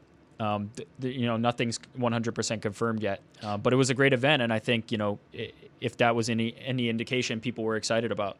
Uh, some people were trying to diminish this deal, them going from Spike to uh, to ESPN. Can you tell us anything about that? What, what do you got? Is it a time buy? What kind of a deal is this? It is not a time buy. It is not. You can say that unequivocally, is a 100. percent This buy. is not a time buy. It is Correct. a positive deal for them. Correct. Well, that's good.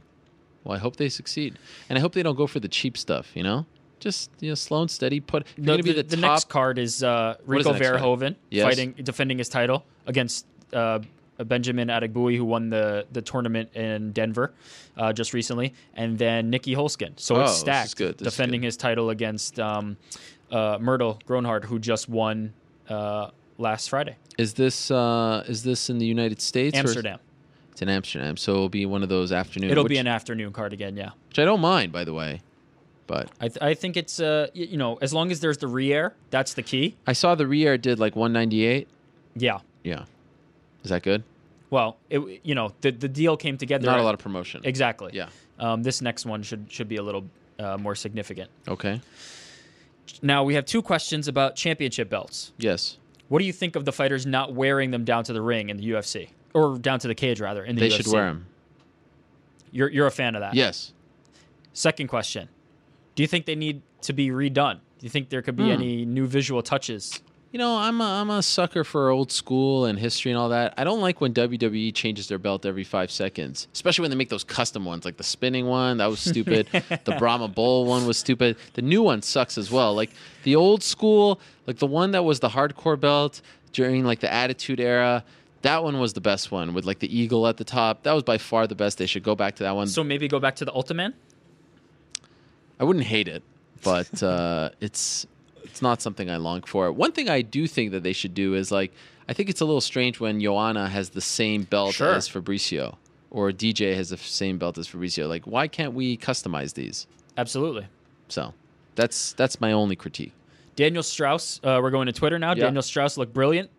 Um, would you put him in the top five in, in the rankings right now? Yeah. Featherweight rankings, UFC? No. Would you?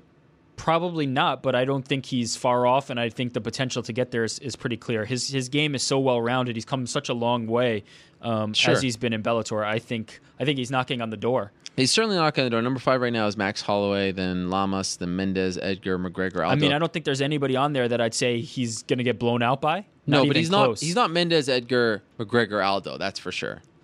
Yeah, that's that's a that's a tough. So he's on maybe. I think you make a case for top ten, but it would be the back end. I think you'd have a great fight with any of those guys, though. The problem is, it feels like it's the same guys in that division. It's like Pitbull and Yeah. Straus and Curran. I mean, it's like Well, because we early on Bellator yes. had those tournaments that you know we we got that same fight quite a Yeah, few times. yeah. They've run it back uh, quite a bit. Um, but I think uh, yeah, he's he's he's a very talented guy, and and uh, I love watching him fight. Uh, where do you see Vitor going after his win over Henderson? Who who might be next for him? Look, I, I think the Kennedy fight would just be so much fun because of who he is and what he says. I just don't see it happening. I I, I think in my heart of hearts they go the Anderson route. Um, Which is not a bad alternative. yeah, I mean, I guess the GSP thing can change it, but for some reason, I just keep thinking of it. But if it was up to me, Kennedy. Let's do Kennedy. That's Hmm. the one I want. I think people would like that. Oh, it'd be awesome. Who's more likely to win of the challengers uh, this coming weekend, Letourneau or Holly Holm? I like how he wrote Holmes. Why do people always say that, Holly Holmes? Um, wow, that's a tough one. Is it Uh, yeah. What's your pick?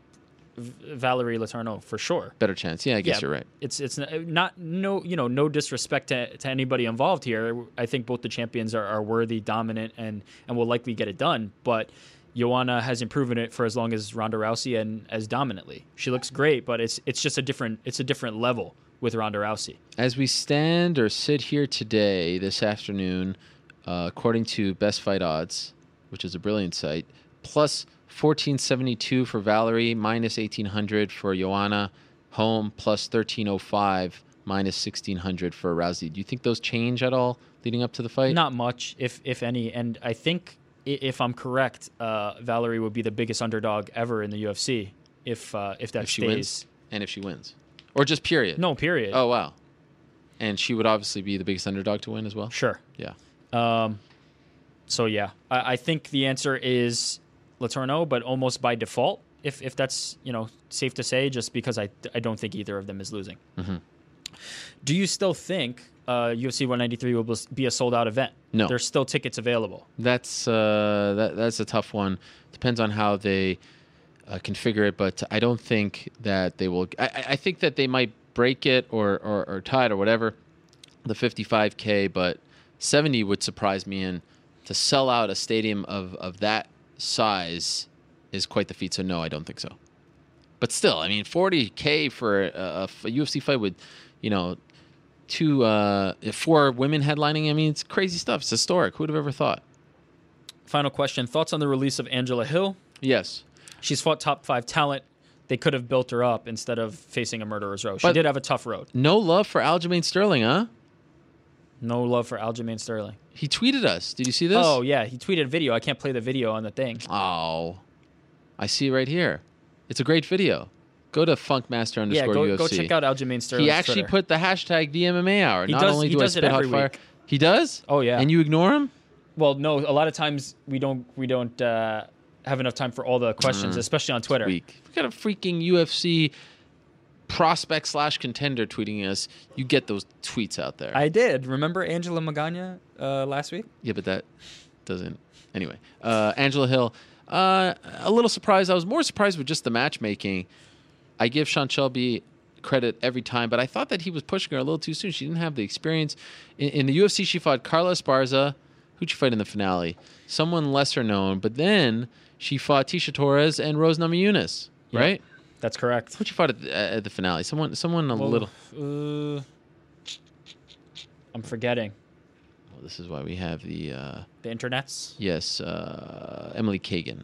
There you go. But then Tecia Torres Rose Namajunas is tough, and she's only 0 2 in that division. I felt like she could have uh, stuck around. Um, hopefully, she doesn't leave Twitter. She's a she's a fun follow on Twitter. We wish her the best, and it sounds like she's gonna keep uh, keep that dream alive based on what she wrote on Facebook. Okay, so let, r- last thing before we go, let's look at the times uh, in terms of betting odds for the Ronda Rousey Holly Holm. What do you mean times? Oh. So Rousey to win in the first minute of the fight is plus 160. If she does anything else, it's minus 210. Wow. Ronda to win in the second minute of the fight is plus 300 and then so on and so forth. So the longer the the higher the odds cuz so they're predicting an earlier finish. Wow. Um, and then let's see the over under under one and a half rounds is minus 400. So people are fairly significantly sure that this is going less than one and a half rounds. Interesting. All right. Well, there you have it. Hard to argue. Uh, by the way, you you just reminded me. Uh, we're off next Monday because I'll be flying back from Melbourne, but we're back next Wednesday. So our next show is Wednesday, November 18th. Same time, 1 p.m. Eastern, 10 a.m. Pacific, 6 GMT, 6 p.m. GMT. But the flight only gets back at like 4 or 5 p.m. next Monday because of the time difference. I, I, I leave on Tuesday. I get there on Thursday. So there's no Wednesday, November 11th for me technically I get no Wednesday, November November 11th in my life. I go from the, the, the 10th to the 12th, but then I leave on the 16th and come back on the 16th. How crazy is that? Wild. Unbelievable. I think it's a 16 hour time difference going there tomorrow, getting there Thursday. Stay tuned for our coverage. But that's why no show next Monday, back next Wednesday, November 18th. That's it? We out. We out. All right. I'll see you guys on Wednesday. You can hear my music. A fun show today. Thank you very much to uh, everyone who tuned in, sent us questions, comments. I appreciate it greatly. Glover Teixeira a big win on Saturday. Be interesting to see what happens to Dan Hendo. How about this nugget? We have to bring it up.